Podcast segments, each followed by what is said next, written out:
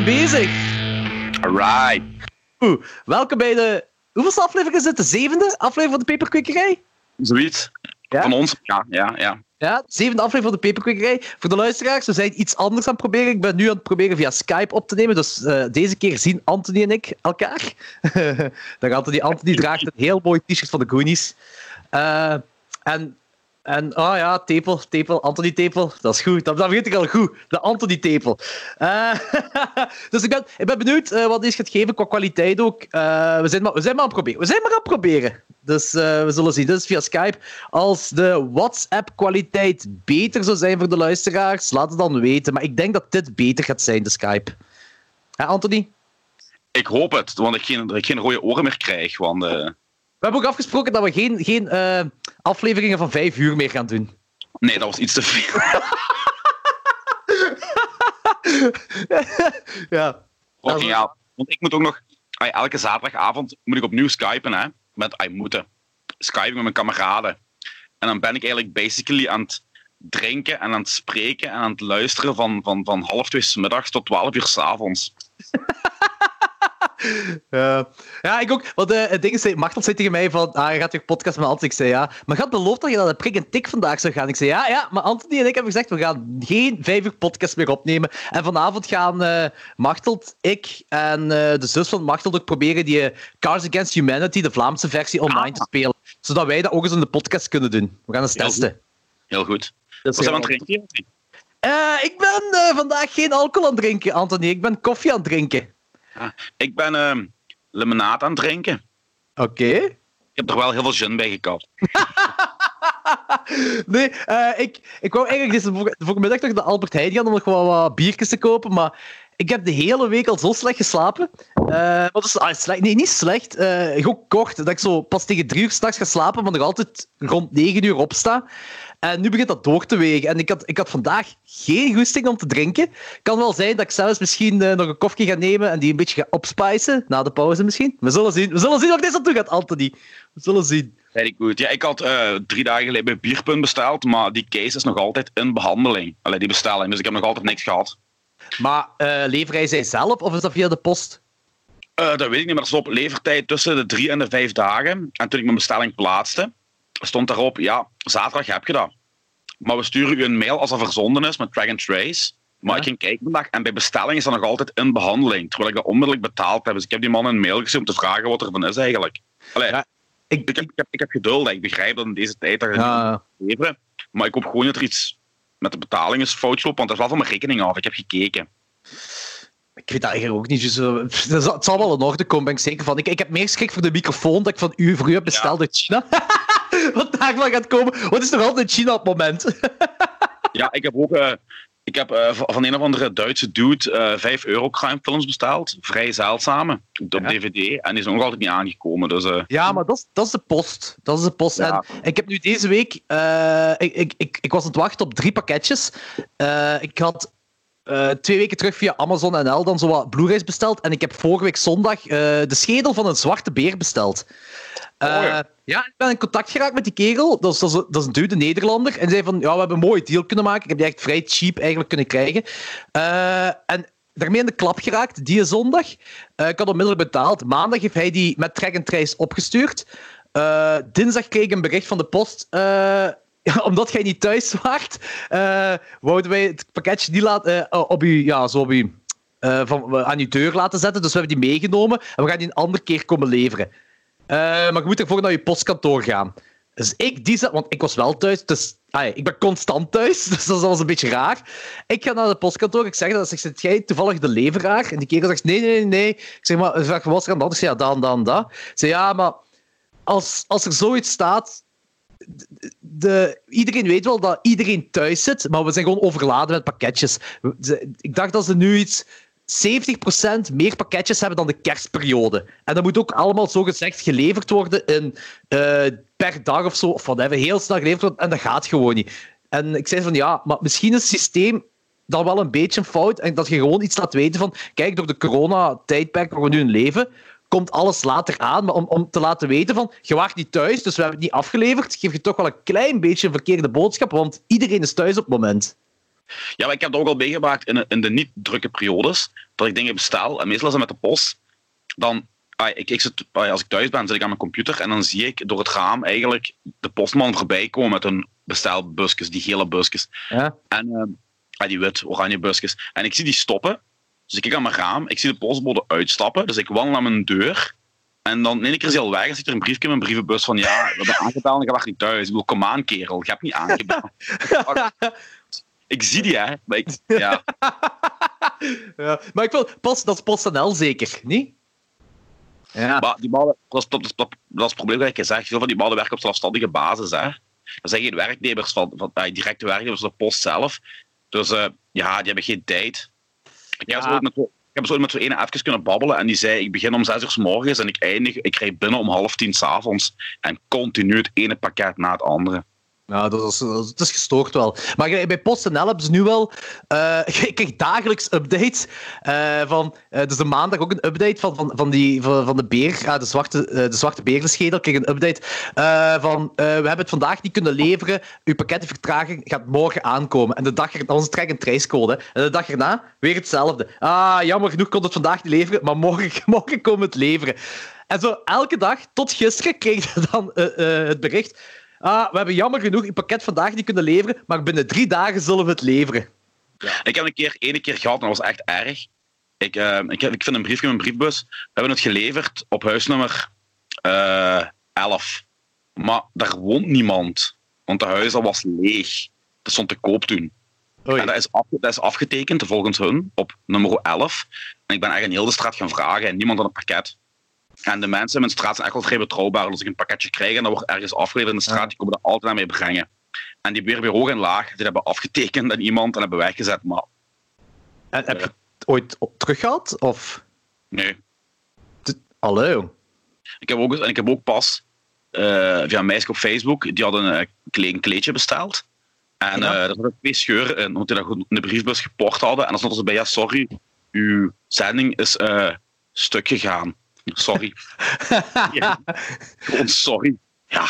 Ik heb ook wel eens gehad toen ik nog bij mijn ouders woonde. Dat ze, uh, een, uh, ik had een plaat besteld en ze hebben die plaat geleverd, maar ze hebben die plaat dichtgeplooid en in de brievenbus gestopt. Ja, dat is toch... Ja, soms werkt het echt ja. Dat is, echt, dat is echt achterlijk. Dat is echt heel achterlijk. Ik heb er echt geen probleem mee als ik, als ik het pakketje niet de dag erna krijg. Ik bedoel, daar heb ik echt geen probleem mee. Waar ik wel een probleem mee heb, is als ze het toch zo snel proberen te doen dat ze van die stunten lappen. Ja, dat is, dat is waar. Gelijk in de regen een, een, een, pakket achterlaten met een heel zeldzame tape in. Ja, dan... Uh... Dat is niet oké. Okay. Nee, nee, dat is absoluut niet oké. Okay. Uh, ik, wil, ik wil trouwens ook verleden verder gaan. Ik wil merci zeggen aan iedereen die luistert naar de Paperclick. Want we hebben deze week eigenlijk best wel veel feedback gekregen. Ja, van mensen. Ja, vooral rond Putmeister. ook zo, mensen die Put totaal niet kennen, die zo zoiets hebben van... Ja, Stefanie zei dat ook, zo van... Ja, ja iedereen kent, ieder, in ieder groepje zit er wel ergens de putmeister in.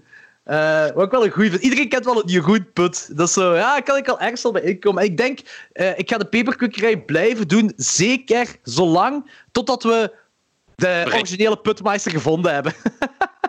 of en, dan, en, dan, en, dan, nodigen we die uit in de peperkukkerij. Ja, zeker, dan gaan we die zeker uitnodigen.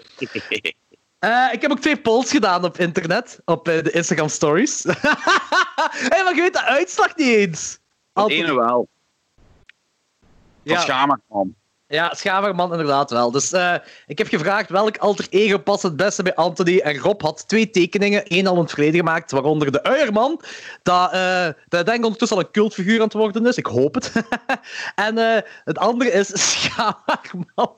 ik moet ook wel zeggen, alle twee keigoed getekend. Hè. Maar Schamerman is echt de vuilste van de twee. Het is echt zo fucking vuil uit. zo, echt zo in een traumafilm kunnen meedoen, ja. maar Uierman ook eigenlijk. Ja, ja, eigenlijk wel. Die twee in een universum waar Toxic Avengers zich afspeelt. Ik weet ook wel, er is één, één, grote, uh, één, één, groot verschil dat heel duidelijk is. Bij Uier, Anthony, bij Uierman heb, zit jij precies wel vrij goed geschapen. bij Schamerman absoluut niet. Echt zo een micro-micro-penis. Oh, vind ik wel grappig. Dat was niet gezien de tekeningen, dat was echt zo'n mini... ah ja. Eh, ik, kijk, ik ga het trouwens opgestuurd krijgen. Eh, Rob gaat dat opsturen, het kaartje. Dus dan zal ik die opsturen naar u. De schamerman. Moet je die inkaderen en eh, op uw wc hangen of zo. Ik hang die aan de voordeur. Ah, de voorgang, ja, ja, dat is mooi, hè. Maar in ieder geval, eh 62% heeft dus gestemd dat het alter ego wat het beste bij u past, dat de schamerman is. De andere, de andere is wel fantastisch. Ehm, de volgende vraag is dus of eh, Anthony Palaya is geboren in 1982 en is hij een millennial of is hij generatie X? Wat, denk je? Of, of, of toch een boomer? Dat heb ik er nog bijgezet. Wat denk je dat het eh meeste is geweest? Ik hoop voor u in deze podcast, Generatie X, anders ben ik weg. Eh 35% heeft gezegd millennial. Yes! Yes! De mensen hebben verstand. Ja, Hoeveel mensen hebben er gestemd? Ah, dat kan ik nu op de... Wacht, kan ik dat nog zien? Jawel, jawel, jawel. Eh, acht mensen hebben gezegd millennial. 15 mensen hebben gezegd generatie X. En, eh, wacht, hè, dat moet ik even stellen. 1, 2, 3, 4, 5, 6, 7, 8, 9, 10... 12 mensen hebben gezegd boomer. Die vermalen dijden die boomer hebben gezegd, die krijgen nog meer rammel dan mensen op millennial. Nou, nee, whatever. Ik ben al bij de Generatie X ben. Goed. Maar Chris, Chris, eh, Chris coronakip Chris, je weet al, hè, eh, heeft, eh, heeft iets moois gezegd. Wacht, ik ga, ik ga het bericht terugzoeken. Ja, je moet zelf wel zeggen of je ermee akkoord gaat. Maar ik ben, ah, hier. Per definitie, dus per definitie is Anthony een millennial, qua gedachtegang een boomer. Hè? Wat coronakip Chris zegt. Ehm, ik snap zijn denkwijze wel. Waarschijnlijk heeft dat te maken met mijn haat jegens millennials. Zoals Maar- boomers die ook hebben. Misschien ook eh, met, met uw eh, eh, expertise in technologische dingen. Ja, ja, waarschijnlijk dat. Ja. mijn, mijn beste kameraden lachen me nog altijd uit met mijn schitterend gebrek aan technologische dingen. Hey, we zijn op dit moment toch al met Skype aan het opnemen. Dus Hey, dat is voor mij een hele. Ik, ik- dat is, dat is de, eh, de lockdown heeft ervoor eigenlijk voor gezorgd dat ik eh, met Skype begonnen ben. Dus ehm, ja, het is toch, eh, qua technologie toch een beetje omhoog gegaan. Eh, zeg, Anthony, vertel eens, wat heb je deze week gedaan? Hetzelfde als vorige week. Gewandeld, het huishouden gedaan, met de kleine bezig geweest, filmpjes geschreven. Maar één extra ding. Ik weet niet of je dat weet, maar we hebben met Steel Justice een nieuwe plaat opgenomen. Bij, ja, ja, eh, ja, ja, Bij Tim van komen. van, van Big eh, Dog Recordings. Eh, onder andere ook een hele goede singer-songwriter en speelt ook een Saint Plaster, een hele goede punkband. En eh wij hebben dat laten masteren. En we hebben de mastering teruggekregen. En ik heb die nu heel vaak geluisterd om te kijken hoe het zat. En die is gemasterd door niemand minder dan eh The Blasting Room. Dat is een studio van Bill Stevenson van The Descendants. Oh, shit! Die eh, onder andere ja, zowat de helft of drie vierde van Fat Records heeft gemasterd. Eh, onder andere Good Riddance en die dingen. Ja, ja, ja, ja. Daar zijn we wel heel fier op en die hebben dat echt goed gedaan. En Black Flag ook, hè? Black Flag, Ja. eh, of Flag tegenwoordig. Flag. Staat dat nog, Flag? Ik weet niet of het nog bestaat. Maar in ieder En- geval, ja, de legendarische Bill Stevenson. Yes, en we zijn heel psyched en klinkt heel goed. En eh, wij gaan die eh, releasen eh, in oktober, omdat we ook vijf jaar bestaan in Oh, Tongeren. We hebben Ah. één nummer volledig laten opnemen. Ah, de zang is eh, één nummer volledig gedaan door eh, Dries Olemans van de Setup en Loud Love en zo. Die heeft daar zijn eigen ding mee mogen doen. En in een ander nummer doet Thibaut van de Octopussies mee. Ah, oké, cool. Ja. Ja, het is eh, heel anders dan de vorige plaat geworden. Ik Maar- heb eh, vandaag... Nee, nee, nee, niet vandaag. Gisteren, gisteren of eergisteren heb ik de vraag gekregen van dinges van, eh, van Captain Keizer. Of, want zij willen ook in oktober een release show doen, maar zo precies over heel Vlaanderen of zo. In, in elk buurt wel een show kunnen doen, een heel oktober lang of zoiets. En ze hadden mij gevraagd of ik niet in deze regio iets zou kunnen doen in oktober. Misschien dat we samen iets kunnen doen of zo. Eh, ah, ik weet dat niet of je dat ziet zitten. Maar oké, dat- je moet dat nu niet beslissen heb natuurlijk. Tijd heb zeker. Nu mijn connecties, waar ik, ik, ik organiseerde mijn shows vroeger altijd in het jeugdhuis in Genk. Dat is gedaan. Dus eh, ja, qua zalen.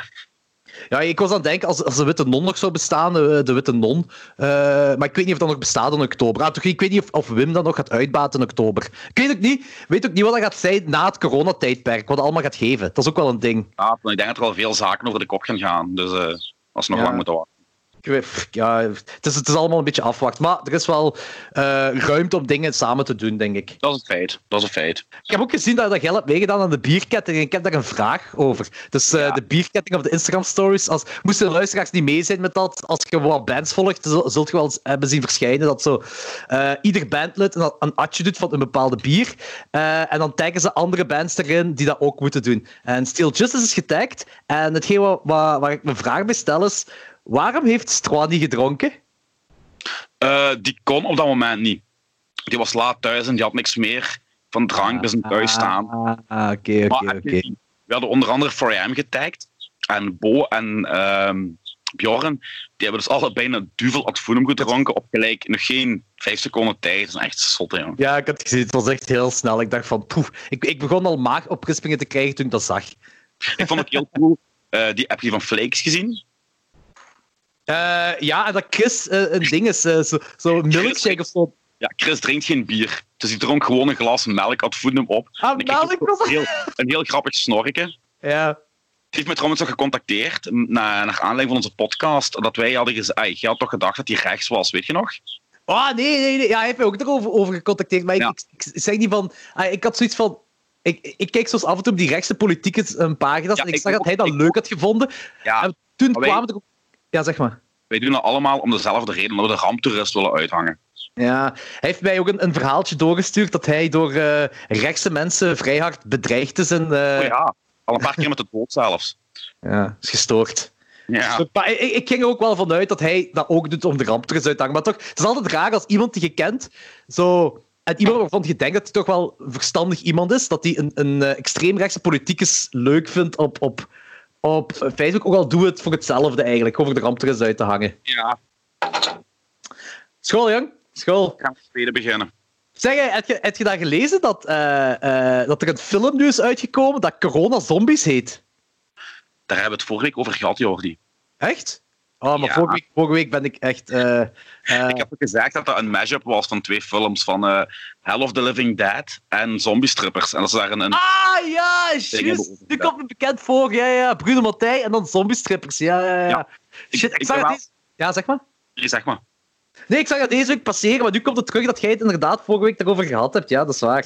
Ik, ik ben vandaag nog iets anders tegengekomen dat mij lijkt me heel leuk. Een kort film. Ik heb nog geen tijd om te downloaden, om te kijken. En die heet The Helsinki Mansplaining Massacre.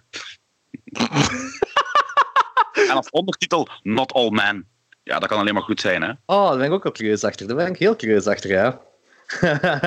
Heb je trouwens al iets gehoord van Punk Rock Holiday? Ja, voorlopig is het nog niet gecanceld.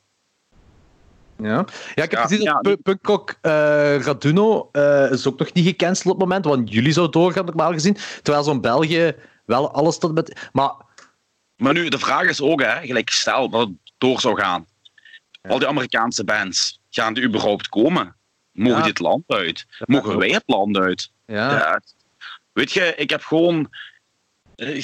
Ik zou het langs de ene... Ik begrijp natuurlijk, als er gecanceld zou worden. Langs de ene kant zou ik het ook heel kut vinden natuurlijk. Want dat is uh, ja, een festival waar, je, waar elke punkband wil spelen. Ja. Maar ik heb me gewoon voorgenomen om daar niet meer over na te denken. En gewoon, ik laat alles op me afkomen, jong. En ik doe dat met alles met corona te maken heeft. Want de ene dag zeggen ze dit, de andere dag zeggen ze dat. Uh, iedereen doet voorspellingen van wanneer het zou eindigen of wanneer het niet zou eindigen. En iedereen is altijd fout, want het is, er zit geen voorspelbaarheid achter, weet je. Dus ik laat gewoon alles met corona te maken heeft gewoon op mij afkomen en ik zie wel wat even, jong. Ja, nee, snap ik. Maar ik denk... Bier in de peperkwekerij, dus... Uh. Sowieso tot en met 31 augustus doen we de peperkwekerij nog altijd.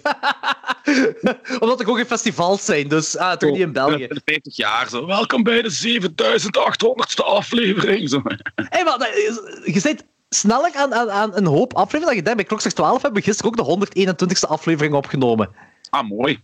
Dat is ook al... Ah, dat, dat begint ook al ja, te tellen. In februari zat je aan 100. Ja. Dus uh, ja, je zit er sneller aan dan je denkt. Hè. Mm -hmm. Ik, heb, ik ben denken, wat heb ik deze week gedaan? Ik heb, uh, ik heb weer nieuwe peperzaden gezaaid. Ik heb gezien die plantjes uitkomen zijn. Mooi, mooi. Ja, ja, maar ik heb ook een heel deel moeten... Ik heb 61 zaadjes of zo moeten weggooien. ik zo... Ja, ik had zo... Uh, ik, ik had iets anders geprobeerd. Ik, ik heb zo van die... Ik, heb van mijn, ik woon naast de bloemenwinkel. En de, de man van de bloemenwinkel, die had zo... ergens begin maart eh, een heel hoop kweekbakjes gegeven, maar een aantal van die kweekbakken waren van die heel grote, met allemaal aparte dingetjes in één geheel.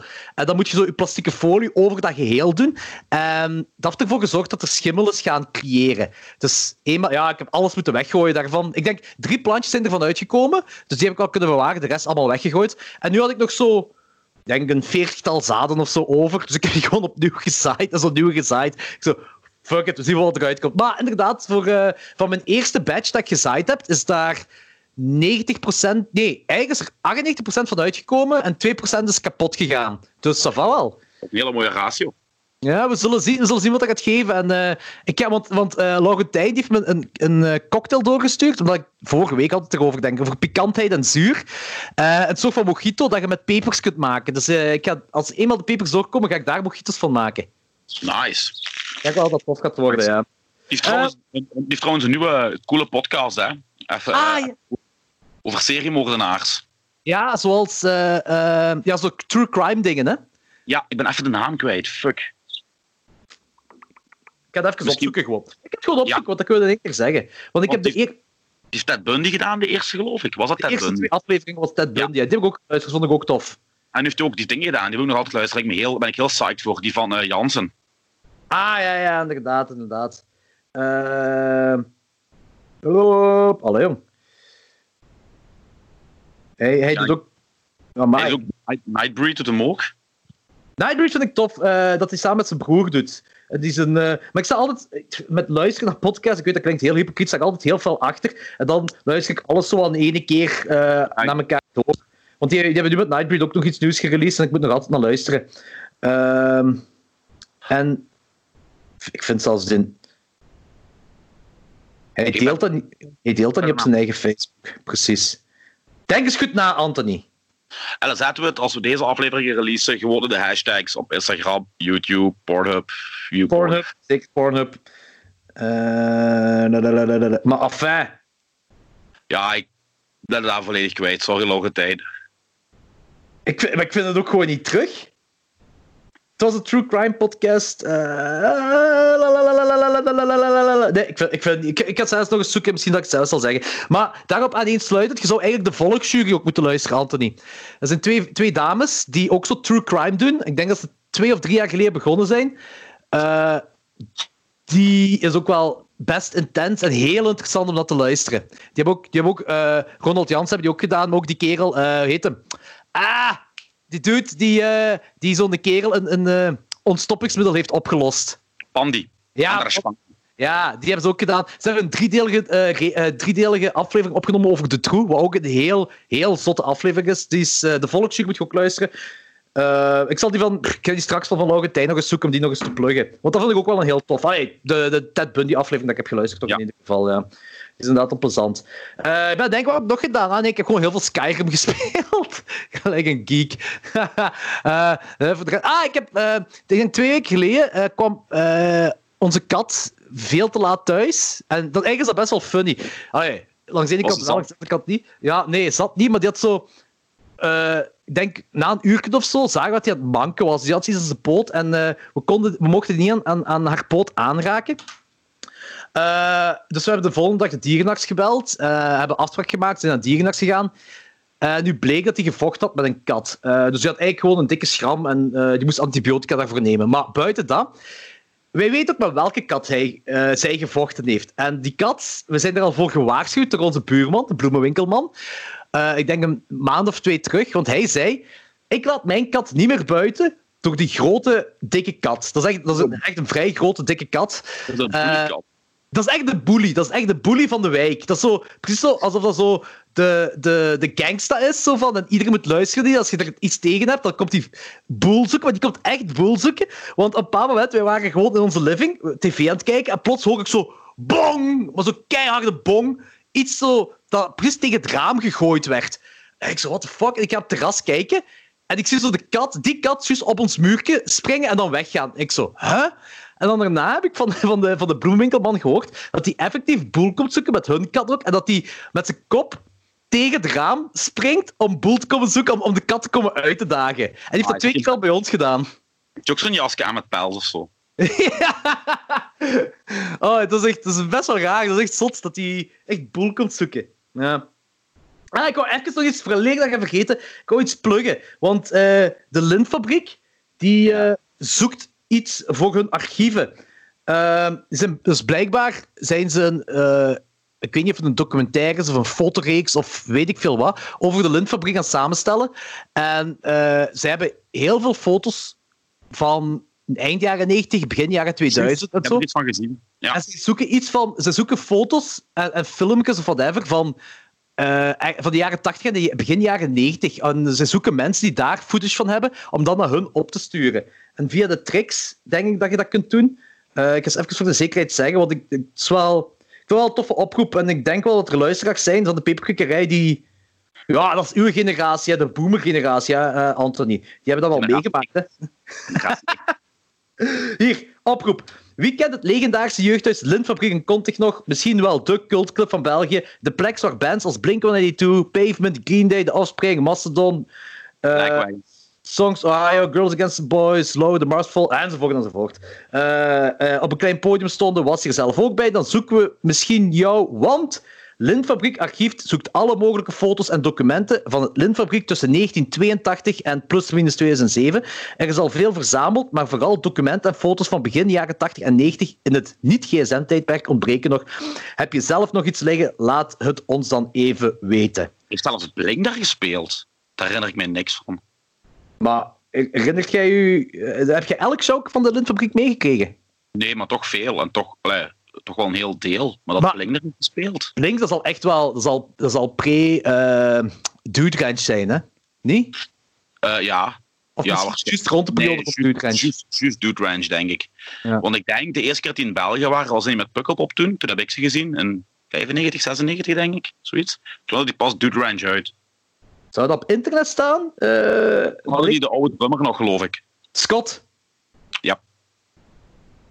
Ik heb ooit, heb ik ooit gehoord van die show daar met Sigger for the All.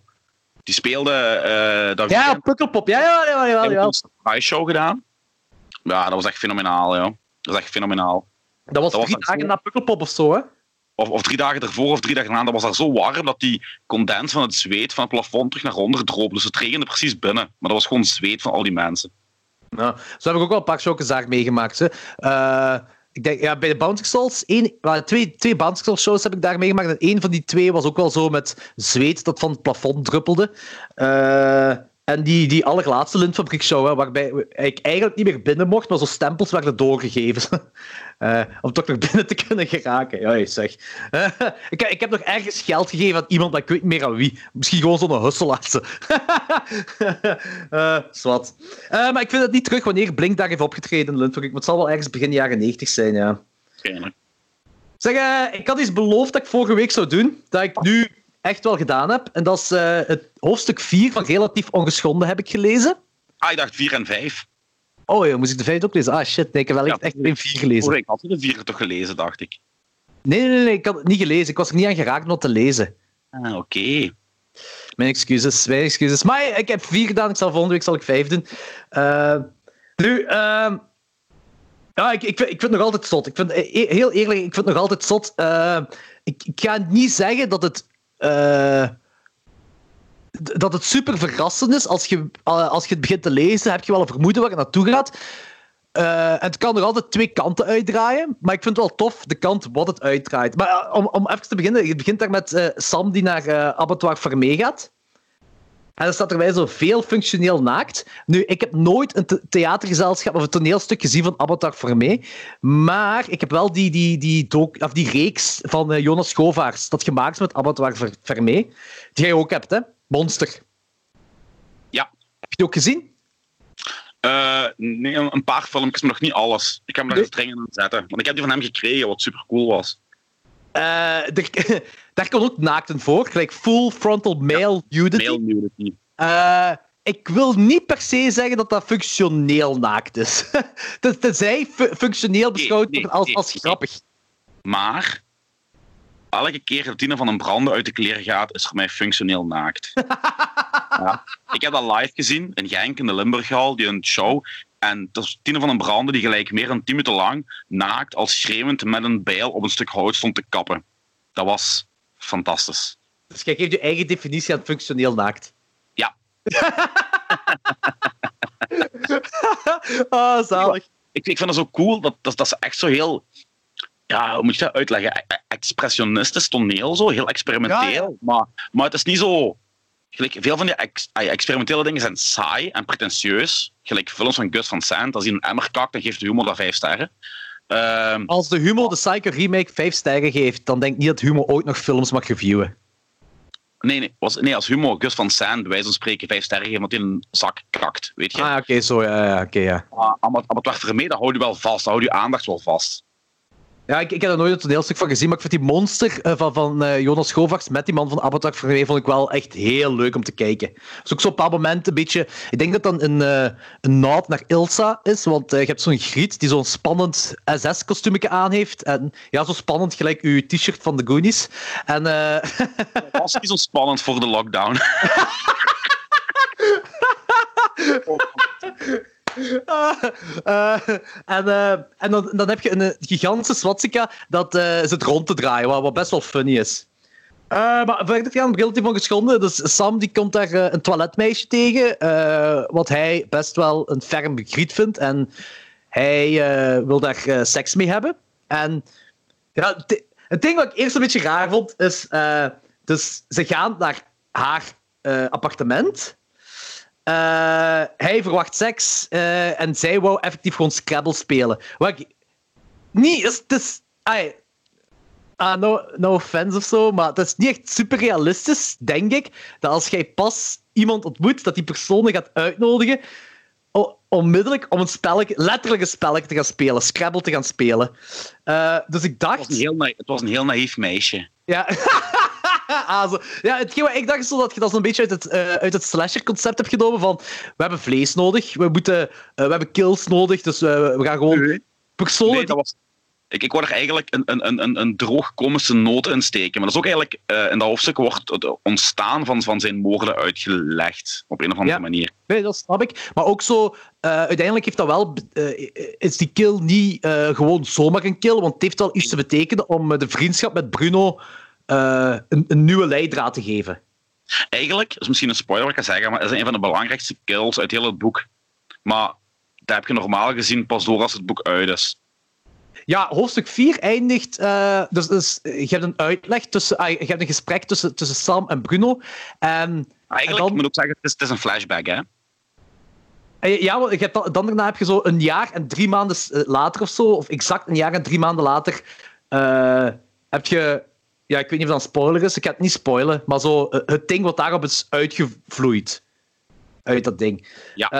Eh, dus daarmee dat ik wil zeggen is dat die moord eigenlijk ah, op dit moment ook al best wel belangrijk is, omdat je weet waar het naartoe gaat. En eerst leek dat zo, alsof dat zo was, ja, die nodig is voor Scrabble te spelen. Dat is gewoon, je, je hebt gewoon nog een kill nodig in je boek. Dat is daarom, maar het, het heeft toch meer te betekenen, die kill. Veel meer. Ja. En dat vond ik plezant, dat vond ik heel leuk. Dat vond ik een... een, eh, een eh, op dit moment is dat wel een wending. Ja. Dat is Moment. ook- Dat is een wending en ik vond dat een heel toffe wending. Ik vond dat heel goed gedaan. Dus eh Anthony, op dit moment ben ik nog altijd fan en ik wil, eh, ben heel psyched voor hoofdstuk 5. tof. Dat is een iets langer hoofdstuk, denk ik. Ja. was echt maar kort, zoals 10 bladzijden of zo, denk ik, hoofdstuk 4. Ja. Sommige hoofdstukken zijn heel kort, sommige zijn heel lang. Dat is ja, afhankelijk van hoe, ah, ja, hoe, hoe belangrijk Dat stukje is. stukje is. Ja, snap ik, snap ik. 4 is, hoofdstuk 4 is kort, maar dat is ondanks alles wel een heel belangrijk hoofdstuk. Maar ik kan je pas uitleggen waarom als jij relatief ongeschonden hebt uitgelezen. Ah, oké. Ja. Want het, het, is, het, het wordt niet letterlijk gezegd of verklaard waarom het zo belangrijk is. Hmm. Oké, nu ben ik je gaat beginnen nadenken. En dan wel. Maar dat kan ik je pas zeggen als het boek uit is. Oké, ça va, ça va, ça va. Oké, we zullen zien, we zullen zien. Ik ben heel curieus. Volgende week in ieder geval, volgende week eh, hoofdstuk 5. We zullen volgende week hoofdstuk 5 doen. Op dit moment ben ik nog altijd psyched. Eh, ik vind het nog altijd heel cool. Eh, en dan hebben we el- elkaar wat... we hebben vorige week beloofd dat we wat muziek van elkaar zouden luisteren. En jij hebt mij Jacques Offenbach, Orpheus... Nee, is dat? Ja, Orpheus in the Underworld Overture. Jij mij doorgestuurd. Eh, ik weet niet hoe lang... Is dat iets van 10 minuten of zo? Nee. Ja. Zal het iets zijn? 9 minuten 48 of zoiets. Dus ja, 10 minuten. Ik heb ook al naar mijn kloot gekregen van Laurentijn dat ik meer klassieke muziek moet luisteren.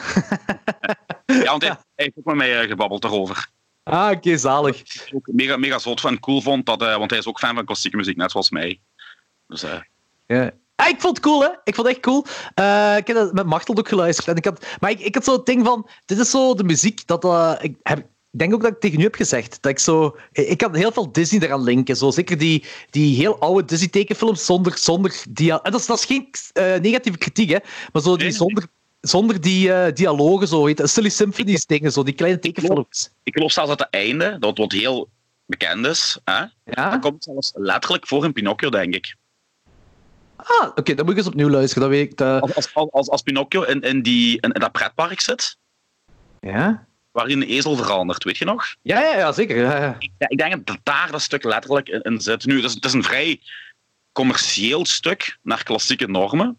Maar het, het, het mooie aan, aan dat stuk is vooral die, ja, je, hebt, je hebt die hele opbouw naar die climax op het einde. En het feit dat zelfs als je het verhaal er niet achter kent, kun je nog altijd zelf een verhaal visualiseren door de muziek. Dat snap ik. Ja, dat snap ik. Maar dat is ook zo'n ding waar Disney heel veel op heeft ingewerkt. Zoals je dingen hebt, eh, hoe heet dat, Fantasia. Ja, voilà. Eh, Fantasia is toch alleen klassieke muziek met daar tekening, also een een tekenfilm van gemaakt, van die klassieke muziek. Of misschien een beetje anders. Ik, het juiste verhaal weet ik daar niet achter, maar je hebt gewoon klassieke muziek de hele tijd, waar dan eh, verhaaltjes gebeuren, geanimeerde verhaaltjes heb je dan, die heel fel inwerken op de muziek. Als het bombastisch gaat, heb je ook bombastische tekenfilm dingen. En dat vind ik wel heel cool. Weet je trouwens waarom Disney zoveel klassieke muziek heeft gebruikt? Tot voor 2000. Vertel. Dat was rechtenvrij, dat kostte geen geld. Ah, dat, dat, ja, dat Dat was de enige reden eigenlijk. Maar het werkt wel. Het werkt wel. Ja, ja, zeker. Maar je kunt, je kunt eigenlijk... Goh, moet ik dat uitleggen? Eh, klassieke muziek is zo sterk dat je dat kunt gebruiken op alle, op alle mogelijke manieren, in alle mogelijke genres. In horror, in, in, in comedie, in drama, in alles. V for, v for Vendetta wordt ook fel gebruikt. Hè. Ja. En ding is, ik heb nu. ehm, eh, ik, was, ik was een serie kijken op Netflix, The Innocent Files. Over zo mensen die, die decennia lang het gevang, onschul, ah, onschuldig in het gevangen zitten en dan door procedures toch kunnen vrijkomen. En na die reeks heb je dan zo trailers van, van andere reeksen die misschien wel zouden in- eh, interesseren. Eh, en dat was eh, het nieuwe seizoen van La Casa de Papel, of Papel, of ik weet het niet juist. maar ik, ik heb nooit gezien de serie, dus ik weet het niet. Maar eigenlijk is die trailer is basically ook gewoon zo een heel bekend klassiek stuk. waar, waarvan. Don't shoot me, ik weet de naam niet van dat klassiek stuk. Wa- waar je dan eh, sowieso heel veel emotie mee krijgt. Eh, en dan heb je zo die beelden. En ik heb, ik heb nooit er iets van gezien, dus ik weet niet waarover het gaat. Maar ik krijg wel de emotie mee door de muziek, door die klassieke muziek. Eh, ik moet even onderbreken. Ik moet even stoppen. Ik ben direct terug. Goeie. Ja, dat is goed, dan ga ik ook even koffie halen. Ja, zoiets. voilà. Yo. Oeter, oeter, oeter, oeter, oeter. Met Jordi op de scooter. Eien, eien, eien, eien, eien. Lullen in de peperkwekerijen. Ukke, ukke, ukke, ukke, ukke. Hij zal zich moeten bukken. Als ik mijn uier in zijn mond steek, dan heeft hij melk voor een week. Hallo! Hey, ja, ik, er- ik dacht, er, dat- er was iets met de kleine, maar dat is opgelost. Ah, oké. ik dacht dat er weer een haan in, in uw kot was gevlogen. Nee, nee, nee. Ik heb ook van de gelegenheid gebruik gemaakt om terug bier te halen. Ik heb ook eens gehaald. Eh Hola, Vedette en Jupiler tegelijk. Ja, en ik heb al een, een, een gin op en al een pint. En ik heb nog dingen gehaald. En vanavond zat er rum en vodka Red Bull op het menu en nog meer bier. Bent eh, in ieder geval een pak harder erbij uitgaan. Maar ik heb toch van de gelegenheid ge- eh, gebruik gemaakt om toch iets alcoholisch te nemen. Ik heb... eh, het is geen Lachouf, het is wel in een Lachouf glas. Maar ik, had geen, dus ik heb geen pintjes meer, ik moet zelfs bier gaan halen. Wat heb ik gedaan? Bartelt heeft nog zo van die gele prik en tik limonade. En ik heb daar Old Hopkins rum bij gedaan. Oh, maar dat is goed, jong. Ja, zou dat goed zijn? Ik weet dat Ja, niet. dat is een goede combinatie. Het ding is een goede combinatie. Ik heb dat op, op Groes ook leren drinken door mijn drummer. Dit is inderdaad wel best lekker eigenlijk. Kent je een frangipan? Dat koekje. Nee, ja. Maar dat is dus ook een, een alcoholmix. Ik denk Fanta met appelgenever, denk ik, of zoiets. Maar dat is ook iets wat zo supergoed smaakt, maar waar je heel scheef van gaat. En dat is appelgenever gemengd met iets. Ik denk appelsnever met Fanta. Ofwel rum met Fanta, ik weet niet. Maar ik ga vanavond ook eens rum met Fanta proberen. Ja, ik moet zeggen, de, de, de gele prik en tik limonade gemengd met eh, Old Hopkins bruine rum is best Dat wel oké. is Ja? zeker oké. Ik vind dat je dat, dat moet blijven drinken vandaag. ook, ook na de podcast, gewoon huut. ik heb ook wel, ik heb ook wel, wel een, een tas extra koffie genomen voor het niet te zat te maken op het moment, want anders gaat het weer een podcast van 5, 6 uur worden. Ja. En dat gaan we nu niet doen, want eh, we hebben plannen na de podcast. Ja, Eh, dat, is, het- dat is ook zo het enige wat ik, wat ik blijkbaar doe zo tijdens deze corona-dingen. En dat is drinken en, en barbecuen. Ik heb al god weet hoeveel keer gebarbecued. dat heb ik gezien. Cool. Eh, Ehm, Jordi, ja? vooraleer wij de films gaan bespreken, Ja. die wij allemaal gedaan hebben. Hè? Ja? Ik was aan het denken, jij hebt mij al twee of drie eh, podcasts op rij eh, films, opdrachten gegeven van films die ik moet zien. Ja? Dus ik heb u nu enkele films als opdracht gegeven. Oké, ik, ga- maar ik ga dat opschrijven. Dat is goed. Maar, gaan, maar gaan we dat nu al doen of gaan we eerst nog even over die muziek verder praten? Ja, eh, ik- ja nee, we zullen dat zelfs inderdaad doen. Eh, de, eh, in ieder geval de klassieke muziek. ik ik Ja. ben best wel fan. Het is nog altijd niet iets wat ik gewoon random zou opzetten. Ehm, Oh, weet je wat we denken? Ik, dat stuk van, van, van, van Offenbach, Ja. ik zet er dus heel vaak in de auto op, maar ik heb dan de ongecontroleerde neiging om effectief gelijk een dirigent zo mee te doen op En dat heeft al heel veel komische situaties opgeleverd als ik aan een kruispunt stilsta. Ik ben volledig in mijn ding en ik zit dan. En dan voelt je zo ogen priemen en dan kijk je langs je en zie je zo echt zo dudes of, of meisjes echt kijken met zo'n blik naar je van... The fuck, kerel. Eigenlijk dat mensen dat gaan filmen, dat je, eh, dat je binnenkort zo random op Instagram stories gaat terechtkomen waarbij jij zo in de auto dan toen I bent. don't care, jong. Want ik vind dat, ik vind dat zo'n zalig stuk. Hè. En ik kan ook niet anders. Ja, het is, je kunt niet dansen op klassieke muziek, maar je kunt wel eigenlijk een dirigent met je armpjes zo, en met je vingers die, die, die ritmische eh, pieken en dalen meedoen. En dat doe ik dus de hele tijd, heel de nummer lang. Nu, ik denk wel, eh, als je genoeg alcohol op hebt, dat je heel goed kunt dansen op, op klassieke muziek. Ik denk dat we misschien gewoon zo'n fuif gaan moeten organiseren, waarbij we alleen klassieke muziek draaien. Dat is toch rechtenvrij, dus dat mag. En, eh, Voilà. en, eh, dat- shit. ja, en, en, en dat we dan gewoon punkers uitnodigen en gewoon allemaal gaan dansen op klassieke Ja. muziek. Maar punkdansen, Ik punkdansen. heb, ik heb nog liggen hakken op, op een grindcore show. Dus eh, Alles kan, alles kan. Alles zeg, kan. eh, heb jij eh, de, de, ja, de, de zwembroekerij geluisterd? volledig. En eh, dat waren van, van redelijk goede nummers tot scheite geniale nummers. Er zat geen enkel nummer tussen dat ik dacht van, nee, Echt? dit is niet. Ja, Oh, zalig. Ik ben heel blij om dat te horen. zalige playlist. Dat is echt zo'n playlist die je, ja, gelijk gezegd, is zomer, jong. Weet je, ga in een park zitten met, met een bak bier en een paar kameraden en zet dat op en feest. En er waren drie nummers die er echt boven, bovenuit staken. Dat was er van Sass Dragons. Ah, cool. Sleep. Dat herinner ik me nog, omdat ik, eh, ik heb die toen gezien op, eh, was dat Crossbone. Crossbone? Ja, Crossbone. ja, Crossbone, ja. Crossbone. Ehm, dat van Sonic Sonic Avenues. Television ja. Youth. vond ik mega goed. Dat vond ik echt, dat vond ik een van de beste nummers eruit. En nog een nummer, en ik ben even kwijt wat ik dat was. maar Ik heb... Ja, Fiddler, holy shit. Kan- Kansas City? Nee, wat? Nee, West Coast. West Coast. Oh mannetjes, jong. Ik werd daar zo blij van. Ik, ik, ik, heb toen nog geschreven naar u, dat gevoel wat ik had. Ik weet niet meer wat ik heb geschreven heb naar u, maar... Ja, ja, ja, ja. ik naakt rondrennen in de Stalenstraat. en al drinkend en high-fivend of zoiets, of zoiets, hè. Ja, ja. Eh, Ja. Wacht, ik, ik heb even zoeken, want ik, was inderdaad wel geniaal dat, dat je zei.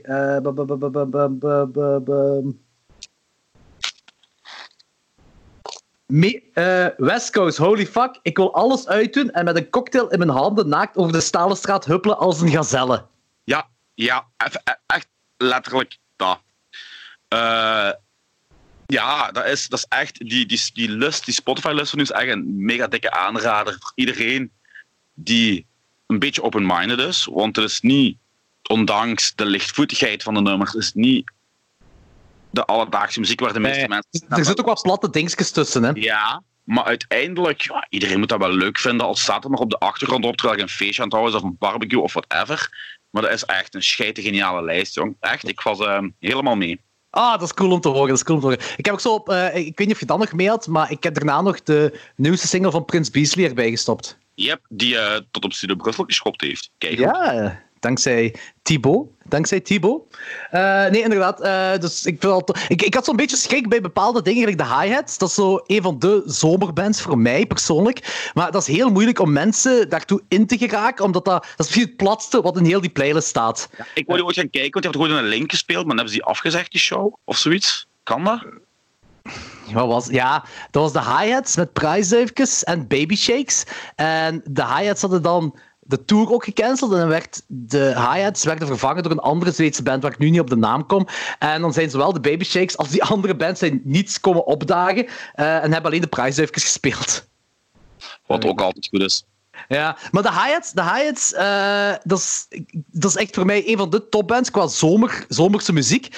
En ik vind dat is een heel moeilijke band om andere mensen in te geraken, heb ik, heb ik het gevoel. Zo, die niet zo op al die shows aanwezig waren. Want die shows waren waanzinnig van de hi-hats. Dat ook, die mannen zijn seksueel heel open. Ehm, ik herinner me dat eh, een van de eerste keren in België was volgens mij op Fussler Calling, pff, weet ik veel, eh, begin jaren 2010 of eind jaren 2009, ik weet het al niet meer. En ik weet nog een, een, een, eh, dat Lenny achteraf vertelde dat. ik weet niet juist wie. ja, Lenny zal iets met de organisatie hebben te maken van de hi-hats. En ze hebben die dan te slapen gelegd in de gierlokalen, volgens mij. En ze gingen naar de gierlokalen toe. En ze zien dan die, die tourmanager de broek van de slapende gitarist openen en die kerel dan pijpen. En iedereen keek zo, eh wat de fuck is er aan de hand? En dan had die, die tourmanager zoiets van, oeh, wat? In Zweden is dit toch normaal? Wat heel bizar is. En ook bij een live optredens, eh, nog een andere visselarkalling, en we, we hebben die ook eens ooit geboekt eh, in Houthalen, of in, in, in Jeugdhuis de Jezebel, in Lilo. En dan, nu weet ik niet juist hoe het zat, volgens mij was het de zanger die dan de gitarist aan het pijpen was op podium. Ah, oké. Ja, moet kunnen dat. Allee, ze zijn seksueel staan ze heel open, die mannen. whatever, whatever floats your boat, jong. Nee, maar ik vind dat wel. Ik vind dat sowieso die muziek. In, maar die- ze bestaan nu niet meer. Hè, maar die eh, Too Much Is Never Enough, dat is zo een van de zomerplaten voor mij. En dan hebben ze nog een tweede uitgebracht. eh, eh, en Then Came Cancer, denk ik dat het heet. Ik ben niet meer 100% zeker. In ieder geval ook een top zomersplaat. En dan came Cancer. Top zomerse plaat. Vol Ja. Zwaar, zwaar. Eh, maar ook voor de rest, eh, ik, ik, ik, ik, heb zo geprobeerd niet te veel popping erin te stoppen. Ik heb zo de Chicks Digget erin gestopt, omdat dat toch wel... Ik vind al die popping dingen heeft ook wel een heel zomers gevoel bij mij, maar ik denk dat ik zo meer naar de garage rock ben gegaan om het zo... Ik weet het niet. Zo, dat, dat, ik, ik denk dat popping dat niet iedereen dat kan associëren. Terwijl die garage dingen, gelijk Fiddler en zo, wat ik erin heb gestopt in Sonic Youth, dat is zo... Ik denk dat de meerderheid dat wel als zomers kan evenaren. Dat is waar. Dat is een feit. Ja. Dus Ja. eh, ik, ben, ik, ben, ik ben heel blij dat je mee bent. Ik heb ook zo, voor dus, dus iedereen die nog niet mee is, ik heb een playlist op Spotify gecreëerd dat de Zwembroekerij heet, met allemaal zomerse liedjes. Check het, eh, zeker bij mooi weer, is heel tof om te luisteren. Ja. Eh, en dan heb ik nog, ik, ik ga ook zo, doorheen de weken of zo, ga ik dan nog wat meer liedjes bijvoegen, maar nog, nog van die garage dingetjes erin. En dan heb je de crisis geluisterd? Ja. Vuile klootzak, jongen. Dat liedje heeft echt gewoon een dag in mijn kop rond. Een oorworm, oorworm, hè. joh. Christopher White, ja. Ik zeg Oh, het, dat man. is zo... eh, dat moet zo- trouwens kunnen om zo uit de maat te zingen. Dat is ook een talent. Ja, ik zeg dat. Er is, en iemand zei me dat nu over laatst op, op Facebook of Instagram. Dat, dat was het beste ooit dat op het Summer Oktober. Dat, en dat was ik vergeten. Dat, dat, dat iemand was, was langsgekomen met, met de pet om dan geld te doneren. Zodat we Christopher White nog. Of dat, dat, Christopher White geboekt werd na de punkoptredens. Dat was geniaal. Dat was echt, nummers heeft hij gezongen toen? maar ja, hij heeft dat. Dus de crisis is zijn eigen nummer. En voor de rest doet hem zo. Gelijk Sweet Caroline en zo van die dingen. Hè, van die, die typische slagerdingen doet hem dan. Maar wel, wel dik feest, want je hebt constant Polonaise overal. Ja, ja. Polonaise. Altijd goed. Op Eh, punkshow. Maar het was al tof om dan nog eens eh, op te hemelen. De crisis van Christopher White. Ah, zalig. Nostalgie, dat is al nostalgie ondertussen. Ik heb Eh, ook dingen. eh, kent jij, ik weet niet of je die band van vroeger in de Mad Cat? Dat was een ska-band met een klein beetje punk-invloeden. Ik heb met, die, ik heb met eh, Tom, de gitarist, eh, op de kunstschool gezeten. Waar wij hebben gezeten, de filmschool. ja? Vertelde me ooit het verhaal dat die ooit eh, geboekt werden in het voorprogramma van Frans Bauer. Hoe goed is dat? En eh, die zei dan dat eh, al die beertjes die dan gekocht werden aan zo'n stand om zo naar Frans Bauer te gooien, hè, die werden dan, allee, die, dus mensen kochten dan beertjes en shit om naar Frans Bauer te gooien en bloemen. En na de show werd dat verzameld en gewoon opnieuw doorverkocht de volgende show. Dat is be- best wel slim eigenlijk. Mhm. Goed gedaan. Ehm, kijk, ik weet niet, we kunnen overgaan naar films, denk ik. Ja, je zit weg, je hebt een snapshot gemaakt. Ah, je zit terug. Ah, ik denk, ik ga eens een foto kunnen maken voor op te delen op Instagram en zo. Ehm, ik, ja, vertel eens eerst wat films je voor mij hebt. Ja, ik dacht aan mijn eigen. We hebben de laatste tijd eigenlijk eh, films besproken die voornamelijk over een groot budget beschikten. Ja, Dus klopt. Ik geef u drie plus één film die eh, gaan van low budget naar groot. naar een iets groter budget. What the fuck heb je foto's getrokken, man? Ehm, en dat zijn eigenlijk films die niet goed zijn, maar wel heel amusant. Oké, ja. Voor de volgende keer moet jij kijken. We gaan beginnen met de film met het kleinste budget. Dat is Samurai Cop. Samurai Cop, oké. Heb je er ooit van gehoord? Nope. Underground cult klassieker. Ga je er mee rot amuseren. Dan een film met een beetje meer budget.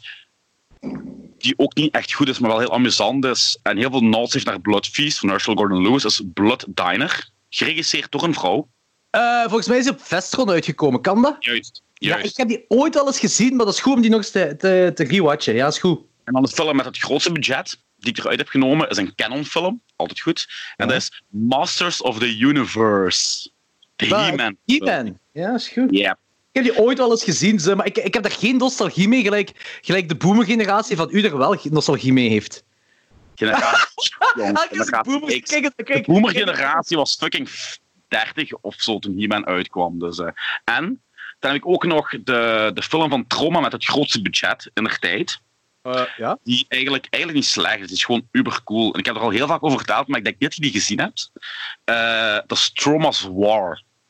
Wacht, is dat eh, is Thomas War met, eh met eh, dat, dat, dat ver- verminkt babyke of is dat Combat Shock? Nee, dat is Combat Shock. Ah ja, oké. Nee, Thomas, War... War. Alles tagline makes Rambo looks like Bambi. Film, ik denk dat er een bodycount, er zit een bodycount van 370 do- mannen, volgens mij. Wat? Yep. Eh, je hebt personages met schitterende namen als eh, Major Azolski en kapitein Schweinhund. En eh, kapitein Schweinhund is een eh, Schwarzenegger-imitator die de hele tijd doe, eh, doe joden zegt tegen een overduidelijk katholieke priester. Het is zo'n beetje hetzelfde gelijk bij Cannibal, Cannibal the Musical, dat je zo Aziaten hebt en dat die zo Ja. Indianen... Ja. Nu, die film die gaat over een, een, een bond allegaartje van mensen die als toeristen een vliegtuig pakken, maar dat vliegtuig stort neer op een eiland. En blijkbaar eh, is dat eiland vergeven van terroristen. Van Russen, Cubanen, Amerikanen, Duitsers. En die trainen daar omdat die de wereld willen aanvallen met als wapen AIDS. AIDS. Eh, Van wanneer is dat jaar? Eh, van, van welk jaar is die film? 88, denk ik. Die Dus dat is echt zo midden in de AIDS-crisis. Ja, ja, ja. En het grappige is, dat, dat maakt, it doesn't make sense, hè, want die trainen daar mensen, commando-stijl, met geweren, militaire opleidingen en dat. Maar uiteindelijk willen die gewoon die mensen daarna uitsturen, omdat die met andere mensen gaan poepen en die aids geven. Dus ik snap niet wat die commando en militaire technieken ermee te maken hebben. Maar dat is gewoon zo'n coole film, jongen. Je hebt gelijk duizend ontploffingen. Je hebt echt van die kogelgaten die echt zo exploderen uit lichamen. En ehm, ja, die film is scheite geniaal en die, die heeft ook zo'n hele goede snelheid. Daar gebeurt continu iets in en dat is gewoon een hele amusante, fijne actiefilm. Oké, ik ben curieus. Ik ben heel saai om Thomas War te kijken. Films. Blood Diner, Samurai Cop, Masters of the Universe en Thomas War. Ik heb die allemaal gezien. eh, heel lang geleden. Dus ik ga die ook allemaal nog eens een rewatch geven. En ik ben mega psyched, want ik weet nog dat ik, dat ik echt hele fijne films vond. Thomas War heb ik gelijk tien keer gezien of zo al. Oké, zaal. Ik, ik ben wel heel curieus. Ik ben ook wel psyched om die dingen te kijken. Zeker Blood Diner. eh, ik, ik heb die gezien in mijn tienerjaar, heb ik die ooit eens gezien. Ja, die kwam Eh, uit op uit op Vestron Blu-ray, maar uiteindelijk Hm? in het begin is die op VHS ook uitgekomen op Vestron bij ons. Ja, dat kan zijn. Ik, ik, heb, wel, ik heb die VHS-periode heb ik nooit echt meegemaakt, omdat... Ja, ik dat was- millennial, hè. ik, Ik ben, maar, wel- oké, ja, ik weet dat millennial een slechte naam heeft, maar is dat, als je het even objectief bekijkt, waarom heeft millennial een slechte naam? Je hebt twee soorten millennials. Je hebt de normale millennials, gelijk jij. Dan heb je al die gefailde master en sok mensen die nu als barista of bibliothecaris werken. Mega social justice warrior zijn. En langs de andere kant heb je die millennials die, eh, zich, die voornamelijk geilen op, op Instagram influencers en echt totaal geen clue hebben. Dus die twee groepen zijn echt kut. En dan heb je de normale, gelijk jullie. Maar, Maar ja, jullie wel, zijn bereid. dus moet millennial daarom een slecht woordje zijn? Voor mij wel. ik ga ooit, Maar, ik ja, ga zeg- ooit als, ik, als, als ik ooit geld te veel heb, dan ga ik een film maken, Millennial Holocaust. Waarin ik echt, oh man, al die ins- Instagram-influencers gewoon. Dat is gewoon basically twee uur lang het doden van Instagram-influencers en social justice warriors. Oké, oké, oké. De Instagram-influencers en social justice warriors, dat snap ik. Zeker die influencers. eh, vooral de influencers dat eigenlijk niet eh, het, de definitie van het woord gebruiken, maar gewoon bikinifoto's maken of foto's in ondergoed en dan online zetten en dan zeggen dat ze een influencer zijn. Want dat is ook zo'n ding van, in mijn ogen heb je twee soorten influencers. Mensen die effectief mensen influencen door hun talent eh, te, te laten zien aan de wereld en daardoor mensen beïnvloeden dat die ook interesse daarin hebben. Ja, maar jammer, jammer genoeg zijn het 90% van die mensen zijn gewoon literally douchebags die geen fuck te zeggen hebben en op een of andere manier populair worden. Ik bedoel, je hebt, je hebt YouTube-filmpjes van mensen die een, van, van kinderen van 15 jaar, die van een rijke papa en mama een Rolex krijgen, die die uitpakken uit het cadeauke en dan laten zien op, op YouTube en dat heeft dan gelijk een miljoen volgers. Ja, dat is achterlijk. Dat is hard. Of gelijk nu, de Corona Challenge, heb je dat gezien? Wat was de Corona Challenge?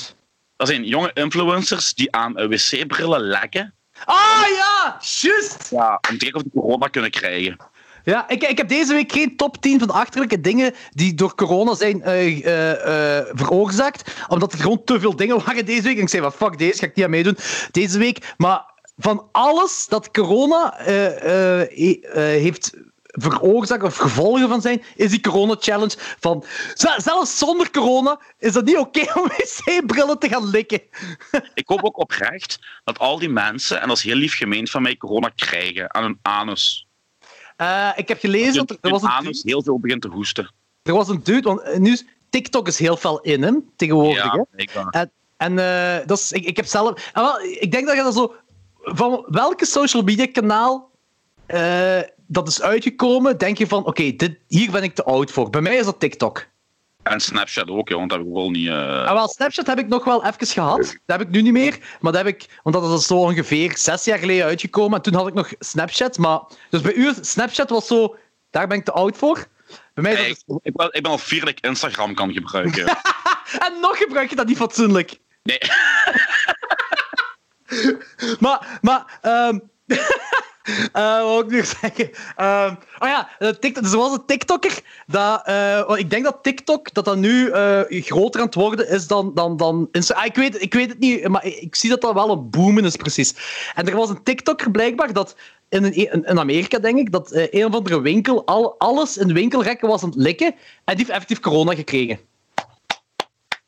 Dat is terecht, dat is terecht. Ik snap, ik snap het, ik snap het. Ik vind het ook terecht. Vind, dat is schatachtig. Maar ook zo een griet, een filmpje van een griet dat ik had gezien, dat... eh, was dat in een vliegtuig, volgens mij? In een Ja, ja, met, met die bril, dat was in een vliegtuig. Ja. Maar het is toch fucking smee? Ook zo, wa- wat voor een challenge is dat? Dat je een openbare wc-bril, of gewoon zelfs je eigen wc-bril, dat je dat gaat likken, Ja, zelfs dat, is, dat, is corona. Dat is de bielen die eh vaatwastabletten eh opdronken. Allee, kijk, je kunt jong zijn en dom zijn, maar als je van die dingen doet, ja, dan verdient je het gewoon om in een ziekenhuis te belanden en te creperen tegen, tegen, de, tegen de sterren op. Ja. Nu, ik moet wel zeggen, ehm, in, in deze tijden, de coronatijdperk, is misschien wel slim om eh, op, op van die eh, wasmiddel dingetjes, zakjes te gaan knabbelen, want dat is tenminste je mond ontsmet. Ik heb trouwens deze week ehm, afwasmiddel in mijn neus gespoten. Why? Ja, ah, wel, ik ben gaan winkelen, maar ik ga winkelen met handschoentjes aan. Hè. En Ja. eh, ik- heb voor mij persoonlijk helpt dat heel fel. Buiten het feit eh, van het verspreiden van ziektes en het opnemen van ziektes, helpt me dat heel fel om eh, te beseffen dat ik heel veel aan mijn gezicht zit. Dus ik zit bijna zo goed, ah, eigenlijk gewoon niet meer aan mijn gezicht, dankzij die handschoenen. Gelijk jij nu aan het doen zit aan je gezicht. Dus dat, dat gebeurt niet als ik handschoenen aan. Dat, dat, dat helpt echt om te beseffen van shit, ik, ik ga mijn gezicht zitten. Maar onderweg terug naar huis, ik had jeuk aan mijn neusvleugel aan de binnenkant. En zonder te beseffen zat ik met, met, handschoen. met, mijn- ja, met mijn volledige vinger, met de handschoen aan, in mijn neus, te krabben. En op het moment dat mijn vinger in mijn neus zat, had ik zoiets van... Uh-oh. Dus ben ik thuisgekomen, heb mijn handschoen uitgedaan en heb ik letterlijk afwasmiddel in mijn neus gespoten. Ik weet niet of dat werkt, ik weet niet of dat helpt. Maar ze zeggen van, was uw handen heel goed? Was uw handel met, met, met, met whatever allemaal? Zeep? Ja, maar Jordi, je moet je handen wassen met handzeep en handgel. In afwasmiddel zitten geen desinfecterende middelen, hè? Dat is, maar- ja, maar het probleem is gewoon... Dat, je weet je wat moeten doen? Je had gewoon pure vodka moeten snuiven. nee, maar dat is eigen, hè? Daar zit ook alcohol in, dat verdooft, hè? En dat Oké. brandt volgens mij ook alles weg. En je kunt daar vodka snuiven en tequila snuiven. We hebben dat ooit gedaan, heel lang geleden in het jeugdhuis. Dat is wel niet aan te raden. Maar dat Nee. gaat. Eh, nee, nee, nee, maar, oké, ik heb al even gedacht van, eh, volgens mij moeten we... zeep- Maar het probleem is, ik, ik krijg zo geen zeeblok in mijn neus. en die afwasmiddel, die heeft zo een, een spuitdingetje zo op, op flesje. En dat gaat heel makkelijk om dan zo te spuiten. Dus ja, dat heb ik dus deze week gedaan. Ik heb afwasmiddel in mijn neus gespoten. Ik heb niet gezegd dat het slim is. Dat heb ik Maar je hebt dat wel niet gefilmd en online gezet, dus dat is goed. Ja. en ik heb het ook uit veiligheidsoverredenen gedaan. Maar ik dacht tenminste dat het veilig zou zijn gedaan. Het is like die ene kerel die eh, in Amerika, eh, Trump had toch gezegd dat clo- clo- chlorini, blablabla, iets wat in een malariamiddel zit, goed is voor tegen corona. En toen had iemand eh reinigingsmiddel van zijn visvijver opgedronken omdat dat product in dat product. Die is eraan gestorven, hè? Oh, Is er niet aan gestorven. Ja, maar dat is niet erg, dat is weer een debiel minder die niemand kan eh, besmetten. Dus eh good riddance, jong. Oh ja, oké.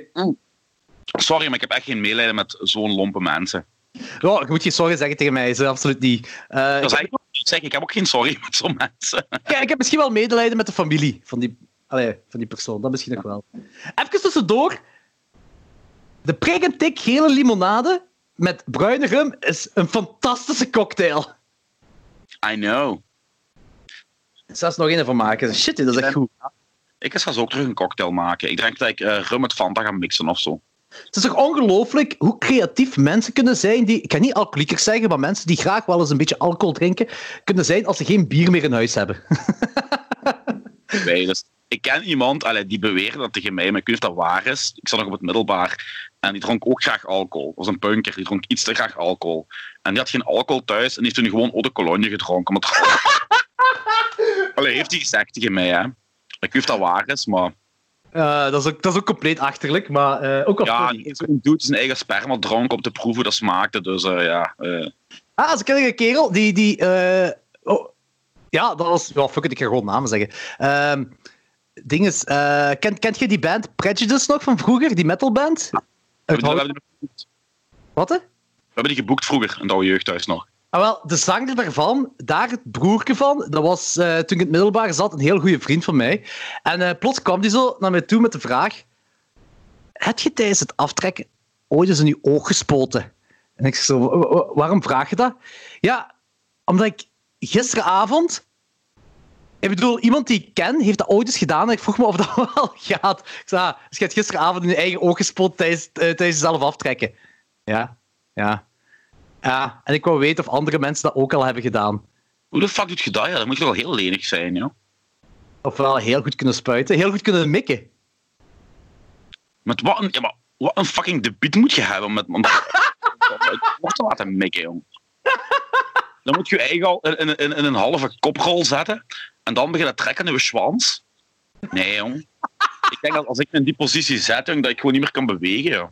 Je gewoon gaat slapen, of fuck, deze keer slapen. Wat je ook kunt doen, is... Je trekt je ene, je, je, je, je Wacht, wacht, wacht! Zijn en je dit, spijt dat met je... Je wat? zijn dit de aftrекtips van Anthony? Nee, helemaal niet. Helemaal niet. Ik zeg, nee, nee. Als je per se dat wil doen en je kunt je niet in die positie zetten, dan kun je gewoon spuiten op je hand en dan in, in je gezicht kletsen. Nee, is dat niet hetzelfde? waarom wilt, waarom wilt je je eigen Ik sperma wil niet... dat niet. Jij begint daarover. Ik- dat zou nooit in mij zijn opgekomen, zoiets. Oh, deze, deze podcast heeft heel rare... Waarom zit je in je ogen aan het wrijven, Jordi? Heb je juist... Want ik zie u nu, hè.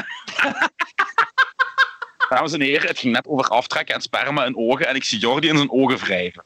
Zijn bril afdoen en in zijn ogen wrijven. En nu weer. Oh, man, ik is... Oh, Oké, een podcast opnemen met een webcam is, is geniaal. Ja, veel fijner. Oh man, ik is dat is echt zot. Eh, maar goed, we hadden, we hadden het over films. Ja, films. Eh, maar Films. ik ga even een pauze nemen dat ik nog eens mijn, eh, mijn cocktail kan bijvullen. En dan gaan we verder gaan. Oké, nu wil ik ook even zeggen, we gaan nu terug ons pauzesegment laten luisteren dat Anthony Palaya gecreëerd heeft. Heb je trouwens al het, het afgewerkte pauzestukje gehoord wat ik heb gemaakt? Eh, in de vorige podcast. Ja. Ja, dat is niet afgewerkt. Dat is gewoon letterlijk copy-paste wat ik toen heb doorgestuurd. Hè. Nee, nee, nee, nee, ik heb er nog lelijkere instrumenten onder gezet. Nee, nee, nee. Dus ik ben heel benieuwd. Ja, ja, ja. Dus ik heb zo... Het, het lelijkste nummer aller tijden heb ik nog lelijker gemaakt. Speciaal Dat voor de peperkukkerij. Heel mooi. Heel mooi. Dus eh even pauze, eh even drank bijhalen en dan gaan we verder naar films. Tot ziens. Oeter, oeter, oeter, oeter, oeter. Met Jordi op de scooter. Eien, eien, eien, eien, eien. Lullen in de peperkwekerijen. Ukke, ukke, ukke, ukke, ukke. Hij zal zich moeten bukken. Als ik mijn uier in zijn mond steek, dan heeft hij melk voor een week. Wij gaan naar de winkel en willen iets kopen, maar ons geld dat is gaan lopen. Rijden we naar huis, is geen eten mee, daarmee doet mijn buik nu zeer. Alle mensen gaan naar de bank, maar de bank automatisch leeg. Ja, is ziek. Dit is schuld van de politiek.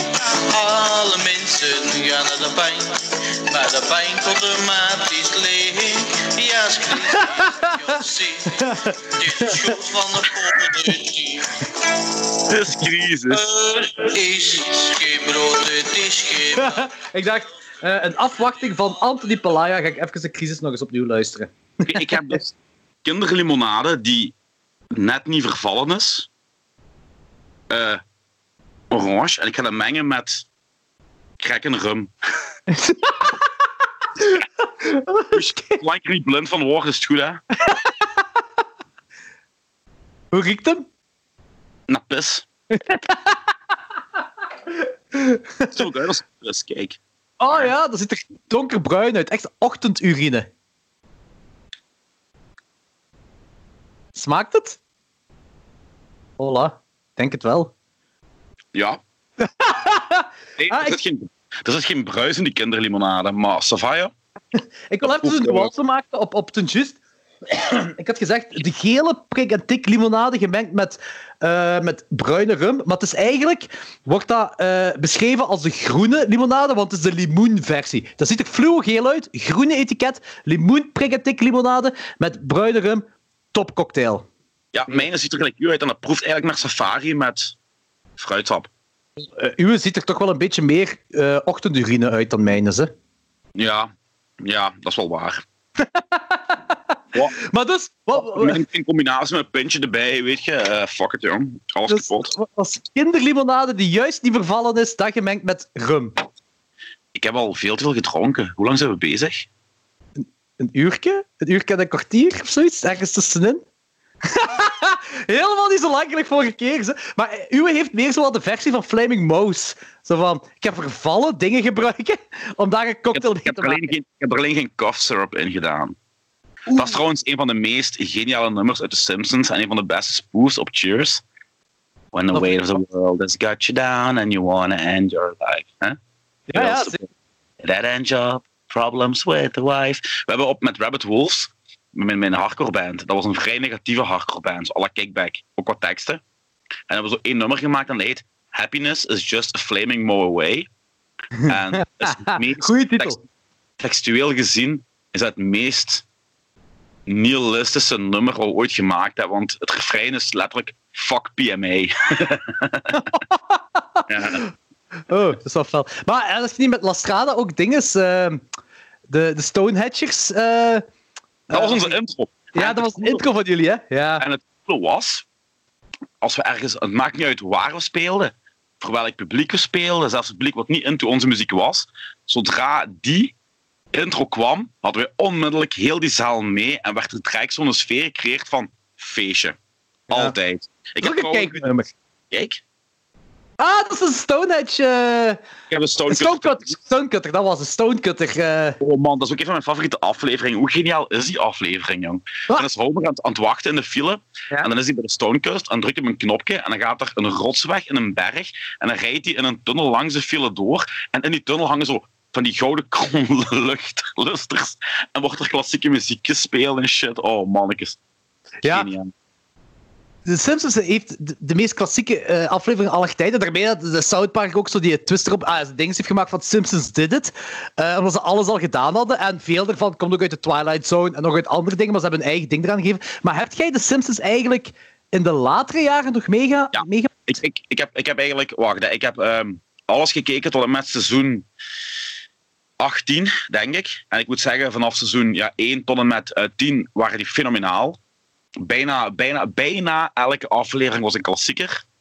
Eh, vanaf 10 tot 18 waren de afleveringen van oké naar niet zo oké, maar nog kijkbaar. Maar de Ja. laatste vijf of zes seizoenen heb ik zoiets van: nee, het doet me echt niks meer, jong. Dat heeft nu 29 seizoenen zeker, hè? Eh, zoiets. Ja. Ik, bij, mij is, bij, mij, bij mij is het breekpunt. Er waren nog wel wat leuke afleveringen, gelijk wanneer Abe, grandpa, eh, naar Ierland gaat met Homer. En daar een café, door een dronken toeval, een café hebben gekocht. Dat waren nog wel leuk. Maar bij mij is echt een turning point geweest, die aflevering met Lady Gaga. Nu, ik ben een hele grote Lady Gaga-fan. Ik meen dat. Ja. Ik vind dat een fenomenale artieste. Ik vind haar muziek goed. Ik vind die echt kick-ass. Maar die aflevering met Lady Gaga meedoet, die was gewoon zo slecht qua, qua narratief, qua, qua, qua stijl, qua alles. Ik zat van, ik heb het echt gehad met de Simpsons, jong. En ik heb het eigenlijk met, met, met South Park ook zo'n beetje gehad. Zo. Ik weet niet. Het is zo wat allemaal... Ja. Weet je wat het probleem met- de stoep. Weet je wat het probleem met de Simpsons is geweest? Op een bepaald moment, toen eh, Family Guy en South Park aan het boomen waren, toen hebben de Simpsons zoiets gehad van, wij gaan op inpikken op die dingen en we gaan inspelen op ehm, de actualiteit. En dat die nooit mogen doen. Want het coole aan de Simpsons was, die speelden in op ehm, feiten in de geschiedenis. Ja, gelijk de moord op JFK, eh, Cape Canaveral en, en al die dingen. En dat maakte het cool. Maar op een bepaald moment zijn ze begonnen met echt zo de, de actualiteit te parodiëren. Met de actualiteit Ja. van gelijk twee, drie weken of een maand of twee oud. En Ja, dat had ik ja, nooit mogen doen. Die hadden zich, die zich moeten houden bij, bij de grote events in, in history. En, en, en dat maakte het veel leuker. Nu, dat, dat, dat, South Park heeft dat wel goed gedaan, hè, die actualiteit. Hè. Die De- hadden heel goed gedaan. Ja. ja. Maar, dat, maar dat paste ook bij South Park. En bij de Ja. Simpsons kwam dat heel geforceerd over. Ik snap dat. Eh, ik moet wel zeggen, hetgeen wat ik denk dat nu gebeurt, is, ik kan het niet voor zekerheid zeggen, omdat ik de laatste seizoen, ik bedoel echt de allerlaatste seizoenen niet meer gezien heb, maar ik heb wel alle Treehouse of Horrors, heb ik wel, elk jaar ook als een nieuwe uitkwam, die keek ik wel altijd, Treehouse of Horrors. En die waren meestal wel altijd heel cool. Ah, dat vind ik niet per se. Ik vind, ik vind er is een hele periode geweest dat ik ze heel lijm vond. eh, van nieuwe, af, eh, nieuwe Trials of Horrors. Maar vanaf vorig jaar of twee jaar terug, denk ik, eh, had dat precies terug opgepikt op de allereerste seizoenen van Trials of Horrors. Dat zo. Ja, ze, ze parodiëren altijd wel ergens een horrorfilm of dit of dat. Maar ik denk die van twee jaar geleden ging echt luguber. En dat was volgens mij een van, die, eh, een van de segmentjes in Trials of Horror was Homer dat zichzelf aan het opeten was. Of iets in die aard was, ik weet niet meer. Maar, eh, Ah, de, in- de indruk dat ik heb, is dat... eh, en dat is puur gebaseerd op de, de, later, op echt de, de meest recente Trials of Horrors aflevering, is dat de fans van de, van de eerste afleveringen dat die nu de animatoren zijn geworden. Dus de nieuwe animatoren en de nieuwe schrijvers van The Simpsons zijn de fans van de eerste generatie. Dan kan En het alleen maar beter gaan. Ja, ik, ik, ik heb de rest van de, eh, van de aflevering heb ik niet gecheckt, dat weet ik niet. Maar Logans heeft me ook al laten weten dat hij heeft gehoord dat de, dat de nieuwere, recentere eh, Simpsons dat die beter zijn dan gelijk zes, zeven seizoenen ervoor. En dat die echt teruggaan naar de eerste afleveringen. Nu, ik, ja, ik denk mijn drie favoriete of vijf favoriete True of Horror episodes is nog altijd op nummer 1 die met The Shining, The Shinning. Ah, Dat is zeker. geniaal. Klassiek, Eh, klassiek. Dial Z for Zombies. Is this the end of Zombies, Shakes- zombies Wat Shakespeare? trouwens, eh, om even op eh, terug in te gaan, die Dial Z voor zombies, dat heeft een popculture eh, heel het Brains, Brains Ah ja. bekend gemaakt. En van waar komt dat? Voor Return of the Living Return of Dead. the Living Dead. Ja. Return of the Living Dead. En de titel komt van Dial M for Murder. Ja, klopt. En wacht, die van The Fly vond ik ook heel goed. Ah ja, die was zalig, ja. En welke heb je nog? Die, die met Pierce Brosnan vond ik ook heel goed. Die, eh, dat uh, Hell, 2001 Space Odyssey geparodieerd, toch? Ah! Man in het huis. Met, met, met het, ja, het huis, inderdaad. Ja, En, heel en goed. die aflevering wanneer ze ontvoerd worden door, eh, door de aliens. Met How to Cook for Humans, How to Cook Oh, for... For, Zone. for- ja. En eh, er, is, er is nog een van de Twilight Zone. Ja, met eh, het Kremlin op de bus. Met die kremlin op de bus. Ook heel en met cool. het ding is met Lisa die eh, een tand laat rotten en dat er daar zo Ja. een eh, nieuwe wereld... Maar de, van, de, van de klassieke eh House of Horrors afleveringen is, zijn bijna allemaal... ja, is de meerderheid van Twilight Zone geparodeerd. Ja, dat is waar. Maar dat is goed, hè, dat, eh, dat, is, dat is niet negatief bedoeld. Ik vind, echt, ik vind het heel graaf om te zien dat Twilight Zone al die... Want dat, dat is, ik heb dat in Klokslag 12 ook gezegd. Heel veel van de Twilight Zone dat ik heb leren kennen is door de Simpsons, De House of Horror. Ja, dat is ook... Dat is, dat, is, dat is hoe dat, eh, de Simpsons in de jaren 90 eh, popculture aan een jonge generatie heeft bekendgemaakt. Klassieke dingen eh, aan een jonge generatie. Want hoe zou ik de Twilight Zone toen ik zeven jaar was, ik had dat nooit Ja, ja, gekend. tuurlijk. En het is dankzij, dankzij de Simpsons dat ik dat zo heb leren kennen, al die dingen. Dat vind ik, oh, oh, nog andere dingen, ook horrorfilms. Gelijk, ehm, ik heb eh, Bram Stoker's Dracula, dus de, de, de film met, ehm, ah, hoe heet hem weer, de chameleon daar, die, die acteur.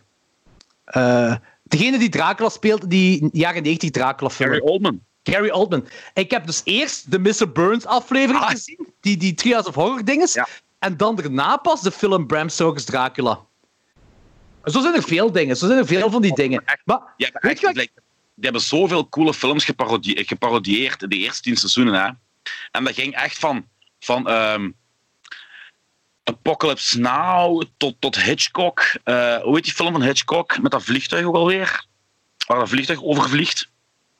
Vertigo. Is dat, ver- is dat een Vertigo? Ja, met, met, eh, op dat landschap, hè? Op dat heel landschap, hè? Ja, ja dat is Eh. ook. Die hebben zoveel Is dat Vertigo? populaire en, en iets minder populaire films geparodieerd. En ik, ik, ik, ik, ontdek er nog altijd nieuwe dingen in. In die eerste tien seizoenen van The Simpsons. Qua films, hè. Ja, dat is omdat je gewoon... Ai, wat voor een grote filmbuff je ook mocht zijn, je, je leert sowieso nog altijd oudere films leert je ook nog kennen omdat je niet hebt gezien. Is je trouwens dat eh, er een getekende cameo is van Alfred Hitchcock? Eh, ja, ja, ja. En uh, Dat in, in, in, in de episode A Streetcar Named March, wanneer March toneel gaat Zo, en spelen. trouwens, trouwens, even tussendoor. De vliegtuigding is dus North by Northwest. North Die- by Northwest. Ja, dat was hem. Ja. En ik bedoel, eh, A Streetcar Named March, ja, dat is van A Streetcar Named Desire. Met Marlon Brando. Marlon Brando. Op een bepaald moment gaat hij eh, Maggie halen bij de opvang en er zitten daar heel veel baby's. Heel stil, allemaal zo... Ja, ja, ja, ja, ik ken, ik ken Dat het. Ja. Birds, hè. Dat is puur de Birds, hè. En ziet je daar eh Hitchcock zijn dingen? En, en, en, en die gaan naar buiten en dan wandelt Hitchcock voorbij met zijn twee hondjes. Oh shit, dat moet ik opnieuw zien. Dat, dat weet ik niet. Maar ik weet wel dat eh, bij een van die. Want de, de eerste. Wacht, de Trios of Horror, dat is pas vanaf seizoen 2 gekomen, hè? En eh, toen in de eerste twee of de eerste drie Treehouse of Horror afleveringen had je echt nog zo een introductie. Dus Marge die kwam vertellen aan het publiek dat het zo eh, dat het niet voor kinderen geschikt is. En dan daarna heb je Bart die zo een eh, na- heet dat van ook van Rod Serling, niet Twilight Zone, maar zo Night, Night Gallery. Dat is zo Ja. in die die galerij heb je de dogs playing poker.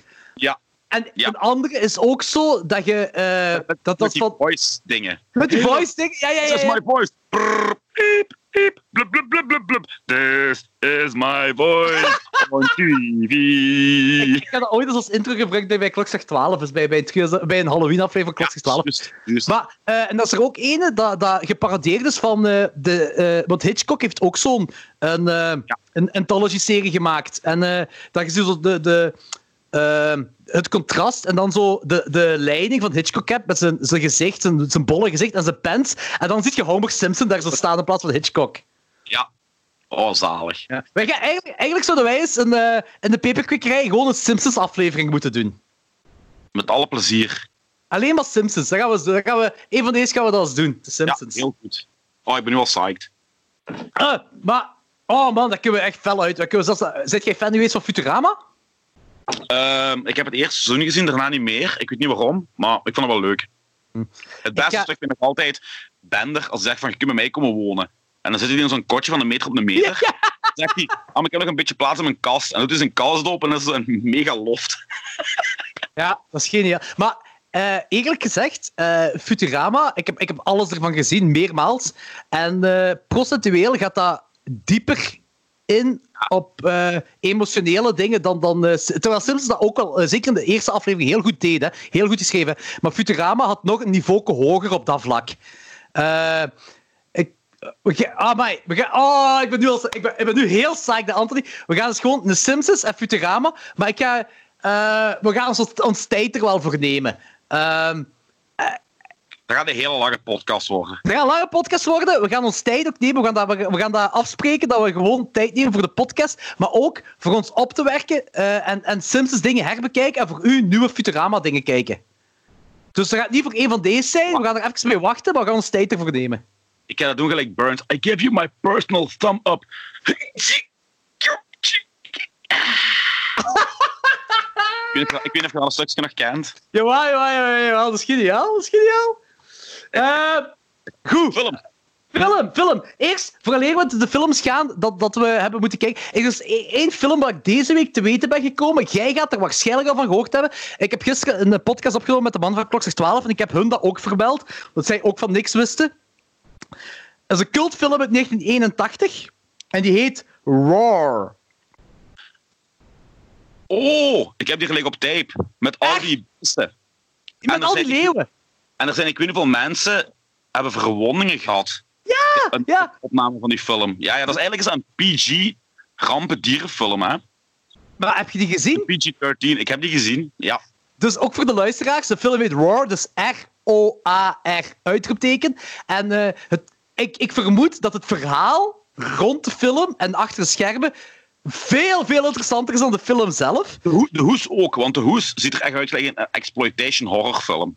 Eh, Ik, ik heb zo een, een poster gezien van Jan de Bond. Dus Jan de Bond was DOP. Jan de Bond, de regisseur van Speed. Eh, Trouwens, Eh, die- heeft trouwens een stuk van zijn haren verloren, omdat er een leeuw nee, nee, nee. Die haren, zijn schedel. Schedel, hè. Ja. Ja, dus de achterkant van de schedel, eh, of, of het vlees van de schedel of zo, is er door een leeuw of een tijger of een van die grote katachtigen er afgescheurd of er, er afgebeten of zo. En ze hebben dat terug erop moeten naaien eh, ja. van Jan de Bond. En eh, dan zei de dag erna of de week erna terug gaan filmen. ja. Dat is Nee, mega respect. stoer. Ik, heb nu, want die, die film heeft terug aandacht gekregen door, door Joe Exotic, dus door die serie Tiger King. Ah. Ja, want blijkbaar zijn ze van plan om die film terug in de cinema te draaien, door Joe Exotic. De, de, de, de, originele. De originele Roar, ja, uit 1981. Dus het verhaal is, voor de luisteraars, eh, die film is gemaakt door een koppel. Die hebben daar bijna al hun, echt miljoenen in gestopt. Dat is een vrij rijk koppel, hebben daar heel veel geld in gestopt. Heeft ook ja, heeft heel veel problemen gehad met het shooten. Ze hebben dat ook moeten stopzetten en dan verder opnemen en van die dingen. Maar dat gaat dus... Ik weet niet juist waar de film over gaat. Dat wordt met enorm veel grote katten, als een leeuwen, tijgers, puma's, eh, al die dingen. Maar Ja. er zijn geen stuntman aan verbonden, dacht ik. Dus allemaal echt acteurs. Ook zo, dus alles is echt. Dus elke aanval van een, eh, van een leeuw op een acteur is echt. Want de tagline is ook. Loris had me gisteren gezegd. eh, maar ik ga even die film opzoeken. Maar heb jij het verhaal. Heb jij die ooit gezien? Anthony. Ja. Heb jij het verhaal mee? Wat was het verhaal eigenlijk? Geen flow idee meer, joh. Want de, de tagline is... eh, oh, Oké, the most dangerous movie ever made. Maar er was nog eens... Ah, eh, no animals were harmed in the making of this film. 70 cast and crew members, crew members were. Dus 70 mensen die gewerkt hebben aan de film zijn verwond door de dieren dat erin meedoen. Ehm, ik, ik, heb dingen, ik heb er heel veel over zitten lezen. Eh, dat gelijk dus Jan de Bond, die, de, die, dat was zijn eerste film waaraan hij ooit had meegewerkt. Hij was DOP. De mensen die Jan de Bond niet kennen, de millennials die Jan de Bond niet kennen, onder andere de regisseur van Speed. Maar ik, ja, ik, maar ik, ik denk wel dat dat. Millennial of niet? Ik denk het niet. Nee, oké. Dus in ieder geval, Speed. eh, wat, heeft hij nog allemaal? gemaakt? Twister had hem volgens mij ook gemaakt. Ehm, heeft hij ook niet een van die Lethal Weapon films gemaakt? Volgens mij wel. Eh, of hij heeft er aan meegewerkt in ieder geval. Maar hij heeft niet zo heel veel films gemaakt. Hij heeft, eh, Speed is het bekendste en Twister, denk ik. Ja. Eh, dat dat bekendste zijn van hem. Hij heeft blijkbaar ook The Haunting gemaakt, die remake uit 1999. Wat, wat ik geen goede film vond. Maar zwart, buiten dat. Ehm is een vrij bekende kerel. En die kerel die heeft dus echt zo... Je vindt ergens een foto van die film met Jan de Bond. Zijn scalp, uh, zo zijn ding is Ja, van is achter, is heb echt zo aan- er terug aangenaaid. Omdat die echte beesten hem hebben aangevallen. En... Maar ik, want ze gaan die film gaan ze dus opnieuw uitzenden. Maar ik wil eigenlijk een documentaire zien over die film. Dat lijkt me gewoon veel toffer. Omdat Ja, dat is ook. hier staat ook zo, hè. The lion attacks in war were, were re- were real. Dus elke leeuwenaanval, elke puma-aanval, dat was allemaal echt. Dat is de meest gevaarlijke film ooit gemaakt. Ehm, zoek ook gewoon alle info op rond Roar. Dat is echt dat is, dat is compleet geschift. 70 mensen die gewerkt hebben aan die film zijn verwond geraakt. Zot, hè? 70! Dat is insane. Dat is insane, gewoon. Dus ik het even vermelden. Maar misschien moeten... Ah, ik heb een paar ideeën voor onze volgende aflevering, Anthony. Dit is misschien eh, wel zo'n film dat wij allebei nog eens... Of jij dan eens een rewatch, ik dan eens voor de eerste keer kijken, die film. Maar ik, ik wil ook een gast uitnodigen voor volgende week voor bij ons. Maar daar zal ik het na de opname even over hebben. Ehm, maar we gaan, we, gaan meer, we gaan meer over War gaan we het meer hebben. We gaan het er meer over hebben. Eh, dat is voor volgende keer. Eerst de films. Ehm, er zijn twee documentaires dat ik gezien heb, die jij ook gezien hebt, Anthony. Ik ga nu wijzen in de camera. Jij, Anthony, jij. Eh, die... eh Eén wou ik het vorige aflevering al over hebben, maar die, die aflevering duurde al vijf uur, dus het was misschien goed om dat uit te stellen tot nu.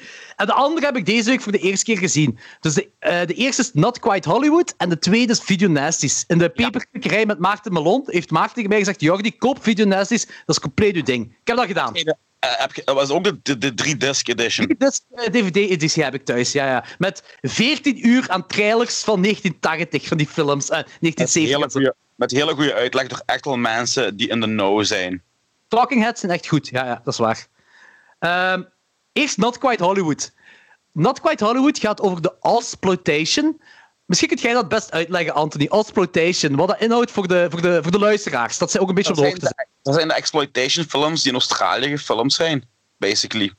En dat Ja, gaat van, van, van, van bikerfilms tot sekscomedies, tot horror. Eh, daar zitten een paar films bij die, die misschien een horrorfan wel zal kennen. à la Razorback bijvoorbeeld. Eh, maar er zitten ook films bij die de meeste mensen niet kennen, die ook wel heel cool zijn. Gelijk eh, Turkey Shoot bijvoorbeeld. Daar hebben ze inderdaad ook over, ja, klopt.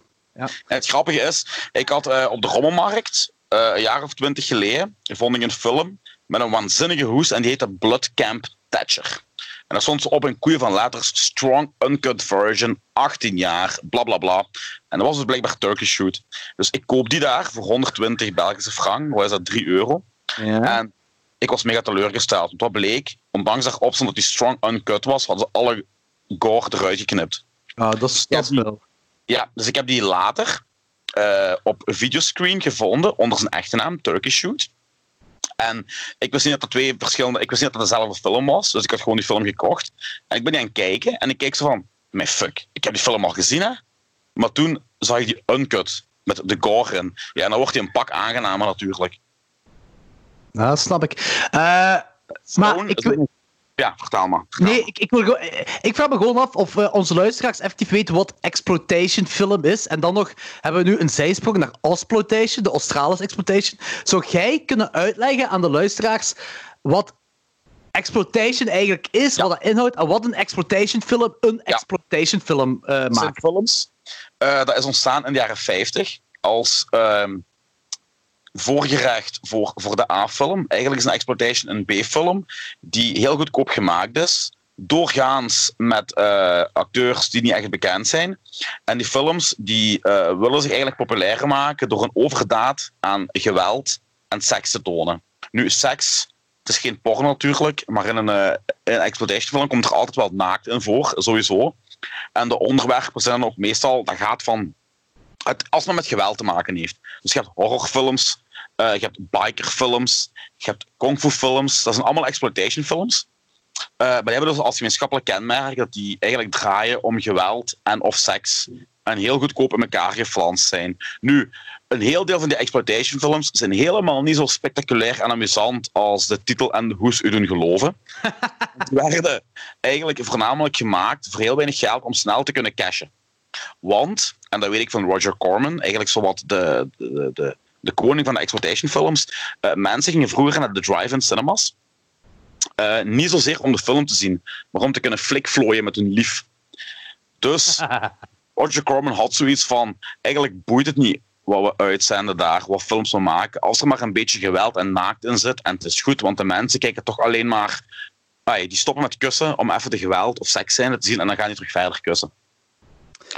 Dus dat zijn En- basically exploitation films. En exploitation heb ik de indruk dat dat eigenlijk de exploitation van het Australisch landschap is. Dus Ja, de, ja. de Australische desert en zo, dat wordt echt zo uitgebuit allemaal. Met dan natuurlijk uw naakt en geweld en dat. Want in die, Ei- Eigenlijk is zelfs Mad Max ja, een exploitation, hè, een exploitation film die onverwachts een mega succes is geworden. Mad Max wordt ook effectief in, de, in die documentaire eh opgesomd. Ze hebben het effectief... Ah, dat weet ik niet meer. Ja, ja.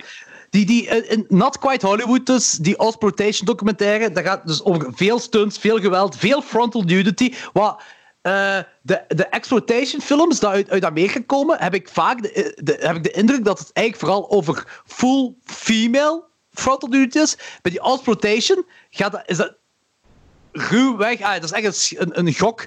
Maar ik heb heel veel piemels gezien. Dus ik denk ook dat het echt zo eh, full male frontal nudity. eh dat er heel vaak in de exploitation films eh, voorkomt. En heel veel invloed op Hollywood films. Kijk, Quentin Tarantino is een van de talking heads. Hij heeft heel veel te vertellen in deze documentaire.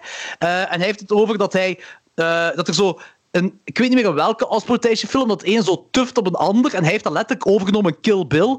Ehm, dan is er in eh, Mad Max eh, het, eh, dat die, die, die zaag doorgeeft voor de, de, de, de ketting door te zagen. Dat een Saw is overgenomen. James Wan is ook een van de talking heads.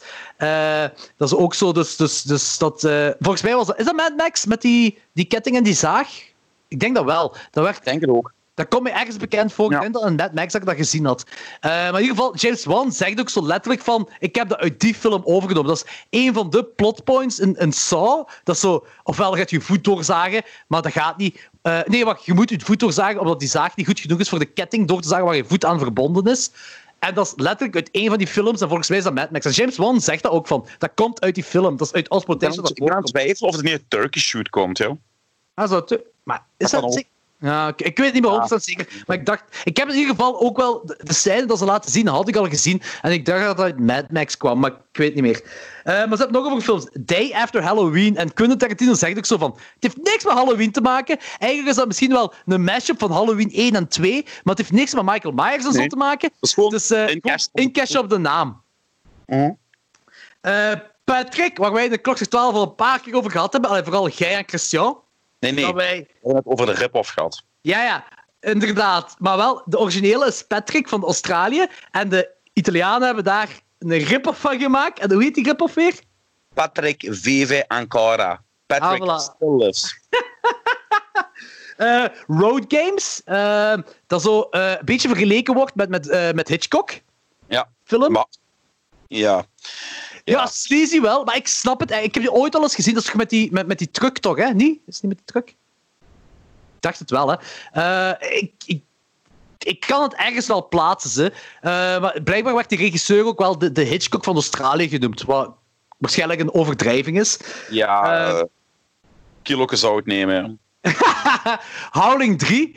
eh, ga, ik, de Howling films.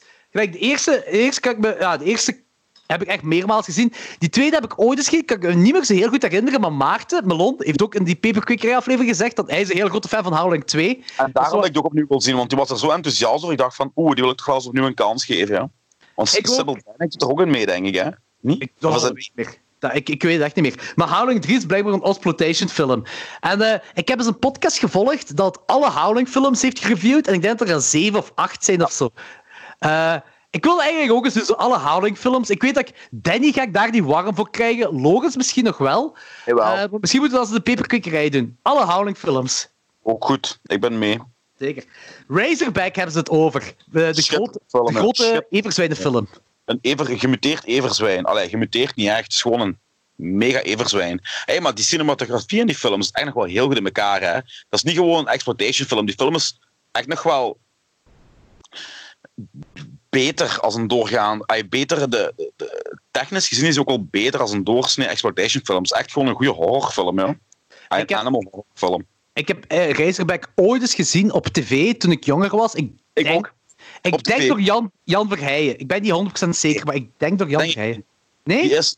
Nee, nee. Niet, niet, ik denk dat hij VT4 is geweest. Niet op, Jan, niet, met, niet op kanaal 2 met Jan Verheij. Ah, oké. Maar in ieder geval, ik heb die ooit eens op tv gezien. Eh, en ik, ik herinner me die ook gewoon als, eh als keigoede horrorfilm. Dus, dus niet echt per se eh eh exploitation film, maar heel goed opgemaakt met- Met Klokslag 12, eh, toen we Xander de Rijken bij ons hadden, had Xander de Rijken gevraagd van...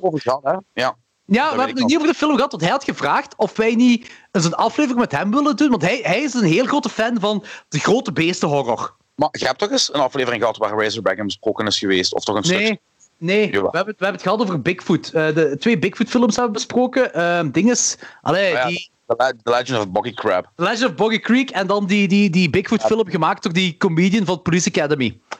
Eh, is dat Willow Creek? Ik denk Willow Creek. denk- Door Bob, Bobcat. Ja. Ja, en eh, toen zei hij van, ja, ik, ik ben een heel grote fan van de grote beestenhorror en jullie zijn de ideale podcast om dat te bespreken. Dus hij wou dan Razorback en Orca. Orca. Ken je Orca nog? Ik ken Orca. Ik moet trouwens stoppen met heel te wijzen en te knikken, want ik, ik heb niet meer door dat de podcast niet visueel is. als, als er een pauze is, dan weten de mensen dat ik gewoon aan het knikken ben of aan het wijzen ben naar u. Altijd, altijd, altijd antwoorden, Anthony. Altijd antwoorden. Ja. Het is geen visuele podcast, echt een luisterpodcast. Eh, maar dus met, met, met Klokslag 12 gaan we met Xander kijken, dat gaat nog wel gebeuren. Eh, gaan we een, een grote beestenhorror opne- eh, grote beestenhorrorfilm aflevering opnemen, waaronder we Razorback en Orca gaan bespreken. Daar, daar gaat er nog van komen. Ehm, en ehm, een film waar ze in deze documentaire nog over hadden. Ik heb die volgens mij nooit gezien, alhoewel er wel alhoewel zo'n zo paar scènes mij bekend voorkwamen. Dat is Next of Kin. Goh, die heb ik heel, heel lang geleden gezien, maar ik herinner me daar geen fuck meer van. Ja. Dat was zo... ehm, ik, vond, ik vond het mega zot, want eh, dat is zo... Dat is zo een, een, een ijspriem of zo, de pin dat zo door een sleutelgat gestoken wordt, dat iemand zijn oog wordt zo à la Fulci door, eh, gepenetreerd. Ja. Maar mega cool beeld is. En ik echt zo, holy shit. En dat was echt zot. Ja. En er waren zo'n paar dingen dat me bekend voorkwamen. Eh, Quentin Tarantino heeft het heel fel ook over die film. Die wil ik wel zien. En dan, dan hebben ze het ook in die film over de, de Exploitation, de, de, de, documentaire Not Quite Hollywood is van 2008. En ze hebben het erover dat dat op dat moment een kleine comeback is aan maken met films zoals Rogue en Wolf Creek. En, Ja. eh, want we hebben nu met, met Klokslag 12, hebben wij, gisteren hebben wij eh, Rogue besproken, wat trouwens een heel tof krokodillenfilm is. Maar Wolf Creek, inderdaad, eh, daar kan ik nog meer in plaatsen. Oké, Rogue is ook wel vrij low budget, maar, maar Wolf Creek is echt... Dat is, dat is ja, heel bloederig. Er wordt echt iemand in gemarteld ook. Ik weet wel goed...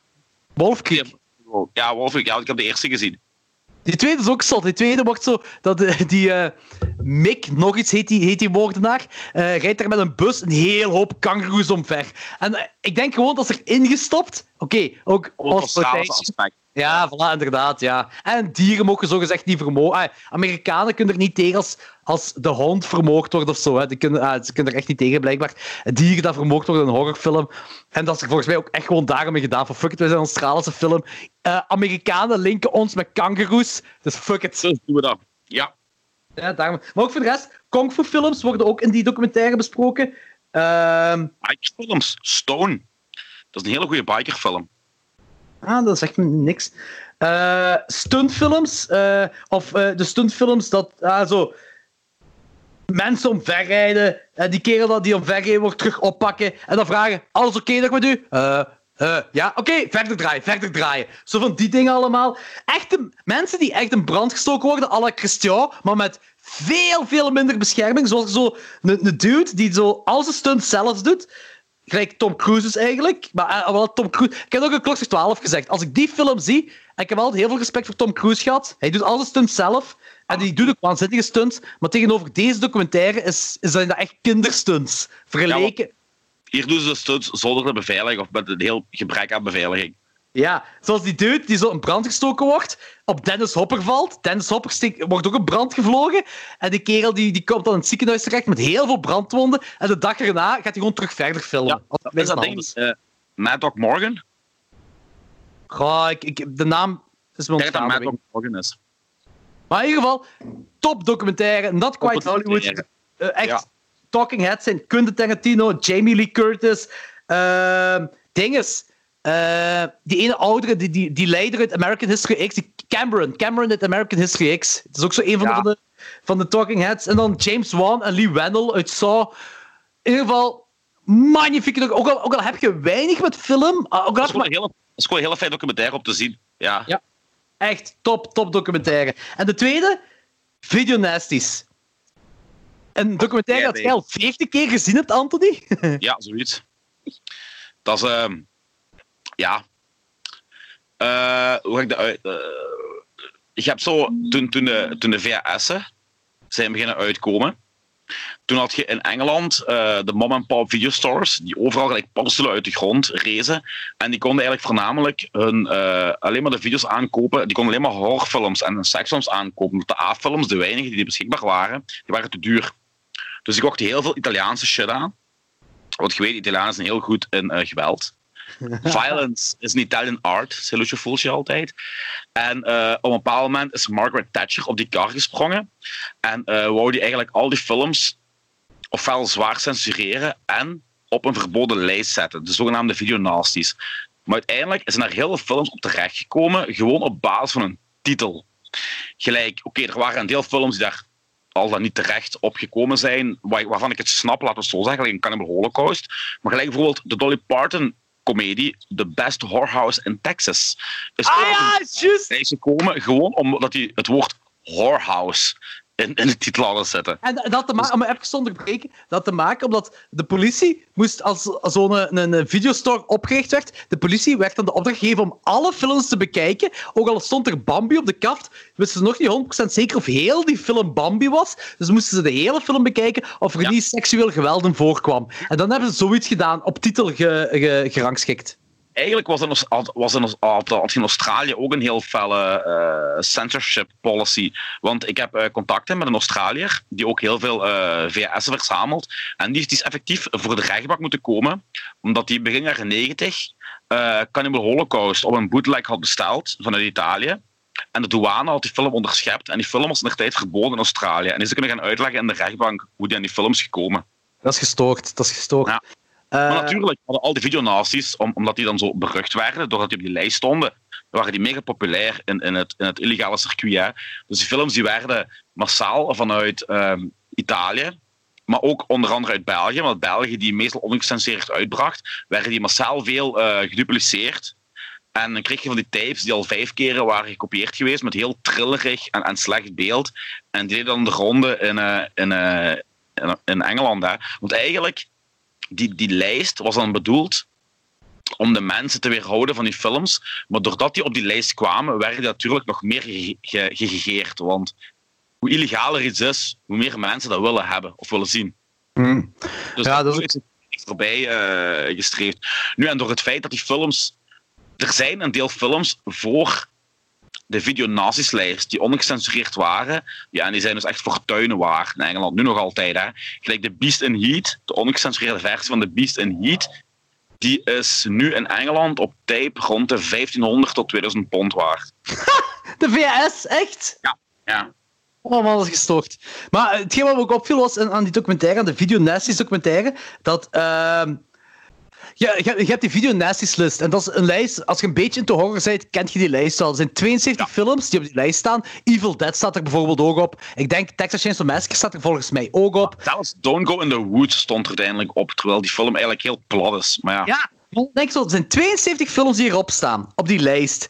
er zijn zoveel honderden films meer die er die zijn uitgebracht in die tijd, die Veel nog, ja, die nog gestolen zijn, die niet op de lijst staan. Maar zat buiten dat, die, die, eh, die documentaire, die laat gewoon ook heel goed zien hoe die censorship, hoe outrageous dat was in de UK in de tijd. Ja. Dat is dus die videoshop owners. Je hebt zo een kerel die de eerste keer zo, dus die lijst kwam uit, en een van die kerels, eh, een kerel, een videoshop owner, had dan een film van die lijst, ik weet niet welke was nu Cannibal Holocaust of Evil Dead, maakt niet uit. Een film had hij verhuurd.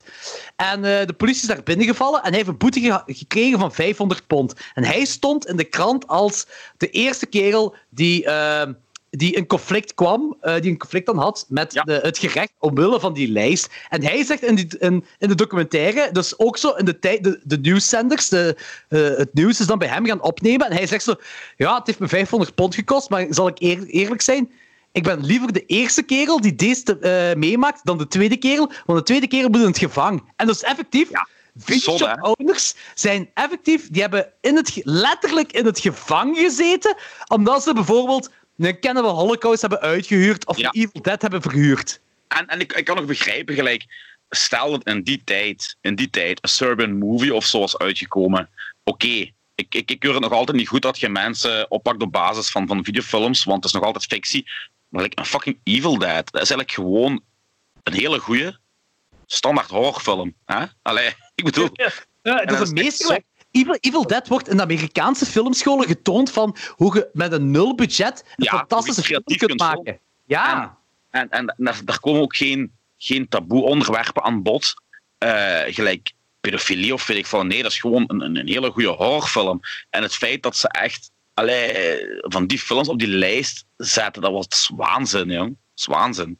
Ik vind, maar ik vind ook gewoon, zelfs als je geen horrorfilm-fan bent, eh, gewoon een fan van documentaires bent, vind ik, eh, als je daar gewoon een fan van bent van documentaires, vind ik het nog altijd gewoon eh eigen must-see om gewoon te weten van hoe die censorship in de UK werkte. En omdat je ook, je krijgt eh, eh, mensen met een doctoraat, krijg je ook aan het woord. Mensen met een doctoraat die toen in de tijd, in de jaren 70 en de jaren 80, eh, deze films verdedigden. Eh, of ze nu fan zijn of niet van die film, maakt niet uit. Ze verdedigen gewoon het recht om, om vrij te kunnen maken in fictie wat, wat, wat, wat je wilt doen en dat dat uitgebracht mag worden. En als er een kerel die aan het woord komt en die komt op laatste nog meer aan het woord en die heeft een heel mooie quote, vind ik. Die kerel heet Martin Baker. Eh, dat is een kerel met een doctoraat die toen in de tijd, in de jaren 70, de jaren 80, al die films verdedigde. En ik weet niet of hij fan, Ik denk niet dat hij fan is van die films, maar hij verdedigde wel het hele concept. Eh, en hij was tegen in principe tegen de lijst, als in van, hij vond die censorship gewoon kut. En hij zei van, the next time there is a panic, we won't remember how stupid the last time was. Ja. Dat vind ik een heel mooie quote, want hij zegt ook zo van, eh, we hebben heel die shit meegemaakt met videonasties en iedereen beseft, zeker in deze tijd, die, die documentaires van 2000 en, eh, 2010, iedereen beseft wel hoe fout dat, dat was om dat te censoren, om, om daar mensen voor in het gevangen te stoppen. Maar de mensen, de autoriteiten die ervoor gezorgd hadden dat die, die mensen in het gevangen kwamen en zo, die they don't give a shit op het verleden. Die kijken er zelfs niet naar. Ze hebben dat gedaan, hup, nu kunnen ze iets nieuws gaan censoren. Oké, dat was een fout. Hun boeit niet dat ze een fout waren. Ze gaan nu gewoon kijken, dit is in dit leven nu een, twee, een eh, 2000 of 2010 of 2020, maakt niet uit. Nu is er dit fout en we gaan ons fixen op dat. Ja. Verleden maakt ze gekloot uit en ze, ze bekijken, ze leren niet uit hun fouten. Dat is geen wat hij wil zeggen. En dat is eigenlijk mooi aan die documentaire, want je kunt eigenlijk documentaire qua thematiek volledig loskoppelen van, van, van films. Eh, die film, die, weet- die, die lijst, die is in gang gezet door Margaret Thatcher. Een van de grootste kutwijven die ooit in eh, de UK geleefd hebben. En ehm, als je documentaire ziet, dan eh, besef je eigenlijk onder wat voor een soort regime Engeland toen heeft geleefd. Want Margaret Thatcher ging, ging, ging veel verder dan alleen maar het censureren van films. Die, eh, was, ook, die was ja, ten eerste om te beginnen al heel kapitalistisch. Die had zoiets van de working class. Dat zijn, dat, zijn, dat zijn nitwits die we onder de duim moeten houden, zodat die niet in opstand komen. En die regeren het land onder, onder een ijzeren hand. Eigenlijk was een halve dictator. Ja. En daar kun je eigenlijk documentaire wel op, ehm, op, op alleen moet ik dat zeggen, je kunt je documentaire in, in die context ook plaatsen. Dus je documentaire gaat veel verder dan alleen maar louter het, censure- het censureren van horrorfilms. Die gaat politiek gezien veel verder. Dat is echt een, een, een tijdscapsule die geregistreerd wordt, documentaire. En dat maakt die documentaire ook zo heel goed. Correct. Correct. Ja, vind ik ook. Ik, vind het, eh, ik blijf erbij. Zowel Not Quite Hollywood als Video Nasties, de beide documentaires. Voor iedereen dat gewoon een film heeft gezien. Of maakt niet uit. Gewoon als je interesse hebt in documentaires, in, in real life stuff dat gebeurd is. Dat is essentiële filmgeschiedenis. Ja. Het is misschien het horrorgenre en er wordt neergekeken op het horrorgenre.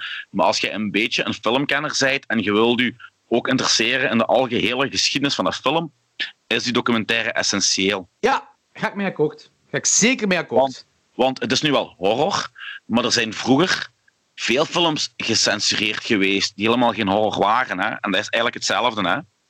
Ja, ja dat, dat- je kunt dat linken aan deze documentaire. Ja. Ja, zeker Ja. weten, zeker weten.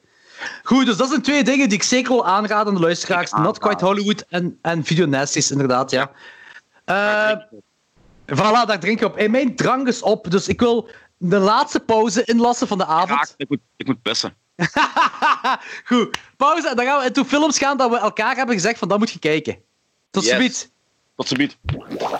Oeter, oeter, oeter, oeter, oeter. Met Jordi op de scooter.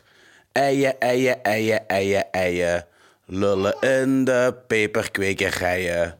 Ukke, ukke, ukke, ukke, ukke. Hij zal zich moeten bukken. Als ik mijn uier in zijn mond steek, dan heeft hij melk voor een week. Wij gaan naar de winkel en willen niets kopen, maar ons geld dat is gaan lopen. Rijden weer naar huis, is geen eten mee, daarmee doet mijn. Alle mensen gaan naar de bank, maar de bank automatisch leeg. Ja, is crisis, het geld ziek. Dit is schuld van de politiek. Alle mensen gaan naar de bank, maar de bank automatisch leeg. Ja, is crisis, het geld ziek. Dit is schuld van de politiek.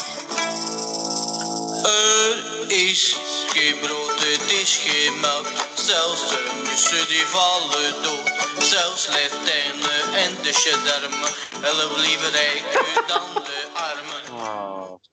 Alle mensen gaan naar de bank, maar de bank automatisch leeg. Dit is crisis. Dit is schuld van de politiek. Alle mensen gaan naar de bank. Ah, Weer de geniaal. hele, hele dag in mijn kop pot. Ja, zeker. Christopher White, zo moet dat. Goed, Anthony. Ehm, we hebben gezegd dat we wat films gingen kijken. Ehm jij had gezegd dat je tegen deze week ook M een rewatch zou geven. Ja. Gewoon, dus dat betekent dat we nu al twee weken achter elkaar M eh, zo'n silent gaan toch. Gelijk die verdient, veronderstel ik. Silent toch, hè? De wat? De silent movie M toch, hè? Fuck you, jongen. Fuck you. Ah, ik schaam me voor die fout, Anthony. Ik schaam me daarvoor. Don't. Don't. Maar vertel het eens. Ja, dat is een meesterwerksken, hè. Ik vind het zot dat je eigenlijk in, in, in 1932, 33, 31. hoe je zo'n film kunt maken in die tijd, jong. Want er is op een bepaald moment ook een, een vrij lang ehm, een, pannen, een panshot. Als Ja. die, ehm, dan zie je die ene saucis eten en die andere drinken en die andere Ah. staan.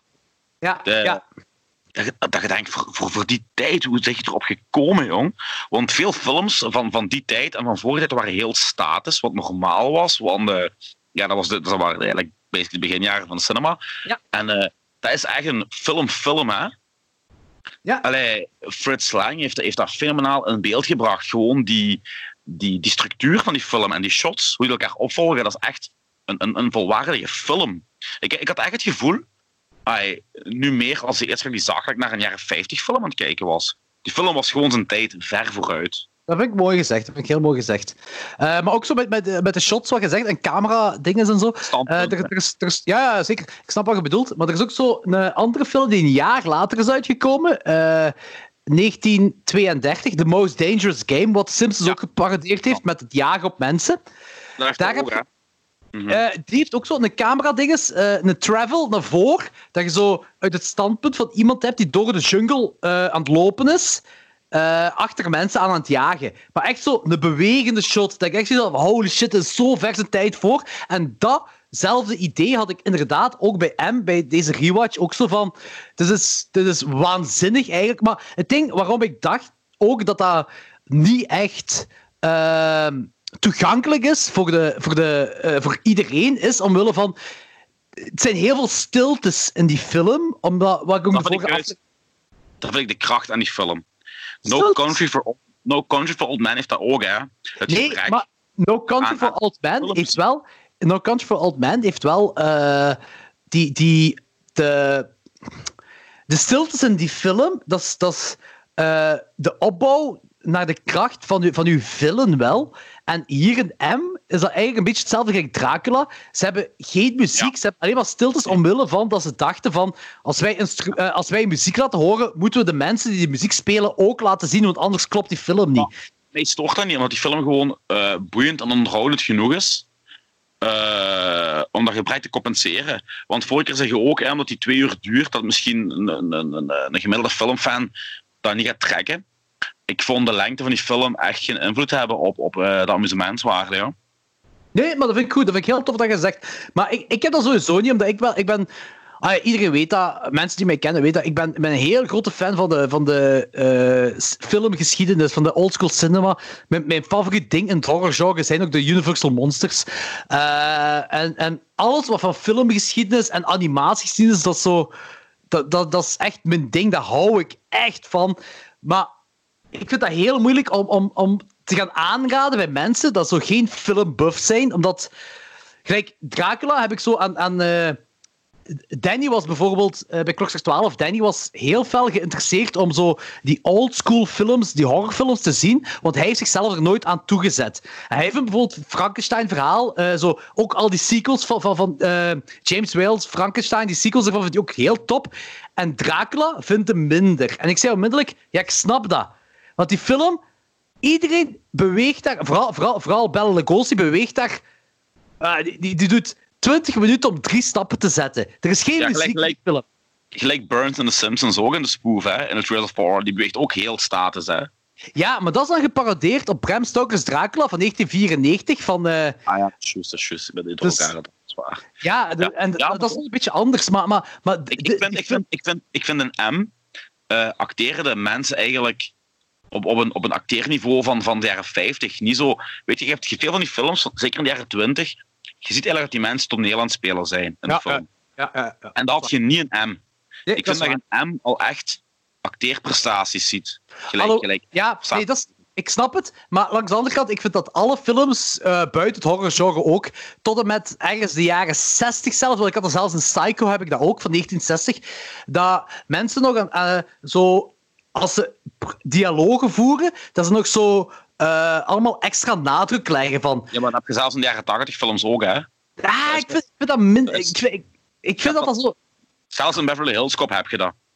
Ik vind, je begint die, die hele vloeiende beweging, die, die krijg je pas. Ja, je hebt natuurlijk films in de jaren 70 die dat gehad hebben, maar de, Ja, wel, ik wou je zeggen, de jaren 70 heeft die omswitch, denk ik, gemaakt. In het algemeen. Je zult wel overgangsfilms Ja. hebben in dat. Maar in de jaren 50, de jaren 40, de jaren... En M heeft dat ook wel. Maar ik snap wel wat je bedoelde. Met, dat is, eh, als ik de silent movies... Silent movies ging echt om de expressie van lichaamstaal. En Ja. ze hebben, het heeft decennia lang geduurd om die expressie te counteren naar eh, ehm, natuurlijkheid. Dat klopt. Maar ik vind dat je dat in M minder hebt. Gelijk die, die, die, die, eind, die eindscène, waar, waar eh, Pieter Lorre, de kindermoordenaar, Ja. eh, zegt ai, waarom die het doet. Alleen niet waarom die het doet, maar waarom die zegt van, eh, je weet wanneer die eigenlijk begint te Ja, flippen. ik weet wat je bedoelt, ja. ja. ik, ik, ik vind dat sterk geacteerd voor die tijd, jong. Dat Ik is- vind dat ja, heel ja. sterk. Dat is waar, dat is waar. Maar ik, ik, ik, snap perfect wat je wilt zeggen. En ik snap ook dat dat... ehm, dat, dat je zegt, dat, is- dat is voor... Ik heb ook in de vorige aflevering gezegd, dat is heel voor op zijn tijd op verschillende vlakken. Je hebt nu een paar andere punten aangekaart. Maar ik vind ook gelijk eh, het deuntje, het fluiten, eh, dat, dat gelinkt wordt aan de seriemoordenaar. Ja, dat het dus. Dat dat gelinkt wordt aan een seriemoordenaar. eh wat bijvoorbeeld bij, bij eh, Cape 4 gebruikt wordt. Wat de Simpsons ook weer... De Simpsons is echt de, de rode draad in deze aflevering. Hè? Ja, Wat, wat, dus het Sideshow Bob doen. Want je mocht... Meer mensen gaan Sideshow Bob kennen dan Cape 4. Meer mensen gaan dat kennen dan de Robert De Niro dinges. Dus het Sideshow... Ik noem dat het Sideshow Bob deuntje. Dat is zo het, het dingetje zo van... Dat wordt altijd constant gebruikt bij Sideshow Bob als dat in beeld komt. En Cape 4 heeft dat gedaan. En dat wordt in vrij veel films gedaan. M was de eerste die dat deed. Een deuntje linken aan uw villain. Wat Ja. ik fenomenaal vind. En ook- eh, wat ik heel cool vind, is de, de, de Peter Lorre, dus de, de, de moordenaar, de kindermoordenaar. Die kerel met zijn grote oogballen.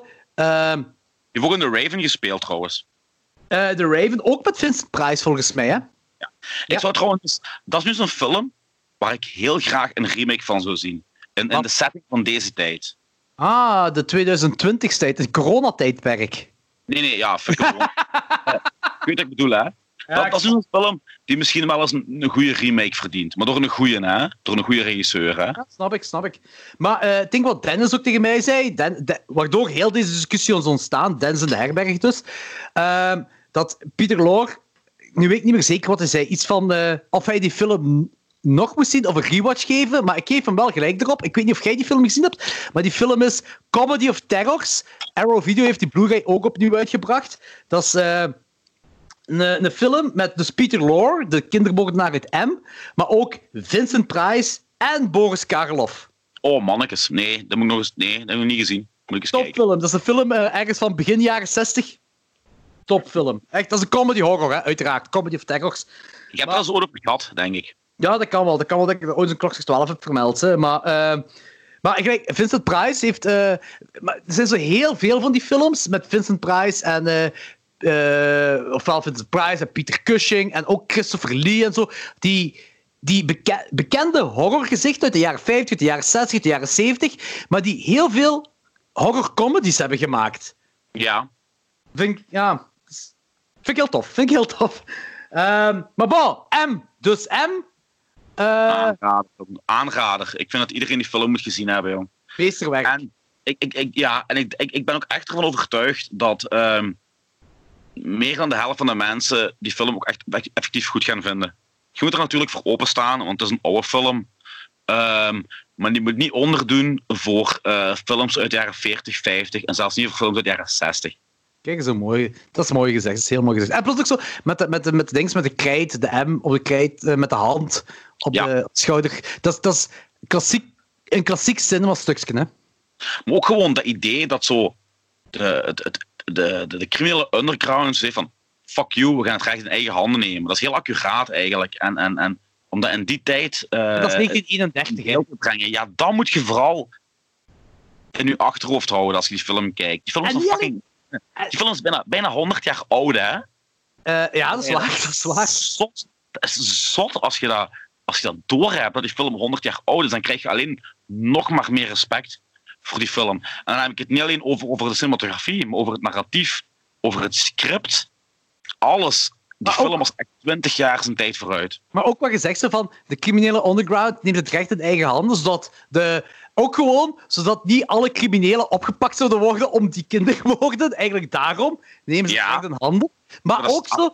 Bedenk, dat is... ze houden hun eigen rechtssysteem, zijn ze aan het doen. op, op het einde hebben ze heel die trial met, met eigen... En dan toch, dat vind ik ook zo mega cool, ze nemen dan het recht in eigen handen, maar ze geven toch de moordenaar een kans om zich te laten verdedigen, omdat ze toch de rechtsstaat willen laten zegevieren. Ja, inderdaad, dat wil ik Mega zeggen. cool. Want die kerel zegt ook van, ja, ik heb de...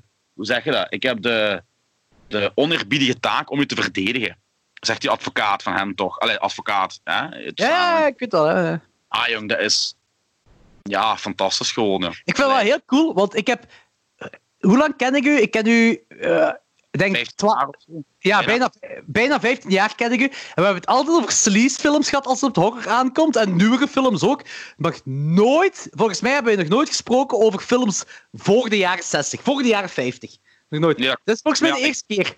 Ja, maar dat is, ja, ik heb mijn perceptie ook tegen. Hè. Ik sta zo bekend als de koning van de kaas en van de sleaze en van de slechte shit. Maar dat wil niet zeggen dat ik, dat ik, dat ik een, een, een effectief goed gemaakte film niet kan appreciëren. Integendeel, hè. Ja. Ik bedoel, Ik ga- eh, een heel ga- deel van mijn favoriete films zijn echt meesterlijke klassiekers, hè. Ik ga even... De, ik ga je straks pas zeggen welke. Hè. Ik ga één film op de lijst aanvullen. Eh, Dan hebben we er vijf, dus dat is ideaal. hè. Ja, voilà, dan hebben we vijf. Eh, dat is een film die wij met Klokslag 12 eh, recentelijk besproken hebben. Dat is een film uit de jaren 40, denk ik, of de jaren 50. Ehm, dat is een klassieke film, eh, maar vooral de, dat, is, dat is een sequel. Maar de originele films zijn, zijn meer klassieker. En ik het zelfs pas zeggen welke dat is. Maar het zelfs Eh, maar ik ben heel sterk daarvoor. Maar bon, M, M, ik denk eh, Dennis en alle anderen die iets zoiets hadden van Jordi, wat de fuck het gaat zeggen dat M een silent film is. We hebben nu twee afleveringen gewijd aan M. Eh, maar nogmaals, ik zie wel om mij op die fout te Dennis. Dat is wel, eh, je, je hebt daar 100% gelijk in. Ik had nooit mogen zeggen dat het silent film is. En ik heb dat zelfs in de aflevering waar ik M heb besproken, heb ik nog eens gezegd dat silent film was. Dat is, dat is niet oké. Eh, dus een magnifieke, een van de eerste films. Eh, de eerste paar honderd films of zo, dat terug in, dat, eh, met, met sound werkte. En het is een magnifieke film. De voorganger op CSI Miami. Voilà. M is Ja. de voorganger op CSI Miami. Dat is een feit. De volgende film, en die ben ik heel... Oké, jij hebt al tegen mij gezegd dat je die film kut vond. Ehm, ik, heb, oké, ik heb tegen Anthony gezegd, we gaan drie films bespreken. We gaan het over drie films hebben die ik in mijn kindertijd gezien heb en sinds mijn kindertijd nooit meer gezien heb. Eh, en de eerste daarvan is André. 2,5 op 5 op Letterboxd, alleen voor de zeehond. Maar Weet je, het, het weet je wat het probleem bij die film was voor mij? Ik, ik, eh, ik heb graag op het einde stond een feel-good movie. Hè? Ik vind het allemaal heel goed, hè? Maar dat moet niet in je gezicht gesmeten worden met 10 kilo suiker. Ja, dat, dat is die film wel. Maar En oh boy, die was, oh, die was op zoveel momenten zo cringy. En ik vind ook, als je een feel-good movie hebt, dan heb je meestal ook een, een, een- kindje wat heel charmant is. En wat zo, oh, weet je. en Tony maar- was niet charmant, of wat? Nee, die probeerde, dat, dat, kind probeerde zo hard dat ik zat van, Wa- wa- oh, verdwijn gewoon met die Oh. hond, met die Voor, zeehond. voor Ga de luisteraars, André, dat is een film gebaseerd op een waar gebeurd verhaal eh, over een visserdorpje, vi- visserdorpje dat een, een, een, een zeehond... Ik weet niet, eh, dat is een zeehond-ding. En de- er is een zeehond dat bij een familie terechtkomt. En die, die familie adopteert basically die Ja. zeehond. En het kind, eh, het- de, de kleinste, de, de jongste dochter van, van die familie adopteert. Ah, zo, die wordt heel veel bevriend met die zeehond. En die vader wil die zeehond adopteren. Eh, maar je hebt dan wel de quote-unquote rivaal van, van die pa. Eigenlijk is dat geen rivaal, is gewoon een alcoholieker. Die, eh, die, eh, dat is een bekende visser. En die haat zeehonden, want zeehonden eten zijn vissen op en die komen de netten terecht van zijn. En, dat is, en hij moet eigenlijk zijn familie voeden met het vissen dat, de vissen dat hij vangt. Dus de zeehond is eigenlijk, de zeehond in het algemeen is eigenlijk zijn vijand, omwille van dat hij de vissen opeet. Antagonist. Ja, daar gaat die film eigenlijk over. Nu, ik moet zeggen, ik kan even een beetje kadreren. Dit is een, is een kinderfilm. Dat is één ding. Het is gigantische kinderfilm. En ik heb die ook gezien als kind. Ik heb die, eh, mijn ouders hadden die gehuurd voor mij. in het jaar dat hem uitkwam. Dat was een van de nieuwste video's dat toen uitkwam. En die film is van 93 of 94, kan dat? 94. 94. Dus 94 was ik... Mijn pa huurde toen voor mij Halloween 4. Ja, maar oké, maar je is een boomer. Ik was zeven jaar, Anthony. Dat is eh, een groot verschil. nee, ik was, ik was effectief ik was zeven jaar. En die werd... Dus ik, ik, ik kreeg dan te huur. En ik weet nog dat datzelfde jaar met kerstmis kreeg dan mijn nicht kreeg deze video cadeau. En ik kreeg dan een film over een kleine ijsbeer. En ik zei zo tegen mijn ouders... Waarom kreeg mijn nicht die film waar ik als kind... was eigenlijk krop in mijn keel, die film. Maar ik zeg als kind, want ik ga zelfs op terugkomen. Was dan krop in mijn keel, die film. En ik kreeg dus een of andere ijsbeerfilm waar ik niks mee heb. En ze hebben mijn nicht en ik die films gewisseld. En ik heb die dat jaar en het jaar daarna nog een paar keer gezien. En sindsdien niet meer. Dus de eerste keer die ik terug opnieuw zie. Het zotte, wat ik vind, is dat ik... De film dat ik vanaf mijn zevende of achtste niet meer gezien heb... Ik zie zo van... Oké, dat gebeurt nu. En ik kom dat herhalen qua quote. En dat en Ja. dat en dat en Pacey van Dawson's Creek. Ja, Pasty van Dawson. Juist. Ah. Dat is het eerste wat mij opviel. Het ding waarom ik die als kind... En ik, ik snap het... Ik moet ook... oké, ik ga nu eerlijk toegeven. Ik had verwacht om die na eh, wacht, ik ben nu 32, dus na een goed 20 jaar opnieuw te zien, dacht ik wel dat de nostalgie mij zou overvallen en dat ik overweldigend zou zijn. is niet gebeurd. is niet Bij een andere, bij een andere film, bij de volgende film die we gaan bespreken, wel. Maar bij deze niet. Ah, wacht, daar heb ik ook nog iets over te zeggen. Eh, maar eh, in ieder geval, deze film, ik snap waarom ik die als kind heel tof vond, want die, die gebruikt het Stephen King-methode van coming of age. Dus eh, speelt zich af in de jaren 50. Ik weet niet waar het echte verhaal zich afspeelt, maar eh, in de Ja, film... eh, 64. Of jaren, jaren 50, jaren 60, eh, maakt niet uit. En je hebt die voice-over, gelijk Stand By Me ook doet bijvoorbeeld. Ehm, en je hebt dan een, eh, een, een rock'n'roll montage heb je daarin. Ook zo met gelijk die zeehond dat zo alles nadoet van wat, wat, wat, wat die kleine, Ja. wat, wat, dat grietje nadoet. Dat is echt zo een, een, een montage, gelijk ze team America zeggen, maar dan met rock'n'roll muziek, waar je ook een Stand By Me hebt. Eh, en dan heb je zo dat klein tussenstukje, gelijk in Stand By Me heb je zo dat verhaal van die, eh, die fat guy met die eetwedstrijd, die pie-wedstrijd. Ja, en, ja. en hier heb je niet per se een verhaal, maar wel zo dat tussenstukje met de barbecue, waarbij een pintje gewisseld wordt, zodat die jongeren zelf bier aan het drinken zijn. Waar je zo later in je tienerjaar... ah, ik heb dat in ieder geval wel meegemaakt, dat we bier begonnen stelen van, van ons... ah, als onze ouders een barbecue hielden, en dat je dan een bier steelt, omdat je te jong bent om bier te drinken, maar je steelt het wel met je maten. Die dingen, dat is zo echt dat coming-of-age gedoe, zit erin. Eh, maar hetgeen waarom die film mij bijbleef, was omdat ik in mijn, mijn pre-tienerjaren... Ik had even een krop in mijn keel met heel dat André-gedoe. eh, met, met de zeehond. Eh, en ik heb altijd gezegd, André is een film dat, u, dat je aan uw kinderen moet laten zien, want...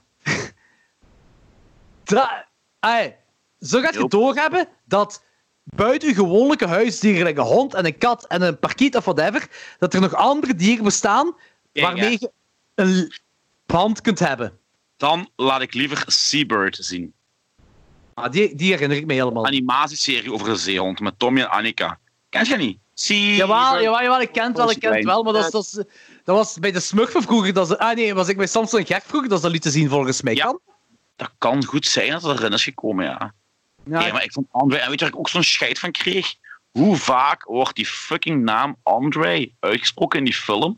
Als ik echt elke keer dat de naam André uitgesproken moet worden, niet, niet een opvoeding dronk, maar gewoon een slok van een pint, ja, dan zou ik kunnen afvoeren van een fucking alcoholvergiftiging. Ah! André, André, André. Met flikker op, man. Ja, echt Oké. waar.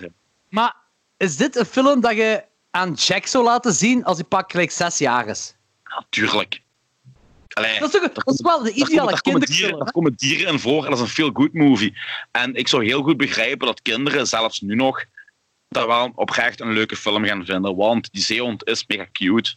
Ja, Allee, en- die trekt, en- trekt van die kopjes. En, en, ja, maar je kunt... Kijk, er zijn films die bedoeld zijn voor kinderen of tieners, waar je als volwassene nog altijd in deze tijd een plezier aan kunt beleven. ja, Maar. André hoort daar niet in thuis. André is echt een film voor, voor, voor, voor maximum 12-jarigen, om die even rustig te houden, dat je even kunt gaan chillen of een pint kunt gaan drinken en je kleine voor de tv kunt zetten. Eh, maar meer ook niet. Maar snap je waarom ik die als, eh, in mijn kindertijd, waarom ik daar echt wel een band Ja. mee had? Eh, ja, ja, maar dat snap ik, hè. Dat snap ik, hè. Dat snap ik 100%. Ja, maar ik, ik Maar moet... om als ik- ik- volwassene terug te zien, Ja. nope. Ja, ik, eh, dat, is, dat is ook hetgeen wat ik toegeef. Zo van, het deed mij ook, ik had ook geen krop meer in mijn keel. Want je hebt heel het verhaal met Pacey en, en dan ah, eh, heet het Joshua Jackson en zijn vader, de alcoholieker. Dat dan zo, je, je weet ook hoe de film gaat uitdraaien. Eh, gelijk, En, en dat dat ligt ook zo te vingerdik op allemaal. Ja, ja. Maar als kind besef je dat niet. En nee, dat is oké, dat is oké, dat is oké. Maar als volwassene, nee, nee. Maar nee. toch geef je die een 2,5 en je buist hem niet. Ja, nee, voor de zeehond. Wel, ik geef, ik, geef, ik geef hem een 3. Ik geef hem een 3 op 5. Ehm, ik denk, gelijk die, ehm, zal ik het zo zeggen, gelijk in mijn geheugen was, als in de achtjarige kerel dat ik hem zag, was dat een 4 op 5. En nu een 3 op Kijk. 5, omdat ik heb, die, ik heb de, de, de emotionele... Ah, zo, ik heb de emotie niet meer mee. En eh, ik... En dat was eigenlijk het hele uitgangspunt van die film. De emotie. Dat, ik had toen als klein kind eigenlijk krop in mijn keel. Ook zo, na- bij die aftiteling heb je zo de echte beelden van die André. Dus, dus de echte zeehond. Want het echte verhaal is echt een heel mooi verhaal. Ook, Want toen de aflevering begon, heb ik hem onmiddellijk afgezet. En dacht ik van, oh, ideaal, ik daar door ben. dus ik heb dat niet gezien. Nee, ik, heb- ik heb zo... De, en oké, de zeehond in de film is een echt een heel mooie jonge zeehond. De zeehond in het echt is echt zo een lelijke oude met witte vlekken en zo. Best wel. Scheetwater en boert en vreet eigenlijk zo basically ons nu. Ja, dat maakt het nog mooier, het echte verhaal. Maar het echte verhaal, is, het echte verhaal gaat wel ongeveer recht evenredig. Ah, ik bedoel, het zeehond, zeehondverhaal. Dus niet alles wat er zo met, met de nabije personages gebeurt. Maar het zeehond, dat is echt wel zo van... Er wordt gejaagd op zeehonden, omdat de zeehonden de vissen opeten. En de vissers in, dat in, de, die vissersdorpje, die zijn er kwaad om, omdat hun inkomen verliest. En dat is allemaal heel begrijpelijk als volwassenen, omdat dat zijn vaders die een gezin willen onderhouden. Maar als kind zit je alleen maar... Dat zijn Ja, ja. stoute mensen die een zeehond willen doden. Maar het is, wel, het, is wel, het, is, het is wel effectief dat gezin, dus die vader, wou effectief die zeehond adopteren, omdat de dochter daar een connectie mee heeft.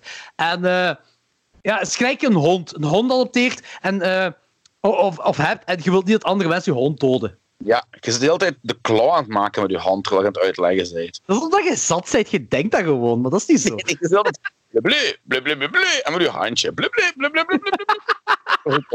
Ah! Ah, kom. Hey, kom, volgende film, want anders zijn we weer vijf uur bezig. Ja, dat is waar. Volgende film, The Wizard. Oké, mag ik oh, beginnen? nee, sorry, wacht even. Vorige film.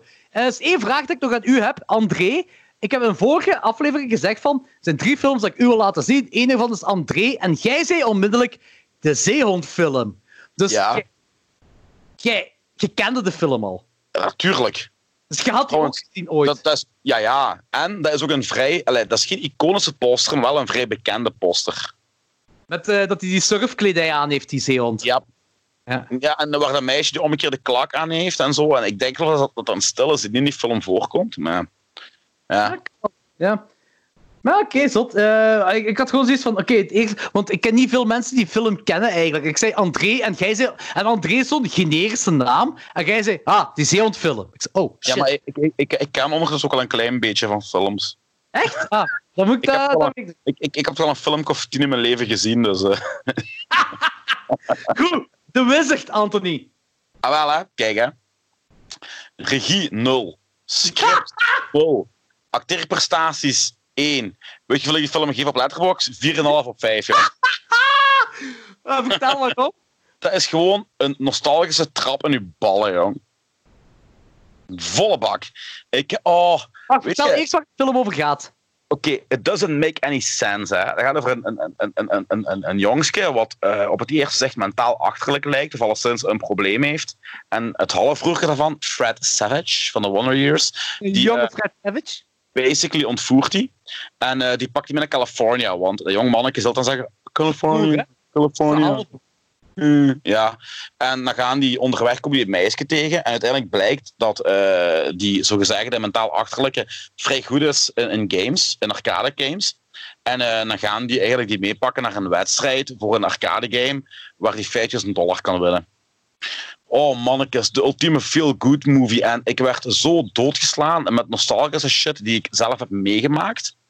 En ja, dat verwarmde mijn hart. Volle bak, jong. Ik zeg je, de film is gezien, trekt op geen hol. Ik bedoel, kom aan, langs de ene kant, wie, als er twee kinderen, ene van, van, van tien en ene van vijf, die gaan even liften en iedereen pakt die Ah, mee. die?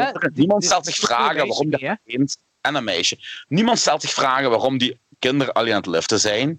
Die mogen even meedoen aan een eh, wedstrijd in Las Vegas met 5000 dollar prijzengeld. Niemand vraagt zich af waar zijn de ouders om toestemming te geven. Op een bepaald moment is dit in een casino.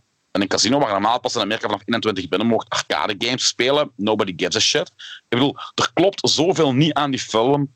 Maar toch, die blijft zo fucking cool. En dat is waarschijnlijk alleen maar omdat ik die periode qua games en shit allemaal effectief heb meegemaakt. En ik heb mij geamuseerd van de eerste seconde tot de laatste seconde. En op een bepaald moment herinner ik me terug dat een van die quotes die in die film gebruikt worden, eh, de quote is van eh, een nummer van Horse the Band. Echt? Op een bepaald moment zegt hij Power Glove. En Power Glove is ook een nummer van Horse the Band. Nu, de Power Glove, ik weet niet of je dat gekend hebt, maar dat was Ja, van echt zo- Nintendo, hè? de, de, de, de, de joystick handschoen die totaal niet werkte. Plus die- Anthony. Nightmare on Elm Street 6 is gebaseerd op de Power Glove. Ah, echt? Dat weet ik al niet meer. Jawel, jongen. Dat is zo, dat is zo Freddy Krueger, je neemt die Power Glove en is dan zo aan het gamen met de personages die aan het dromen zijn over Freddy Krueger. Ah, dat weet ik al niet meer. Eh, De Power Glove. Of vijf, vijf of zes. Ik denk zes dat dat was. Wat, is wat. ook zo eigenlijk, eigenlijk heel schaamtevol in, in, in The Wizard is die product placement van Nintendo. Hè? Dat is echt gewoon één grote reclamefilm voor Nintendo. Trouwens, en dat wist Chris mee te vertellen. Eh, die film die gebruikte beelden van Super Mario Land 3 en die was toen nog niet uit. Dus Nintendo heeft eigenlijk die film gebruikt om, om, om een game te lanceren. Dat is wat Martel ook, ook tegen mij zei. Van, Want ik vroeg aan Mar Martel, ik zei, ik, zei, ah, nee, ik zei van, ja, de Wizard, film van mijn jeugd, dat ik één keer gezien heb. Letterlijk één keer in mijn jeugd gezien heb, Ja, maar altijd is bijgebleven. Wat? Ik ook, toen. Ik had hem één keer gezien voordat ik de rewatch had gegeven. Ah, wel, voilà, ik ook ene keer. Ik, ik, ik herinner me nog heel goed. Ik was bij mijn oma. En eh, ik was in de living. Was ik dan, op VTM was dat. Op VTM. Die film heb ik gezien. En dat is me altijd bijgebleven. En ik zei al lachend tegen Machteld.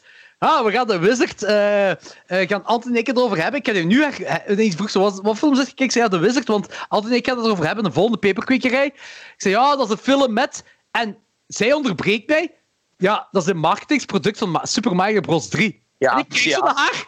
Hoe weet je dat? Zo, Jordi, ik weet meer over film dan jij denkt dat ik weet over films. Ik, ik, ik, ik dacht altijd dat Machtel niet hoger kon stijgen in mijn, in mijn achting, want Machtel al heel hoog in mijn eh, achting staat. Maar nu is hij weer al een puntje omhoog gegaan. Ja. Eh, Ja, ze, ze, ze, wist, ze wist wel, ze.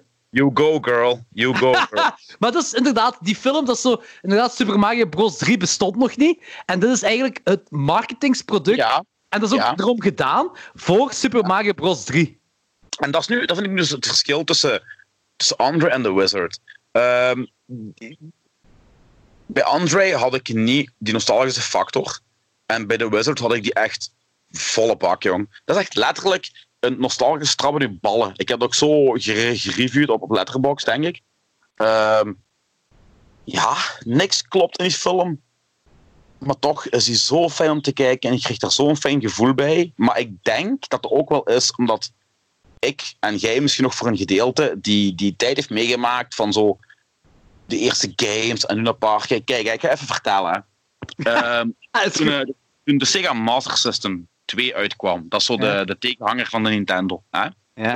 Bij ons in de buurt, en dan spreek ik over 1991, 92, er was ene in mijn buurt die de Sega had. Ja? Altijd bij zijn thuis. Met Alex Kidd, Sonic, what fuck. Alex Kidd! Ja! Alex Kidd! Eh, ik wilde heel graag hebben, maar ik kreeg dat niet van mijn ouders. En op een bepaald moment gingen we naar de macro in Luik.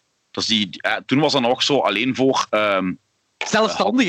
En had dan zo een Dat is BTW-nummer nu nog altijd. Dat is nu nog altijd. Ja, maar nu kun je als particulier ook kopen als je een, een, een, hebt verwaard, maar toen niet. En eh, mijn ouders hadden via een bevriende zelfstandige een handelaarskaart gekregen, want die gingen een tuinset kopen daar. Ja? Nu was het zo dat in die tijd er geen kinderen onder de 12 jaar die winkel binnen mochten. Vraag me niet waarom. Maar wij werden dus gedropt in een soort kinderopvang die aan de macro in Luik verbonden was. Weet je, ik was toen 11 jaar, dus ik had eigenlijk geen fuck te doen in die kinderopvang. En ja, mijn ouders die komen, ons, die komen mij en mijn broertje een paar uur later halen. En heel de auto is gevuld met die, die tuinset die die gekocht hadden. En ik kijk achter me en ik zie zo een doos. Ik zo, ik ken die doos van ergens, hè. En ik zie dat daar een fucking, ik zie daar de woorden Master System op staan. Ik weet er nog altijd op de dag van vandaag. En ik zo, heb je een Sega gekocht voor mij? En mijn ma en mijn pa draaien zich gewoon vol fierheid. Ja. Ik zo, nee. En de rit van Genk naar Luik, dat duurt 40 minuten. Die 40 minuten duurde echt fucking 7 uur. Ik heb ook naar die doos liggen staren. We komen thuis aan, gans psyched. We steken die in. Die werkt niet. Mega bummer. Ik zo, fuck. En mijn pa, de goede man als die was, die zei, geen probleem, ik rij nu terug en ik ga die inruilen voor die, ja, wel werkt. Dus die rijdt terug, die komt anderhalf uur later terug met een nieuwe Sega Master System. Ik bel met de vaste lijn naar mijn kameraad. hey, ik heb een Master System. Zeg dat rond. En de dag erop zit er fucking 20 man in mijn living, jong, op mijn Master System te spelen. en oh, als ik er nu aan terugdenk, ik word er zo warm van, hè. En, eh, en dat, dat kostte fucking veel geld in de tijd. Hè. Een, een, een, een spel op Ja, ja, tuurlijk, tuurlijk. kostte 2000 of nee, zelfs de, de, de, de topspellen kosten 3000 frank. 75 euro. Maar 75 euro in fucking 1992? Ja, ja, dat is... Maal 2 of maal 3, hè? Ah, qua qua eh, eh, eh, inflatie en shit. Dus en ja, als je al die dingen dan, dan kunt linken aan die film, dan brengt dat zo een extra cachet met zich snap dat. Ik snap dat. Ik had dat, ik had, het is gewoon het gaming-ding van in de tijd van vooraleer gaming Een games. was. Nee, eh, en vooraleer dat echt voor, het, voor iedereen echt een normaliteit was. Want ik Ja. weet, eh, mijn, mijn eerste Ja. game, game-ding dat ik had, eh, was toen ik- had. Op mijn zesjarige had ik een Game Boy gekregen van mijn ouders. En dat was eh, een Game Boy met twee spellen bij Tetris, de originele, en Zelda Link's Awakening. Dat waren de eerste twee games dat ik in mijn leven gespeeld had. En ik heb eh, dus ja, gewoon Game Boy van mijn zesde tot mijn tiende of zo gespeeld. En toen heb ik een, een PlayStation gekregen van mijn vader. En mijn vader, die zei dan zo onmiddellijk: Ja, ik heb via, via, via, via, via gehoord dat hier achter in de wijk iemand PlayStations ombouwt.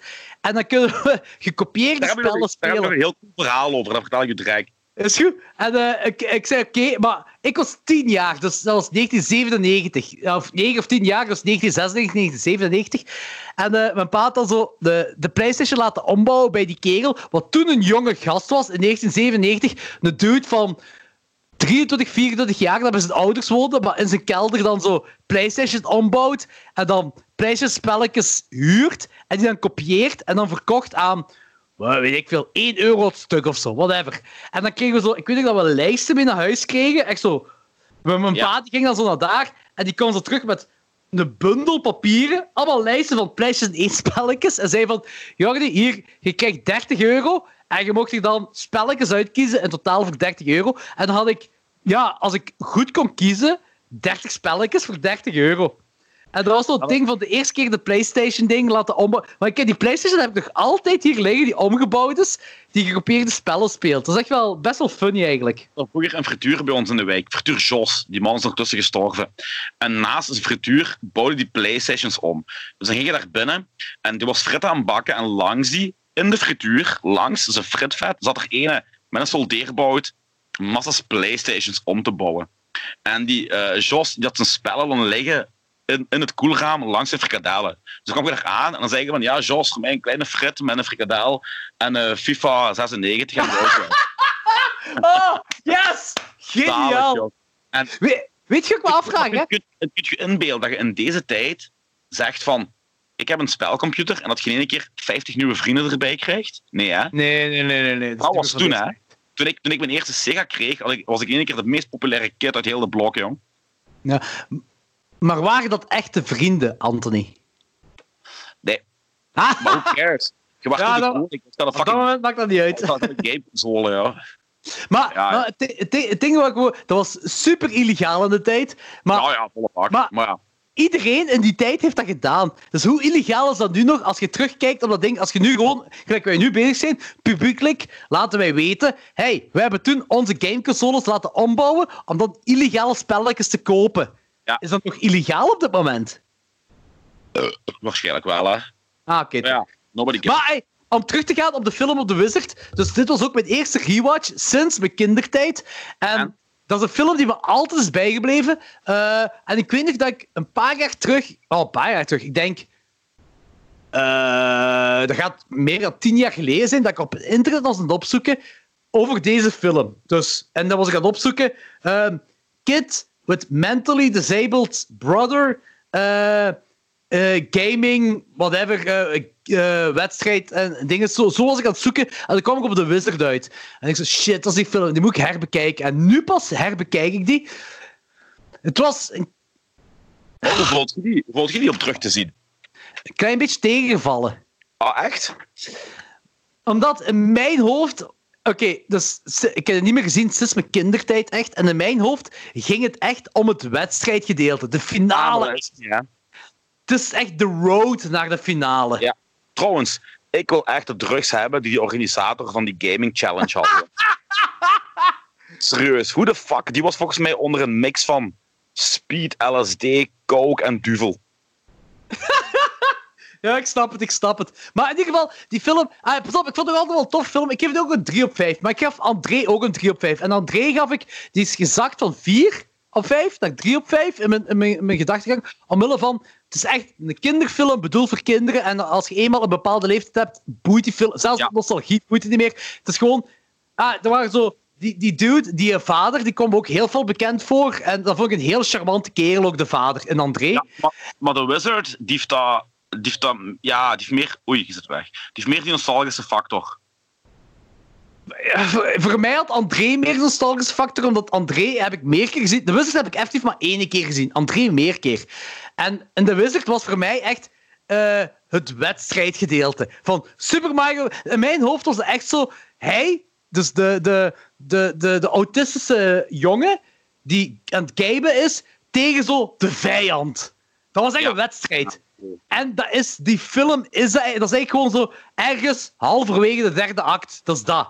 En de rest van die film is zo een opbouw met Fred. Dat is een- dat is Fred Eigenlijk is dat een roadmovie, hoor.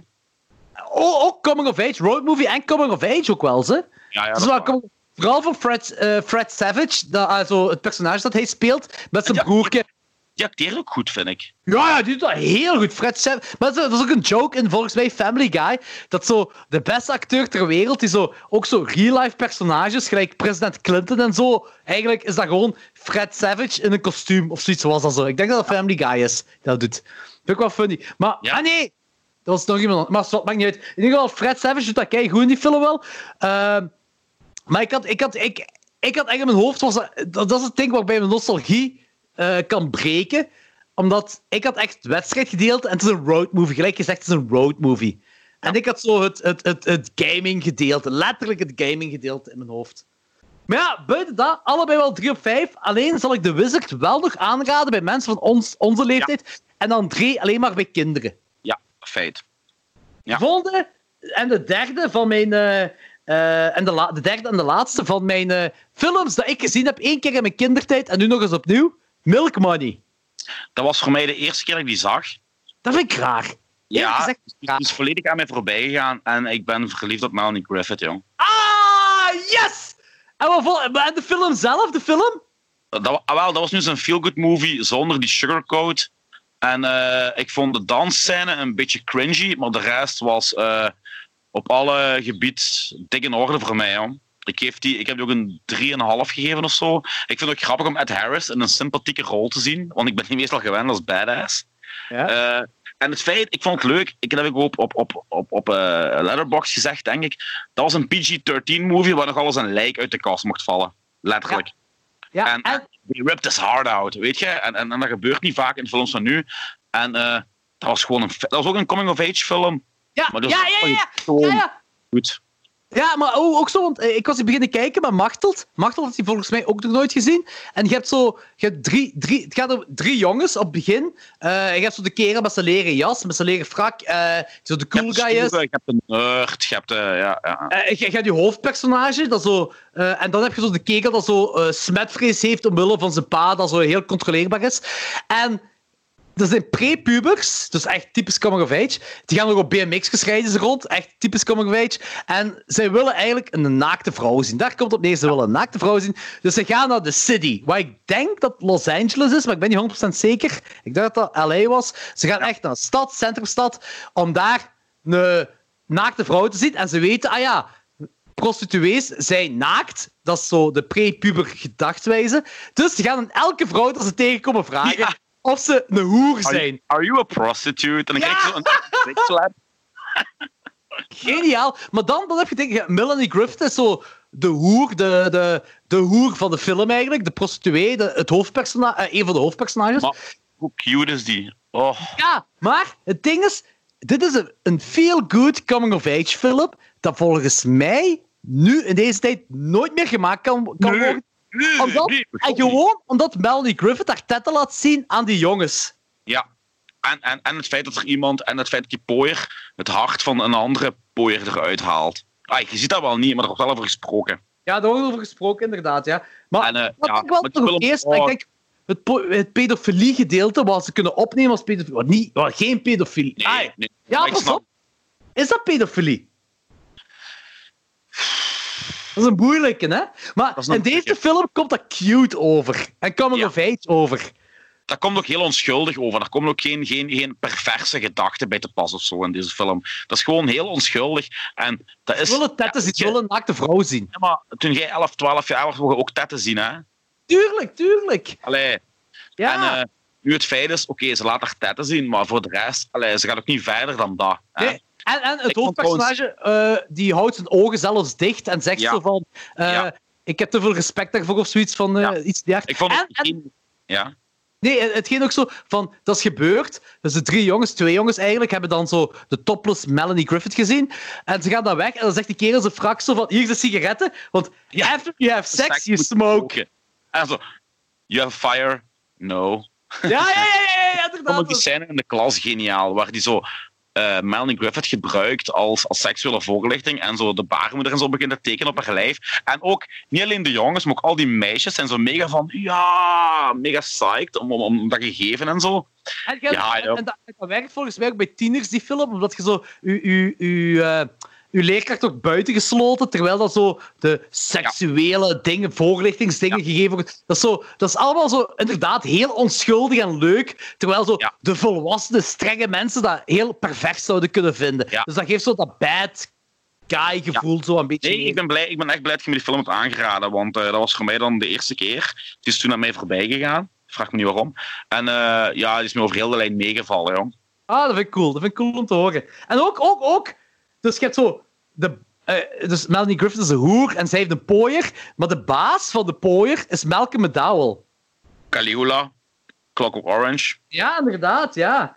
Maar ah, ik weet niet echt goed hoe de hiërarchie werkt bij pooiers. Dus, want je hebt een pooier, die heeft een baas, is Malcolm McDowell. Maar Malcolm McDowell heeft ook zo een baas, Jerry, nog iets heet hij of zoiets. Dus ik weet niet hoe de hiërarchie werkt dus bij pooiers. Maar in deze film maakt dat niet zoveel uit. Want Nee. Het, het was leuk, het was charmant. Ja, ja, charmant. Voilà, dat is het perfecte woord voor die film. Ja, ik ben blij dat je mee bent met die film. Dat helemaal mijn, eerste rewatch sinds, sinds dat ik jong was, dat ik die gezien heb. Ook zo in de bomen, dat Melanie Griffith in de bomen van, Ed, Ja. ah, van de zoon van Ed Harris. En dat hij met de zaklamp tegen de eh dingen zo, Ja, ah, ja. looks like a En, poop. en, en zo de, de, pottekens waarmee je kunt communiceren met elkaar, de conservenblikken en zo. Ja, jong. Right in them feels, ja. Superleuk, superleuk, superleuk. Goed, ik ben blij dat je mee bent. Eh, een andere film dat we hebben gezegd dat we zouden zien, eh, en dat is ene dat ik aan iedereen die ik in deze week ben tegengekomen, eh, online dan, heb gezegd van, shit, kijk deze film. Houzu! Oh, dat was ik al vergeten. What the fuck, jong. Dat is de enigste film in de wereld die je high kan laten voelen zonder dat je drugs neemt. Exact. Yo, what the fuck was dat? Dus voor een beetje te kadreren eh, aan de luisteraars, eh, de, de regisseur eh, Nobuhiko Obayashi is de regisseur van een film genaamd House uit 1977. Heel de nadruk wil ik effectief leggen op House uit 1977, Eh, want er is een andere horrorklassieker uit 1985 dat ook House heet, ook een aanrader, maar het is niet deze film waar we het nu over hebben. Dus Ik uit moet heel 1977. mijn batterij gaan insteken, want die gaat uitvallen. Oké, is goed. Doe Dan maar. terug. Twee seconden. Beste luisteraars, nu dat Anthony weg is, heb ik iets voor jullie dat ik alleen maar kan laten luisteren terwijl Anthony weg is. Jullie gaan allemaal heel content zijn om dit te horen. automatisch leeg. Ja, is crisis, het geld is ziek. Dit is schuld van de politiek. Als iedereen gewoon doet, dan minder gezang, anders gaat het veel te traag. Iedereen! Alle mensen gaan naar de bank, maar de bank automatisch leeg. Ja, is crisis, het geld is ziek. Dit is schuld van de politiek. Ja, alle mensen gaan naar de bank, maar de bank automatisch leeg. Ja, is crisis, is ziek. Dit is schuld van de, dit is schuld van de, dit is schuld van de poli- politiek.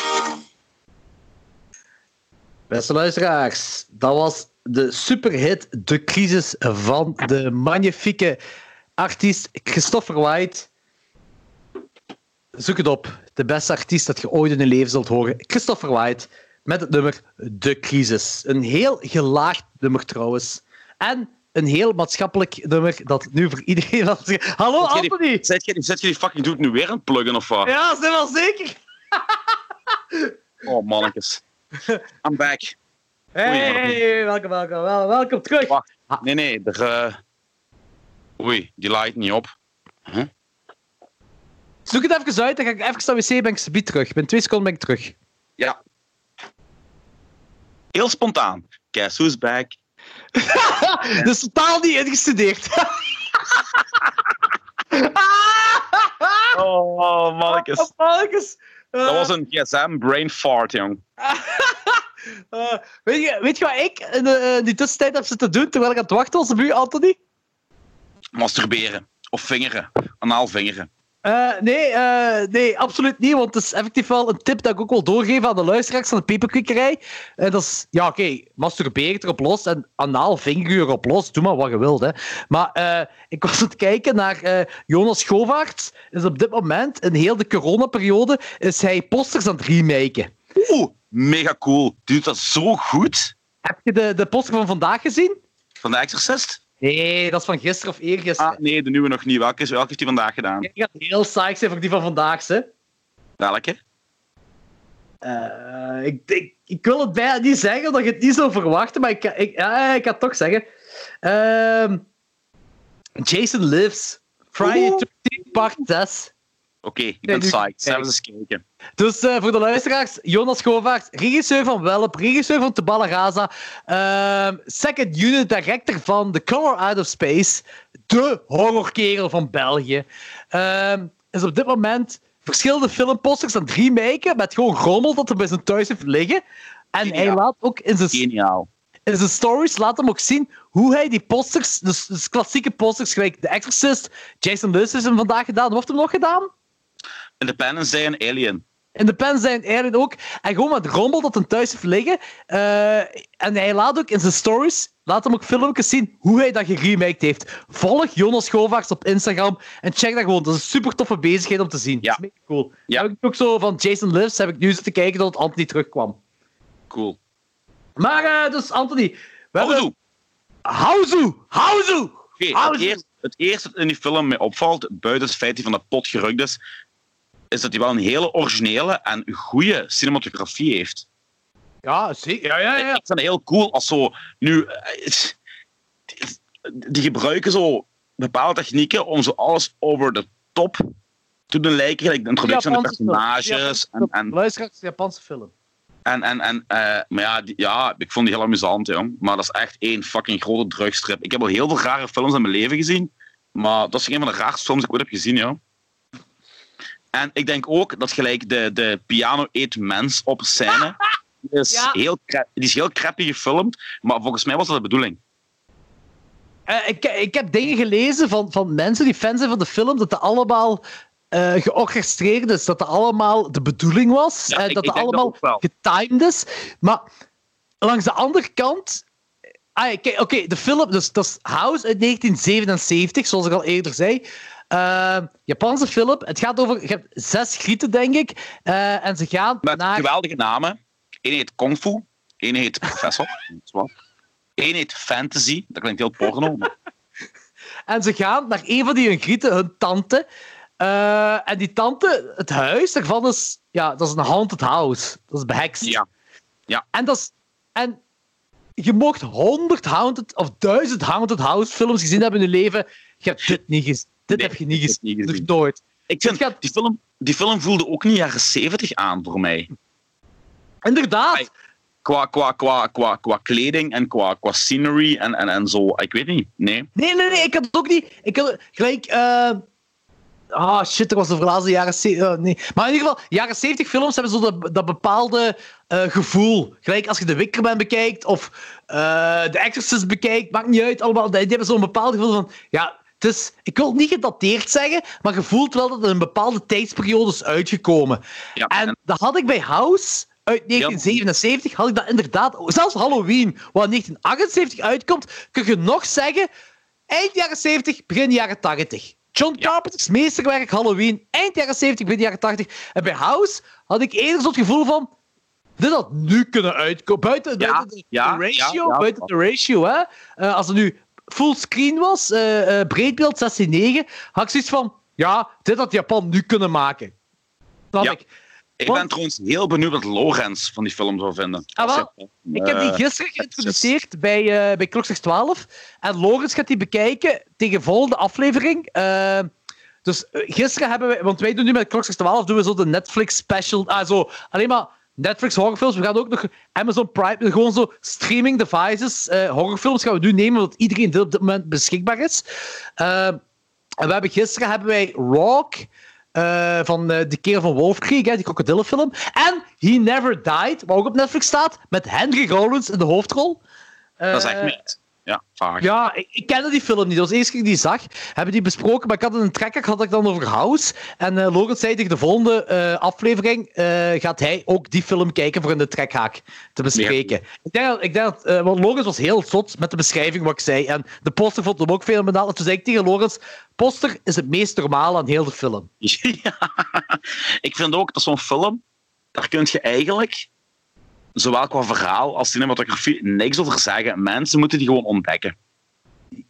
Het- Kijk, is, nogmaals, het gaat over zes grieten gaan naar de, de- het huis van de tante van een van die En dat- grieten. En dat huis is haunted. en- En dat is het.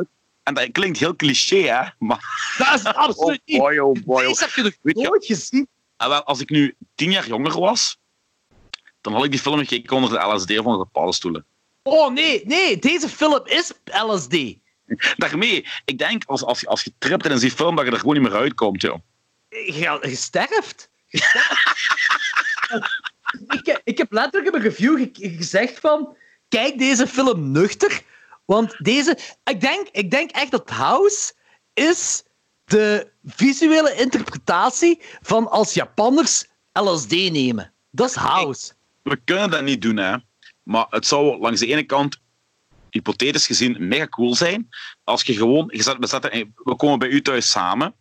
We zetten Ja. de camera niet op de tv, maar op onze koppen. En we pakken LSD of paddenstoelen en kijken die film. En gewoon... Ja, kijk wat er dan gebeurt. Anthony, ik zie dat wel zitten om te doen, ze. We kunnen dat wel doen. We kunnen dat wel doen. Wie zegt dat we niet kunnen doen? We kunnen alles doen. Ik, ik, denk, ik, denk, ik denk dat ze ons colloceren dan. Want die film- oh, dit is de peperkwekerij. We doen wat we willen. We kunnen dat doen. Ik heb trouwens ook zo... Ik had dat gepost op in- Instagram stories van... eh, kijk deze film. Dat is, want ik heb effectief... eh, ik zit bijna aan 4000 films dat ik op Letterboxd gelogd heb. En dit is by far de meest vreemde film dat ik ooit gezien heb. Ja. Eh, ik, ik heb die film al ooit eens... Jawel, ik, heb, ik moet wel zeggen... Ik heb die gehuurd in de videotheek in Houthalle Oost. Wat? In mijn tienerjaren. Ja, ja, ja. House heb, ja, ja. Ik heb House... Heb ik, want, eh, ik zal je zeggen waarom. Dus... Stond, wacht, wacht, stond hij bij de horror? Eh, oh, dat weet ik. Nee, nee, nee. oh, ik zal zeggen hoe het gebeurd is. Ik had gehoord over de horrorklassieker House. Ah, En de- ging de- dat- Ja, de Amerikaanse. Ja, ja oké. Ja, inderdaad, van 1985, de horrorcomedy klassieker. Wat is ook horrorcomedy? En eh, ik zei tegen de, de, de videotheek uitbaatster, wat zo... Wat, ik denk, ik was denk ik 14 of 15 jaar. En eh eh, toen had je nog zo een kleine videotheek in Houthalle Oost. En ik ben dan gaan vragen, omdat ik via het internet ben te weten gekomen over de horrorcomedy House. Degene van 1985. En ik wou die zien, want ik had die nooit gezien. Eh, dus ik ben dan gaan, uit- gaan vragen aan de... Aan, ja, dus het was niet de videotheek uit Baatser, maar zo een of andere shopstudenten dat werkt in de videotheek. Ja. Eh, en dat was zo... Degene dat daar werkte was zo de typische... Oh, Oké, dit is slecht praten over een persoon, maar was zo... De, de typische persoon was zo... eh, naar de verses gaat. En zo. Ik ken het zo... zo Ja, eh, ja. Dat gewoon zo'n klein eh, zo een shopje ergens nodig heeft. Zo geen Marina. Ja, de Marina, wat geen interesse heeft in films. Dus ik ben gaan vragen gewoon zo aan, aan, aan dingen van... Heb je House? Heb je dat te huur? En ze, en ze gaan opzoeken... Ah ja, ik heb House. En ik, ik had... Ik weet niet dat ik had verteld over de inhoud van de film. En zij heeft waarschijnlijk gewoon House ingetypt op haar computer. En, en eh, dan kwam ze, ze kwam in ieder geval met die film af. Met House, House, hè? die Japanse uit 1977. Terwijl ik uitdrukkelijk vroeg, House uit 1985, maar ze kwam met die van 1970. Dus ik dacht, ah ja, dat is die, weet ik veel. Ik ging daarmee naar huis en ik herinner me gewoon dat ik heel hard gelachen heb, vooral met de piano dat mensen opeet. En zo, op een bepaald moment heb je films uit 1977, hè? voor de luisteraars ook, films uit 1977. En er is een, heel veel blue screen of green key moment. Eigenlijk CGI, maar in de jaren 70. En eigenlijk waren dat gewoon, dat, ik weet niet of dat blue of greenskin was, dat waren voornamelijk getekende achtergronden. Goh, maar het, letterlijk getekende achtergronden bij. Ah, ja, dat, dat heb je ook wel, maar ik, ik, zo, zo, je hebt op een bepaald moment die griet die in drie verdeeld. Dus je hebt zo eh, de, Ja. de romp en het gezicht, en dan heb je de buik en dan de benen. En dat leek mij echt gewoon een, een, een, een soort van greenscreen-achtig iets dat ze gedaan hadden. Eh, en waren al, al die drie delen waren aan het dansen. En ik weet nog dat ik dat gewoon als 14 of 15 jaar gewoon heel plezant, heel grappig vond. Maar ik heb nooit een, een, een, een, een, lijn gevonden in, in dat verhaal of zo. Ik dacht gewoon van, dit is gewoon absurde comedy wat op niks trekt. En nu ik dat opnieuw kijk, heb ik nog altijd geen lijn gevonden. Nee, of zo. nee, nee, nee, nee. Dit is waanzin. De film is waanzin gecaptured door camera. Maar ik, heb zo, ik had het niet door, maar ik heb zo verschillende reviews te lezen. Dat is allemaal georchestreerd en dat is allemaal de bedoeling en dat is allemaal, dat heeft allemaal een betekenis blijkbaar. Ik had dat, niet, ik had dat betekenis niet door nu bij Ja. Japaner zei ja, Japaner zei dat is gek volk. Ja, maar, maar- maar mensen zeggen dat dit een meesterwerk is. Nee, nee. Het is geen, er, zal een, er, er zal een bedoeling achter zitten, dat geloof ik allemaal. Het is geen meesterwerk, maar het is wel een film die, die, die je moet gezien hebben. Ook, ook als niet-horrorliefhebber, omdat die gewoon zo van de pot gerukt is. Echt van de pot Eh, gerukt. Doe me zo'n beetje denken aan... aan eh, ik weet niet of je... Je kent Takeshi Miike, hè? Van... ehm, H. the Killer. ja, die heeft zo'n een, een, een, een, een, een soort eh, musical uitgebracht vroeger. Die is ook op Arrow uit. The Happiness of the Kakamaturis. Ah, die, ja. De, wat, ik dacht dat je, had die gelogd op Letterboxd en ik dacht van, ah ja, dat is de Sound of Music, maar dan raar, want dat is Japan. Ja, dat is ook, basically. The Sound of Music, maar dan heel raar. En ehm, ja, dat is zo de light versie daarvan. Maar dat is ook zo... Die film heeft ook betekenissen, maar ik denk dat je echt gewoon een, een, een volbloed Japanner moet zijn om, om die achterliggende betekenis te kunnen begrijpen. Ja, jij hebt wel- Je wel die film heel veel gebuist. En House, ik geef House een 4 op 5. Wat heb ik die gegeven? 3,5 of 4? Of 4? Ik denk dat jij 3 hebt gegeven. 3 op 5, Ja. denk dat je gegeven hebt. Maar het is gewoon... Het is, die, ik denk niet dat de film echt toegankelijk is. Maar ik denk wel zo... Als je zo in een fase zit van... Ik zou wel drugs willen doen, maar ik ben te oud om drugs te doen. Dat dit de film voor u is. Kijk, Houzu. Ja. Dat is, dat is, dat is waanzin. Dat is echt waanzin captured on camera. Ik- En, en gewoon in je achterhoofd houden, de film is van 1977. Dat is vooral het felle eraan. Ja, dat vind ik ook heel zot. Dat vind ik heel zot. Eh maar, Bo, oké, voor de luisteraars, kijk House. We hebben het nu over House gehad. Kijk die film. Kijk echt die film. Dat is ook zo, ik, heb, ik heb even de filmografie van, eh, van die regisseurs zitten opzoeken. Die dude heeft veel dingen gemaakt. En het bekendste, en ook het enigste wat ik ken, is die film van hem. Ja. En dat is een Ja. van zijn eerste Ja. films ook, dacht ik. Dat weet ik niet. Maar dat is inderdaad ook voor mij een van de bekendste films die die man gemaakt heeft. Ik zeg dat, ik heb op Letterboxd, voor de luisteraars die Letterboxd die kennen, dat is een social media programma, maar alleen maar voor films. Het loggen van films, het review van films, en je kunt elkaar volgen en kijken naar aanraders van anderen en bla bla bla.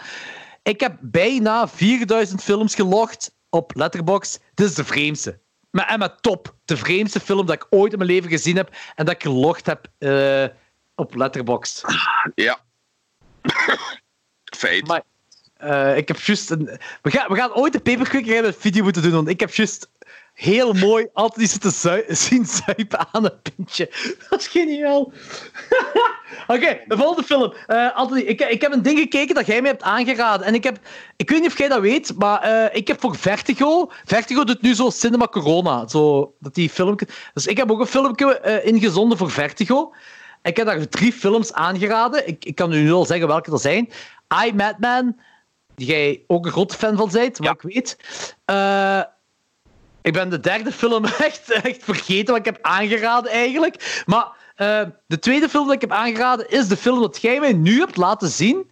En dat is Nightmare. Of Nightmare in a Damaged Brain. Yes. Daar hebben we het vorige keer ook over gehad, hè?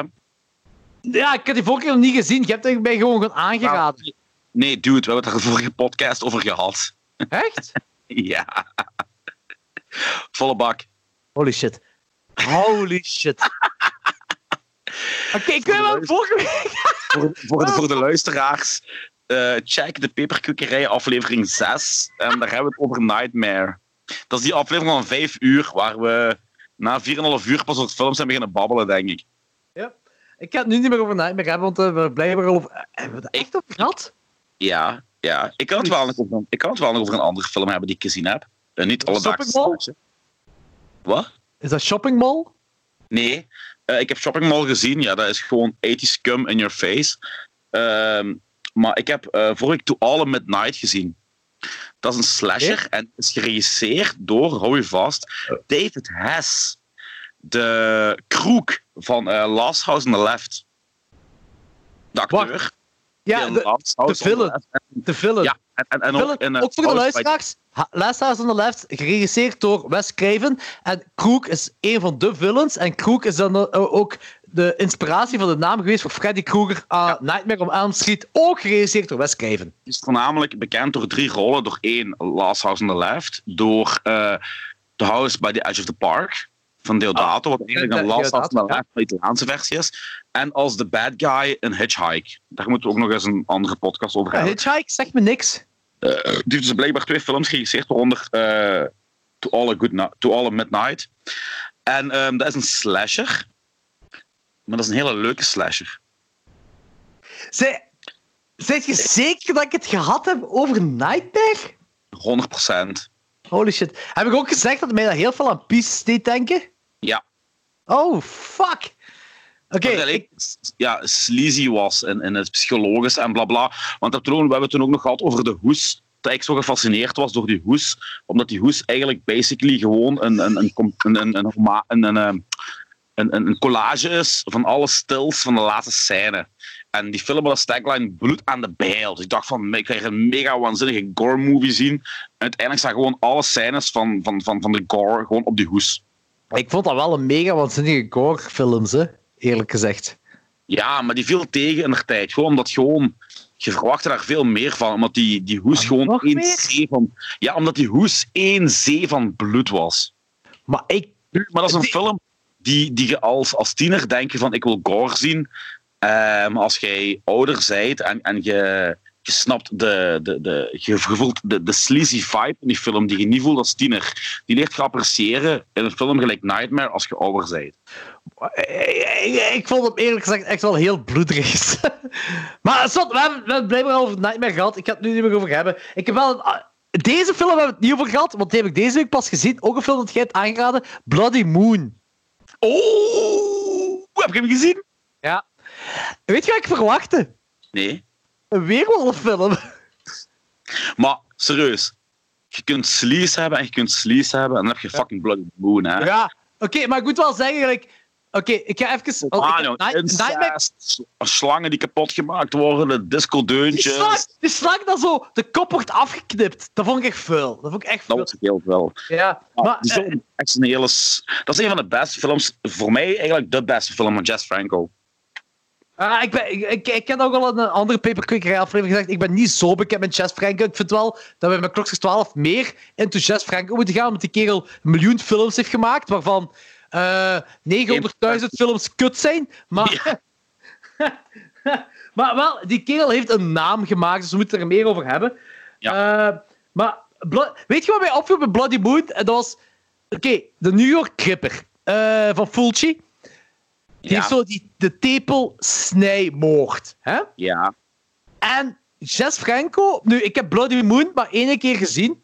En je hebt daar zo een, een, een penetratie van een mes door de rug in de borst.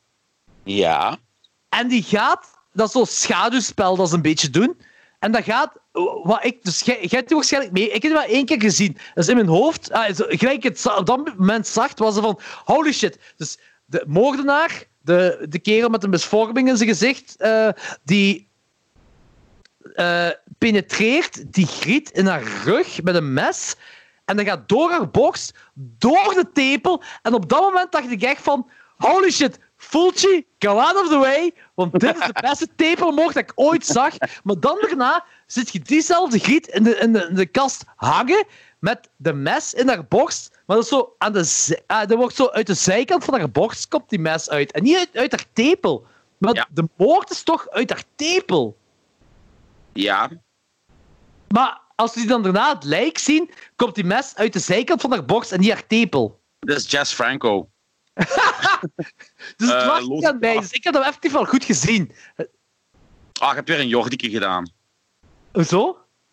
Ja, veel te veel nadenken bij films. Ja, wow, ho, Dane, kom aan. Dus als je een moord ziet gebeuren en waarvan de, de rug gepenetreerd wordt en de mes komt echt enorm mooi uit die tepel en dan daarna zie ik het lijk en die mes zit aan de zijkant van de borst en niet in de tepel. Dat is, allee, Op mij was dat totaal niet opgevallen, bijvoorbeeld. Ja.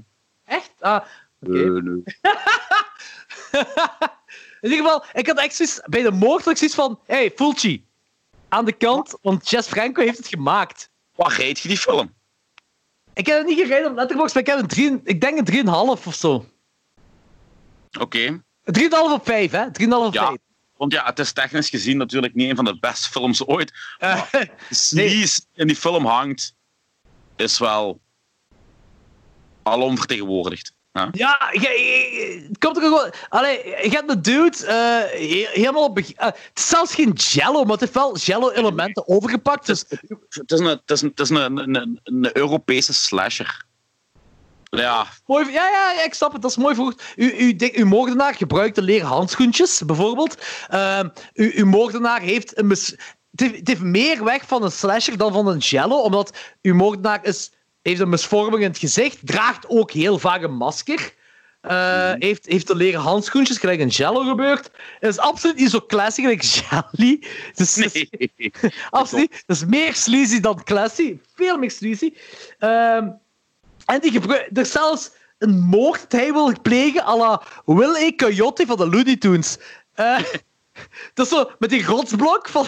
Die, die laat zo van een berg, van een klif, laat hij zo iets ontploffen. Dat er een rotsblok naar beneden valt om een griet te vermoorden. En je zit zo... Ja. Ah, dat is echt, dat is echt, dat is echt Looney Tunes. Dat is echt Looney Tunes. Dat is echt Looney Tunes. Eh, maar dan heb je zo die gigantische eh cirkelzaag-moment. Dat Ja. onthoofding. Eh, wat, is dat een typisch Jess Franco-moment? Dat je zo ziet dat dat een paspop is dat vermoord wordt? Eh, Dat is heel slecht gedaan. Dat is echt heel slecht gedaan. Het is wel typisch aan Jess Franco dat hij nooit veel budget had. Dus eh, in dat opzicht kun je dat wel aan hem toe Maar Ja. zelfs, zelfs qua montage konden ze denk ik het beter doen. Zo, want dat was... Hey, die, die dude die maakte gelijk eh, zes films per jaar of zo. Dat is geen tijd om daar allemaal rekening mee te houden. om te. Ja, ik, heb, ik heb me geamuseerd. Ik heb me echt geamuseerd. Ik vond dat een top, topfilm. Maar weet je, dat is, zo, dat, ah, wel, dat is zo een van die films dat ik zo beschouw als... Dat is een offscreen filmfestivalfilm. Dat bekijk je gewoon een, Ja. met een heel hoop mensen. En Ja. je hebt goed wat gedronken en je lacht ermee. ja. Pluspunt. Kind wordt vermoord. Kind wordt vermoord. Pluspunt. Nee, ik, heb- ik heb me geamuseerd. Ik, heb echt, ik vond dat een, een, toffe tip van u. Bloody Moon uit Dank u. 1981, denk ik dat die film is. of. Ik ben Ja. jong, zeker. Zoiets. Mega coole film. Mega coole film. Eh, ik heb, ik heb, ik heb, eh, we gaan het niet over Shopping Mall hebben, maar ik heb nog één film gezien. Dat is geen horrorfilm, maar dat is wel eh, een film met de regisseurs van België, die zo op dit moment het meest populair zijn. En dat is de eerste keer dat ik deze film gezien heb, en dat is Black van Adil en Bilal. Ah ja, dat is juist je verteld, ja. Die, Ah, eh, nee, dat heb ik op Letterboxd gezien. Daar ja, die, die, die staat op eh, Telenet. Dus als iemand Telenet heeft op eh, de gratis versie van Play staat Black. Anthony, heb jij al heb jij Adil en Bilal films gezien? Nee, Geen enkele. nee. Eh, ik heb Patser gezien en Patser vond ik. Pas geweiger ik te kijken. Ja, eh, weet je wat Patser is? Eh, dat, maar dat komt vooral omdat die... Ik heb daar trailers van gezien en, en, en, en die montage en, en dat ophemelen van dat straattuig op die manier. Ik zei toen, dat, nee, dat doet me niks. Nee, weet, je, weet je wat Patser is? Een Michael Bay film dat het Ja, van. Antwerpen gaat filmen. Voilà, ja, ja dat, dat vond ik dus exact als ik de montage van die film zag. En daarom had ik zoiets van, ik wil dat niet zien. Ik heb trouwens het grootste respect voor die twee kerels. En ik wil nog altijd heel graag een eh, Bad Boys verfilming zien. Ik ben heel psyched voor Hills Cop 4. Maar Patser is zo'n film die ik niet wil zien om de reden die je net hebt omgesomd. Dat lijkt me een fucking Michael Bay-achtig vehikel. En eh, Nee, ik ga er alleen maar kwaad van worden. Ah, daar komen wij heel veel in overeen, want ik heb, ik heb Patser gezien. En ik, Patser is absoluut geen slecht, slecht gemaakte film.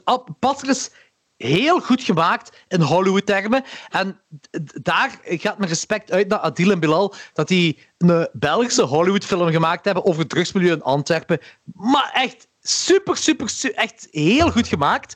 Eh, maar voor mij is dat 2,5 op 5, omdat ik daar gewoon geen interesse in heb. Mij, mij interesseert dat gewoon niet. Eh, want moest Patser een Amerikaanse film zijn, had ik dat gebuist. Had ik dat sowieso gebuist, omdat, het mij absoluut niet interesseert. Maar ik heb wel respect voor, zijn twee Belgen die iets anders doen dan wat van de Vlaamse Oh, ja. cinema verwacht wordt. En dat vind ik heel chic. En Ja. er is ook...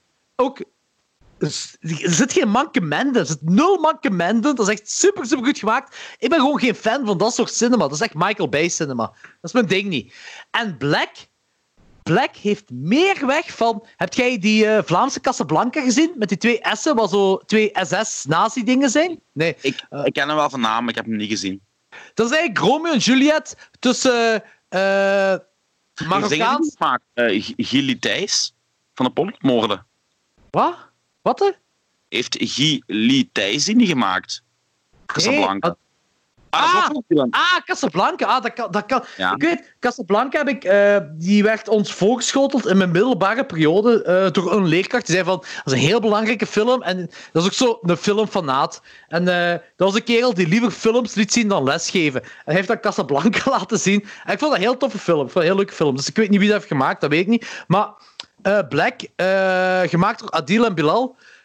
Dat is Romeo en Juliet tussen de Noord-Afrikaanse België, de Marokkaanse eh regime eh, in, in Brussel en de, de ik denk, Zuid-Afrikanen. eh, dus, oh man, ik ga deze project verwoorden zonder wensen te beledigen.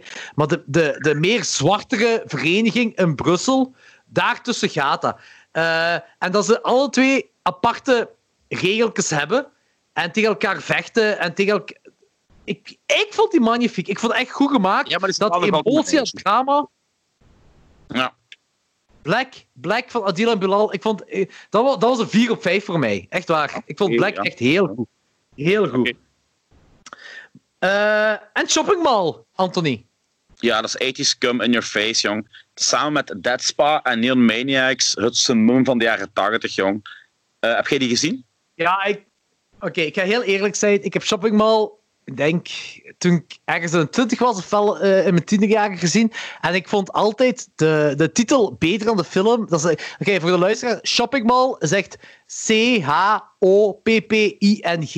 Shopping.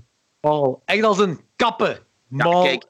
Je hebt om te beginnen, het grootste pluspunt van die film is dat Barbara Crampton meedoet. Mijn all time. Dat, dat, dat eh, kijk, ik heb twee crushes in de, in de, in de filmgeschiedenis based. Nee, ik heb er drie. Van de gewone film is Audrey Hepburn. Ah, Van ja. de, van de horrorfilm is dat Barbara Crampton. En van de Giallo-film is dat Edwige Finch. Wie? Dus, ah, die van eh. Your Vice is a Locked Room and Only Yep. Have the Key. Ah, Yep, oké. dat zijn mijn drie topvrouwtjes qua, qua, qua films. En, eh, in het algemeen, dus als je Barbara Crampton in een film steekt, kun je al niet misdoen bij mij. Nu, het, het feit dat je eigenlijk van die mega knullige robots gebruikt om eigenlijk nog wel een, een, een deftige horrorfilm te maken qua, qua, qua bloed en, en, en shit en geweld, eh, vind ik heel goed. Plus, het speelt zich af in een mall. Je kunt niet meer ethisch gaan als een mall gebruiken als setting. En eh, die film amuseert zich gewoon. En weet je, dat is, maar 75 minuten. Is gewoon pure fun. Maar eh, heb je veel bloed in die film? Je hebt genoeg. Je hebt een eh, head explosion scene, alle scanners. Goh, ik eh, herinner me dat niet meer. Ik herinner me echt niet meer. Je hebt, je hebt een vrouw die in brand vliegt. Je hebt Dick, Dick fucking Miller, die een klein rolletje speelt, die gelijk vijf minuten voorkomt. En Holy shit. Ja, ja, ja. Maar ik, ik, ik, wacht, wacht, wacht. Ik, ga, ik, ik ga Shopping Mall gewoon opschrijven voor tegen volgende week. Ik ga die gewoon opnieuw kijken. Voilà. Dat is heel geleden. Ik Dat is niks aan het rekenen, dat is gewoon leuk. Dat is gewoon leuk. Met welke films verrekenen? Want je zei Neon Maniacs en... Dead Spa. Ja, maar wel, op dit moment... Het ik heb Shopping Mall al 15 jaar niet meer gezien of zo. Eh, Vind ik dat tegenspreken, want ik vind dat niet. Maar eh, ik hem wel opnieuw kijken de volgende week. Kijk gewoon opnieuw. Ja? Kijk hem wel opnieuw, want ik vond... Neon Maniacs is in mijn ogen... Dat is De- altijd blijft nummer 1, hè, qua ethisch shit. Ja, ja, voilà, dat is de 80s film dat je ooit gezien Alle 80s... tro- el- iedere 80s trope zit erin. Komt daarin voor. Ja. Echt, echt zo. eh, monsters uit het niks. Eh, een, een high school battle tussen twee bands. De ene is hair metal eh, band, de andere is een keyboard-achtige band. Volle- en, en volledige nummers worden gespeeld. Dat is abnormaal, dat is abnormaal, abnormaal. Maar eh, ik, ik, ja... Oké, goed, is goed om te weten. Dat ik, die, ik kan die volgende week kijken. Chopping Mall. Eh, Oké, we, zijn, we, zijn, we zijn tegen het einde van de aflevering en we zijn geen vijf uur ver, Anthony. Vier uur. Nee, het is ook geen vier uur, het is ook geen vier uur. Bijna. Ja. Het is Eh, half zes bijna. We zijn van half twee begonnen. Dus, eh, eh, maar we hebben, we hebben wel technische problemen gehad met uw Ja. gsm. ja, ja. Eh, ik heb tegen volgende week heb ik Samurai Cop te kijken, Blood Diner, Masters of the Universe, He-Man, eh Thomas En War Chopping Mall. Chopping Mall ga ik ook kijken. Ehm, en jij hebt volgende week Frankenstein eh, meets the Wolfman. Wat? Dat is een film. Ja, ja. Dat is een film dat ik straks zei van. Ik ga je film uit de jaren Ah, 40. oké. Ja, eh, ik wil- heb je die ooit gezien? eh, ik denk het niet. Maar je, je kent wel het verhaal van Frankenstein, je kent het verhaal van, van de Wolfman. Hè? En je weet ook dat dat een heel universum was. Hè? Ja, Dus ik ben. Dat is, eh, dus ja, oké. gelijk. Frankenstein, Bride of Frankenstein, de originele Wolfman en de Invisible Man zijn mijn favoriete Universal Monster films. Maar er zijn heel veel sequels hebben dat gespawned. En ik vind dat Frankenstein Beats the Wolfman. Dat is een van de eerste eh, Cinematic Universe films. En ik vind dat een topfilm. Je hebt, een, een, een, eh, een drank musical ding, maar heel charmant is, heel leuk. Maar je hebt ook echt zo. eh, de drama tussen de Wolfman en, en het zoeken achter, eh, achter het monster van Frankenstein. En van die, ah, ik vind dat een superfilm. En ik wil dat jij die eens gezien hebt, want ik vind het heel tof om de, de, de 80s sleaze kerel en de 70s sleaze kerel eens een paar jaren 40 films op te gooien. Ze gaat voor u worden, Frankenstein Ja. the Wolfman. En misschien nog één andere film. Ehm, we hebben, we- ik, ik heb het gehad vorige keer over drie films dat ik ene keer in mijn kindertijd heb gezien en dat dan nooit meer. En dit was nu eens een rewatch. Ik heb nog een andere, één ene andere film. Hè. Dus gewoon nog één extra, één, een beetje moeite meer doen, Anthony. Ehm Conehead. Oh, te gek. Met Dan Aykroyd. Ja, Oh, Dan Aykroyd oh, inderdaad. Ja, ah, wel. Ah, wel, ja. Dat is ook al twintig jaar geleden die nog gezien heb. Ik ben psyched. Ja, En goed. dat is ook volgens mij eh, de, de, het vorm, eh, het figuur eh, voor dingen, voor Pinhead van de Ramones, voor dat nummer. Ah, oké. Eh, ik, ik heb die film maar één keer gezien, dat was in mijn kindertijd. Ja, Conehead, ik vond dat de heel top. Dus eh, ja, nee, ça va. Oké, dus, dus, dus om samen te vatten. Volgende week, Samurai Cop, Blood Diner, Master of the Universe, He-Man, Tromas War, Sh- Shopping Mall ga ik opnieuw kijken, Frankenstein the Wolfman voor Anthony, en dan En nog Conehead. Conehead, dat we allebei opnieuw gaan kijken. Heel goed. Goed, Anthony, het was mega tof vandaag. We hebben, Ja, we hebben een We iets aflevering. vergeten. Iets Ah, ja, kleins. Zeg maar, zeg maar, zeg maar. De lockdown tips. Oh, shit, sorry, ja, inderdaad. Ik ga het even erbij halen. Anthony's lockdown tips. Holy shit, me niets kleins, Anthony. Dat is mega belangrijk. Eh, Je was het vergeten, dat is zo belangrijk, zal het wel niet geweest zijn. Ja, maar, nee, nee, het was een heel grote fout van mij. Ik wil, gerust, ik wil dat gerust toegeven. Het was een heel dat, grote fout. dat kunnen we nog er vlug bij pakken. Hè, Ja, en ik heb er zelfs screenshots van genomen. Zo belangrijk vind ik het. Elke Ah. vrijdag heeft Anthony op zijn Facebook Anthony's lock, eh, lockdown tips. Ik neem er dan een screenshot van, zodat we erover kunnen praten. En eh, dit is de vierde keer dat we het doen. Dus we zitten al heel lang in lockdown, want het is de vierde keer dat we het doen. Nee, vijfde keer. Sorry, de vijfde keer. Anthony's Lockdown Film Tips Part 5. The Rise of the Son of the Revenge Who Takes Manhattan. Dus je weet Ja. al dat al die films zich afspelen op een boot. En, En alle kills op screen zijn. Eh, ja, inderdaad. Het is een insider voor alle Friday 13 films. Eh, eh, fans. Alle Friday 13 fans. Zat, we beginnen eraan. Carnage. Heb je die gezien? Dat is een heel generische titel. Vertel eens, waar gaat Dat het is film over? dat is een film van Roman Polanski. Dat gaat over eh, twee koppels en die hebben kinderen. En blijkbaar hebben de kinderen van beide koppels eh, ruzie gehad op school, een vechtpartij. En die koppels komen samen om dat uit te praten. Dat voelt eigenlijk een toneelstuk. Dat speelt zich ook af in, in twee of drie kamers. Maar die film is zo grappig. Op een. Ik moet zeggen, dat, dat is geen comedie in your face, maar het is wel komisch. En Christopher Waltz speelt weer al een geniale rol. En ehm, die, die, die twee koppels die komen samen en die beginnen zo heel beleefd tegen elkaar te praten over hun kinderen, want die willen zich houden aan, aan, aan, aan de normale norm van, van, van regels als je met mensen omgaat. En uiteindelijk wor- worden die kwaad op elkaar en zie je dat die eigenlijk elkaar begint te nerveren. Maar dat bouwt heel mooi op. Dat is echt, dat is echt een aanrader voor u. Ik denk dat je die ook heel goed gaat vinden. Ik heb die nieuwsjes op mijn watchlist gezet. Ik heb ook gezien dat Kate Winslet doet erin mee, Jodie Foster doet erin mee. Ja, gelijk jij zei, Christopher Walt. En John C. Reilly. Ik ben ook wel een grote fan van John C. Ri- Ja, ik- John C. Reilly. Ja? Aanraden. Trouwens, nu ik zo Kate Winslet zie staan. Anthony, zit jij een fan van Titanic? Ja, Oké, ja, ja. oké. Want eh, ik kan ook eerlijk toegeven, Titanic is een van mijn favoriete films aller tijden. Van, ja van Cameron, hè? Je, bent er ook altijd bij te wenen, hè? Ik, eh, ik moet effectief janken bij eh, Titanic. Ja, ja. Ik, vind, Oh. ik vind dat een perspectief. Nee, maar weet je wat het ding is? Hè? Die film is van 1997 en ik heb die effectief in de cinema gezien. Die film duurt meer dan drie uur. Dat, dat is de allereerste film. Ik was al tien jaar dat ik die film zag. En het is de allereerste film dat, waarbij ik mijn aandacht. Ik was zo iemand dat zo, als het mij na een half uur niet boeit, was ik zo ergens aan, aan het wegdromen of zo. Dus ik, ik was echt zo'n ADHD-kind. En. eh, Titanic heeft me van begin tot einde echt bezig gehouden. Maar dat heeft ook te maken met niet alleen het liefdesverhaal, maar ook de geschiedenis. Maar ik vind de geschiedenis rond Titanic ook helemaal cool. Ik heb trouwens, fun fact, ik ben al een paar maanden aan het bieden op een stukje steenkool dat uit de Titanic komt. Vet. Dus ik hoop dat ik het ooit ga krijgen onder de 100 euro, want meestal gaat dat weg. Er zijn zo, er is zo een bedrijf dat steenkool heeft gewint uit de Titanic en dat gaat meestal weg boven de paar honderden euro's. En eh, ik probeer altijd zo onder de 100 euro te bieden. Dus ik, ik eh, wens mij succes. Wens mij Ik succes. wens je heel veel succes. Ik, ik wil het echt hebben. Ik wil het, omdat ik een heel grote fan ben van eh, heel Titanic lore, mythologie, whatever. Dat is ook, is ook, is ook heel cool. We gaan- ah, ik, ik denk eigenlijk, nu ik erbij nadenk, Anthony, aangezien jij ook dat Titanic heel tof vindt, gaan we misschien ooit eens een Titanic-aflevering moeten doen. Ja, ook goed. Ja, ik ben mee. Goed. Tweede film van Anthony Lockdown Filmtips Part 5 is My Science Project. Heb je die ooit gezien? Dat zeg me zelf. Is dat Weird Science?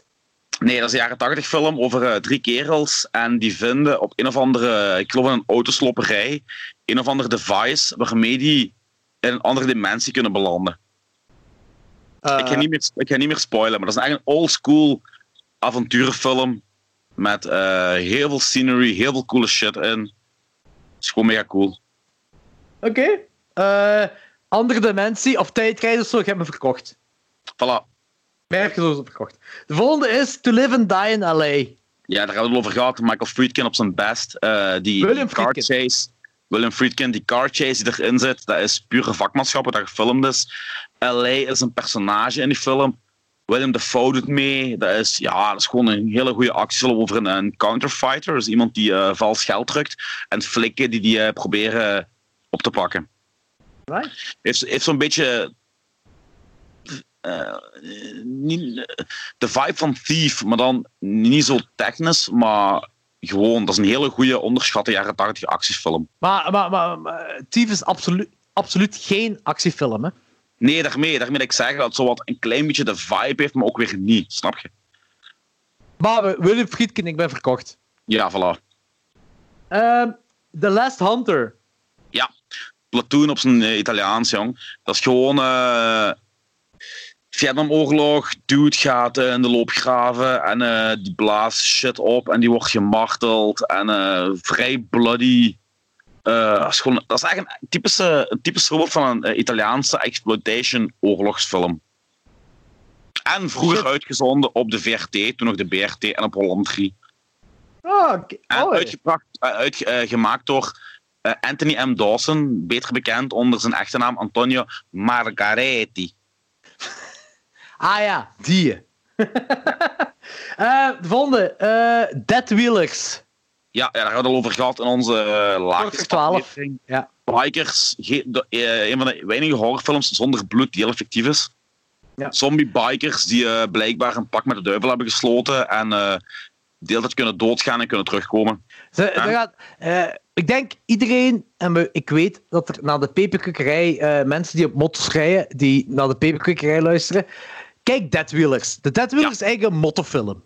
Eigen Ja, mottofilm, een supernatural mottofilm. Dat is Ja. eigenlijk Dead Wheelers. Ja. Ik vind het ook heel plezant. Een Britse mottofilm, eh, een Britse supernatural mottofilm. Dat is Dead Ja. Wheelers. Eh, over mensen die je eigenlijk, en correct me if I'm wrong, Anthony, die je kunt eh, qua personage in Clockwork Orange kunt zetten. Ja, ja, ja, ja, dat is waar.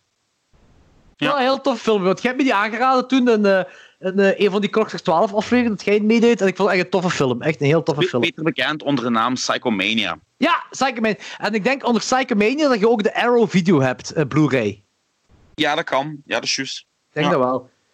De volgende film is Eternal Sunshine of the Spotless Mind. Klassieker. Ja, dat is een klassieker. Hè. ook. Qua script geniaal, qua cinematografie geniaal. Jim Carrey, die een van zijn beste rollen ooit speelt. En ondanks de, de, de, de tragiek in die film, is dat wel een feel-good movie. Eternal Sunshine of Spotless Mind eh, was de eerste film voor mij eh, dat mij deed beseffen dat Jim Carrey effectief Ja, een ja, ja, magnifieke ja, mij acteur is. Nee, ook Eh, nog meer. ah, je, je had Truman Show wel ervoor. En maar wat hij hierin doet, is fenomenaal. Dat was heel anders. Dan, de Truman Show was ook zowel eh de tragicomiek, eh terwijl daarvoor altijd gewoon echt over de top komiek was. Dus hier was Truman Show was meer tragicomiek. Maar Eternal, Spatio- eh, Eternal Sunshine of Spotless Mind was nul komiek. Dat was Ja, en ook een niks hele- te maken. En Hele toffe bijrol van Elijah Wood ook. ja, inderdaad, inderdaad. Ja, klopt, Ja. klopt. En Kate Winslet ook. Kate En- Winslet ook. Mega goede mega goeie rol, ja. Oh man. Eh Wayne's World 1 en 2. Party time, excellent. Woe, woe, woe, woe, woe. Swing. Ja, dat is een, een klassieker. Hè. Die moet je gewoon ooit... Die zijn oorspronkelijk begonnen als gag in Saturday Night Live. Hè. Is het echt? Ja, ja, ja, ja. Dus En, echt, eh, echt, echt, echt Michael Myers en, en, en die Ja. andere kerel. Ja, ja, ja. En, en, en, en, en, en eh, ja, Wayne, hoe heet ook alweer een dag? Dana, Dana Cartley of zoiets. En ehm, ja, buiten het feit, die kerel, buiten het feit die films gewoon mega cool zijn, heb je ook schitterende bijrollen van onder andere Meatloaf in deel 2. eh, Rob Lowe in deel 2. ehm, eh, dingen, Al, eh, Al Bundy, heet hem alweer de echt? Ed O'Neill. Ed O'Neill, die de Psycho Diner Dude speelt. Eh, je hebt, en, en ja, de scène waarin die Bohemian Rhapsody in de auto aan het zingen zijn. Ik heb die als tiener zoveel nagespeeld in de auto. Dat Anthony, is... heb jij eh, Bo- Bohemian Rhapsody, de film, gezien? Van, Ik van, nog altijd in mijn lijstje, want Queen Ja. is een van, een van mijn favoriete zangers aller tijden. Dus mijn lijstje. Het is jammer dat jij niet... cinema- Dat, dat is, voor mij is het echt een cinemafilm. Ik ben in mijn wachtelijk kijken in de cinema. En eh, Michael Myers eh, doet effectief mee in de film. Hij speelt zo een of andere muziekproducer. En op een bepaald moment, dat is echt een... En mensen vonden dat cheap, mensen vonden dat tacky. Ik vond dat geniaal. Hebt zo de band Queen, die in, het kantoor van de gigantische muziekproducent zit. En dat is Michael Myers. En het gaat over ehm, Bohemian Rhapsody. En Michael Myers zegt: Dit is, dit, dit is een walgelijk nummer. Dit is geen nummer dat tieners in een auto gaan meezingen en headbangen. Heel een gigantische insteek is. Heel cool. Ja, ik, vond dat, ik, vond dat, ik vond dat ook super. Ik vond dat mega cool om, te, eh, om dat te zien in die film. Ik vond dat mega, ja, super, super cool. Eh, ik wil ook nog trouwens zeggen dat voor alle punkers die luisteren naar Peperkikkerij, ik, de- ik denk wel dat iedereen Wayne's World 1 en 2 of 1 of 2 heeft gezien, maakt niet uit.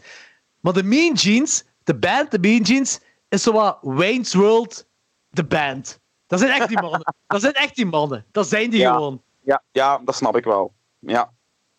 Eh, de volgende film op uw lijstje is Serial Mom. Ooit gezien? Het zegt me iets qua naam, maar het komt me niet bekend voor. De meest toegankelijke film van John Waters. Kathleen Turner, brave huismoeder, die een eh, serial killer blijkt te zijn, omdat iedereen die haar gezin iets fout aandoet, en dat kan heel banaal zijn, eh, gewoon vermoord. Maar dat is mega cool. Ik heb ook nog nooit iemand zien vermoord worden door eh, verrot geslagen te worden met een lamsbout op de tonen van, op de tonen van Annie's eh, Tomorrow, Tomorrow. Dus, eh, ja, fantastische film, ja. je zet er ook bij en naast naar Herschel Gordon Lewis.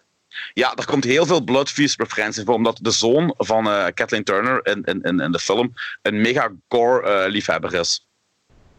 Maar En dan komt als ik, me goed, als ik me goed herinner, jij zit geen fan van Herschel Gordon Lewis, hè? Eh, jawel. Ah, toch? Ja, ik vond Color Me Blood Red niet zo goed. Ik vond die eigenlijk heel slecht. Maar gelijk Bloodfeast en 2000 Maniacs en dan zo, dat vond ik echt wel leuke films. Ja. Oké, oké, oké, dat wist ik niet. Eh, de volgende film op je lijstje is On the Waterfront. ja, klassieker hè. Ja, dat vond ik ook. Ik vond dat, dat, dat is een film die ik ook heb gezien. Ik vond die ook wel. eh, eh, ja, oké, ik ga nu zeggen must see voor iedereen die ooit naar films kijkt. Maar dat is weer zo. Dat is een film uit volgens mij de jaren 50 kan. Ik weet niet of dat. Ja, denk- jaren 50. Is dat Capra Ja. of Port? Capra, hè? Nee, dat is eh Kazan, Elia Kazan. Ah, Kazan. Eli Kazan, juist. Ja, maar het is wel met Marlon Brando. Dus, eh, En die acteert er echt iedereen naar huis, jong. Ja, dat was nog in de tijd dat Marlon Brando ah, misschien ook wel een lul was, maar dat niet onscreen liet zien. En echt wel. Ja, ja. En in mijn ogen, en nu ga ik iets controversieel zeggen. In mijn ogen was Marlon Brando de beste acteur voor The Godfather. Dat is ook. Die heeft ook heel Alle de films voor The. Godfather zijn eh, voor mij. da- daar is Marlon Brando echt. Dat is echt een superster. Dat is echt de Brad Ja, Pitt of dat is whatever van toen. De grondlegger van de method acting, hè. Ja, die, ja, dat is echt. Man, man- en dan zo. The Godfather ook, hè. Dat, is, dat, is, dat is een iconische rol, hè. Supergoed, hè. Maar die, heeft dat, die heeft The Godfather. Het is ook zo'n beetje van. Die heeft zo in zich genomen als. Ik ben het beste dat de film, film het algemeen ooit is. Ja, zijn personaliteit heeft wel heel veel teniet gedaan. Aan zijn persoon. Maar ja. Ja. Maar in ieder geval, eh On the Waterfront. Ja, ik- ben ook wel heel erg mee met die films. Hè. Ik vind het een heel coole, heel coole jaren 50 film. Eh, de volgende film dat op uw lijstje staat is Cape Fear, waar we het al over gehad hebben. Ehm, ja, je zegt wel, ja, de remake met de dieren, maar dat is, dat is volgens mij wel de bekende versie van de jaren 90. Ja, ja, ja, ja. Toen tattoos nog betekende dat je tuig werd en geen gefaalde graphic designer of Temptation te veel. Of, of, en nu ga ik even een U-klassement zitten, of lelijke voetballer. Ja, of lelijke voetballer, dat is juist. ja. Die, allee, die speelt daar zo'n fucking badass in, hè. Zonder dat het karikaturaal wordt. eh, Robert De Niro. En eh, gewoon qua psychologie en zo in die film, dat zit allemaal zo goed in elkaar. Ja. Maar ook zo, Ja. e- dat is ook, ook zo een van de bekende jaren 90 klassieker thrillers. Hè? Ja, is een beetje, heeft ook zo'n beetje noir in zich zitten. Ja, klopt, klopt, klopt. En, en, en Robert De Niro, eh, dat een heel bekend persoon was eh, door Taxi Driver, dat nu een walgelijk persoon speelt. Ja. Maar en Cape is echt een walgelijk persoon. Je kunt Ja. nul je kunt misschien wel, om- omdat dat op een bepaalde, bepaalde manier gefilmd is, kun je daar wel zo iets of wat in mee zijn. En dat is, dat, is, dat is misschien al controversieel om te zeggen, maar dat is echt een walgelijk persoon in die film. Ja, Robert dat is. Dat is ook. En, ja. en dat is het ding eh, waarbij zo een... Dat is ja, de Sideshow Bob tune, hè. Ja, ja, ja. En dan de laatste van uw lijstje, en dat is eh, in mijn ogen de beste film van uw lijstje. Dat is een film dat ik eh, in mijn tienerjaren heb gezien, mijn kinderjaren heb gezien, mijn tienerjaren heb gezien, en in mijn, student, in mijn filmstudentenjaren als een van de beste films aller tijden beschouwde. Wat objectief gezien misschien niet is, maar voor mij persoonlijk wel. Eh, True Romance. Serieus, die cast alleen al. Je hebt Val Kilmer, Patricia Arquette, Brad Pitt, Gary Oldman, Samuel L. Jackson, die ik vergeten was op te sommen, Dennis Hopper, Christopher Slater. Walken, Chris eh, Penn, eh, James Gandolfini. Eh, dat, dat is waanzinnig hoeveel coole acteurs er in één film gepropt zitten, jong. En ik vind dat nog altijd, naar actienormen, een van de beste actiefilms ooit gemaakt. die, de, de, hoe moet je zeggen, de, de pistoolscène, de geweerscène, de afknalscène met de kussens en de, Oh, de veertjes. Dat is, dat is ja, John Woo-stijl bijna, jong. Ah, dat vind ik een goeie om te zeggen. Ja, ja, ja daar, daar ben ik het mee. Daar ben ik het mee. En- Eh, Ja, dat is. Die, die, weet je, het is totaal niet realistisch wat er in die film gebeurt. Maar die, die film is gewoon, gelijk, gelijk ook zei in mijn omschrijving, die ademt coolheid uit. Ja, Op alle gebieden. Qua film, qua acteerprestaties, qua cinematografie, op alle gebieden gewoon. En, en En ik, dus, heb, ik, heb, ik, heb, ik heb die pas nog eens teruggezien. En die, die, die blijft gewoon... Die staat nog altijd overeind. er zijn drie namen dat jij niet hebt gezegd, wat heel belangrijk is. Christian Slater. Heb ik gezegd. Maar ja, Ah, oké, sorry. Dat heb ik gemist, wegens mijn uh, prik en tik rum cocktail. Eh Tony Scott heeft deze geregisseerd. En Ja. Quentin Tarantino heeft deze geschreven. gemaakt. Ja. Ongelooflijk goed. Plus, we hebben nog een, een brugje van Christian Slater dan een andere film dat we besproken hadden, The Wizard. Christian Ah, ja, is een van de broers daar. Een hele jonge Christian Slater is de broer van eh, Fred Savage in de film. Juist. Juist. Maar True Romance is ook wel de, de film dat ik vind dat eh, van heel de... Oké, je- uw lijstje is top, hè. Altijd, daar niet van. Ik vind dat iedereen elke film van dit lijstje gezien moet hebben. Eh, maar Christian Slater, eh was ik True Romance, dat is wel de top Ja. van de top van uw lijstje. Dat snap ik heel Ik goed. bedoel dat niet slecht, ik bedoel absoluut Nee, slecht. nee, helemaal niet. Helemaal niet. Nee, maar dat Maar is... ik vind dat, dat, is, dat is ook wel dat is zo'n film dat zo. Ja, ik zeg het, ik heb dat in mijn kindertijd gezien. Ik was, ik was er weg van. Ik heb dat in mijn tienertijd gezien. Want er zit toch zo wel genoeg violence in om zo Oh ja. Oh, ja mee zit, te krijgen. er zit Eh, veel violence in, hoor. Ja, maar ook niet te veel dat het overdreven wordt. Het is zo minder dan Tarantino-films. Ja, dat... Ik vind van wel. Ja. Ik vind dat Tarantino-films kunnen, kunnen, kunnen meer over de top gaan dan, dan, eh, dan een True, ah, True Romance is geschreven door Tarantino, daar niet van. Maar eh, Tarantino gaat nog wel een stapje verder, vind ik. Ja, maar, dat is maar voor de rest, gelijk, de, dus de Anthony Lockdown-film tussen part 5, of dat nu afspeelt in New York of op een boot, maakt niet zoveel uit. Maar, maar de films, om nog eens even een, een samenvatting te geven: Carnage, My Science Project, To Live and Die in LA, The Last Hunter, Dead Wheelers. Eternal Sunshine of the Spotless Mind, Wayne's World 1 en 2, Serial Mom, On the Waterfront, Cape Fear en als laatste True Romance.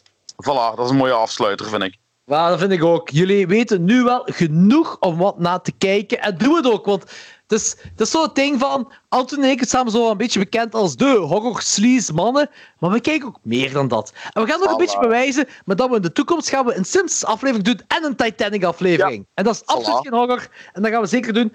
Eh, als jullie op dit moment nog aan het luisteren zijn, dikke merci om te luisteren. Anton, heb je nog iets om te pluggen? Nee, ik moet heel hard pissen. Goed. Eh merci om te luisteren naar de zevende aflevering van de Peperkukkerij. En eh, tot de volgende. Yes. You. Bye.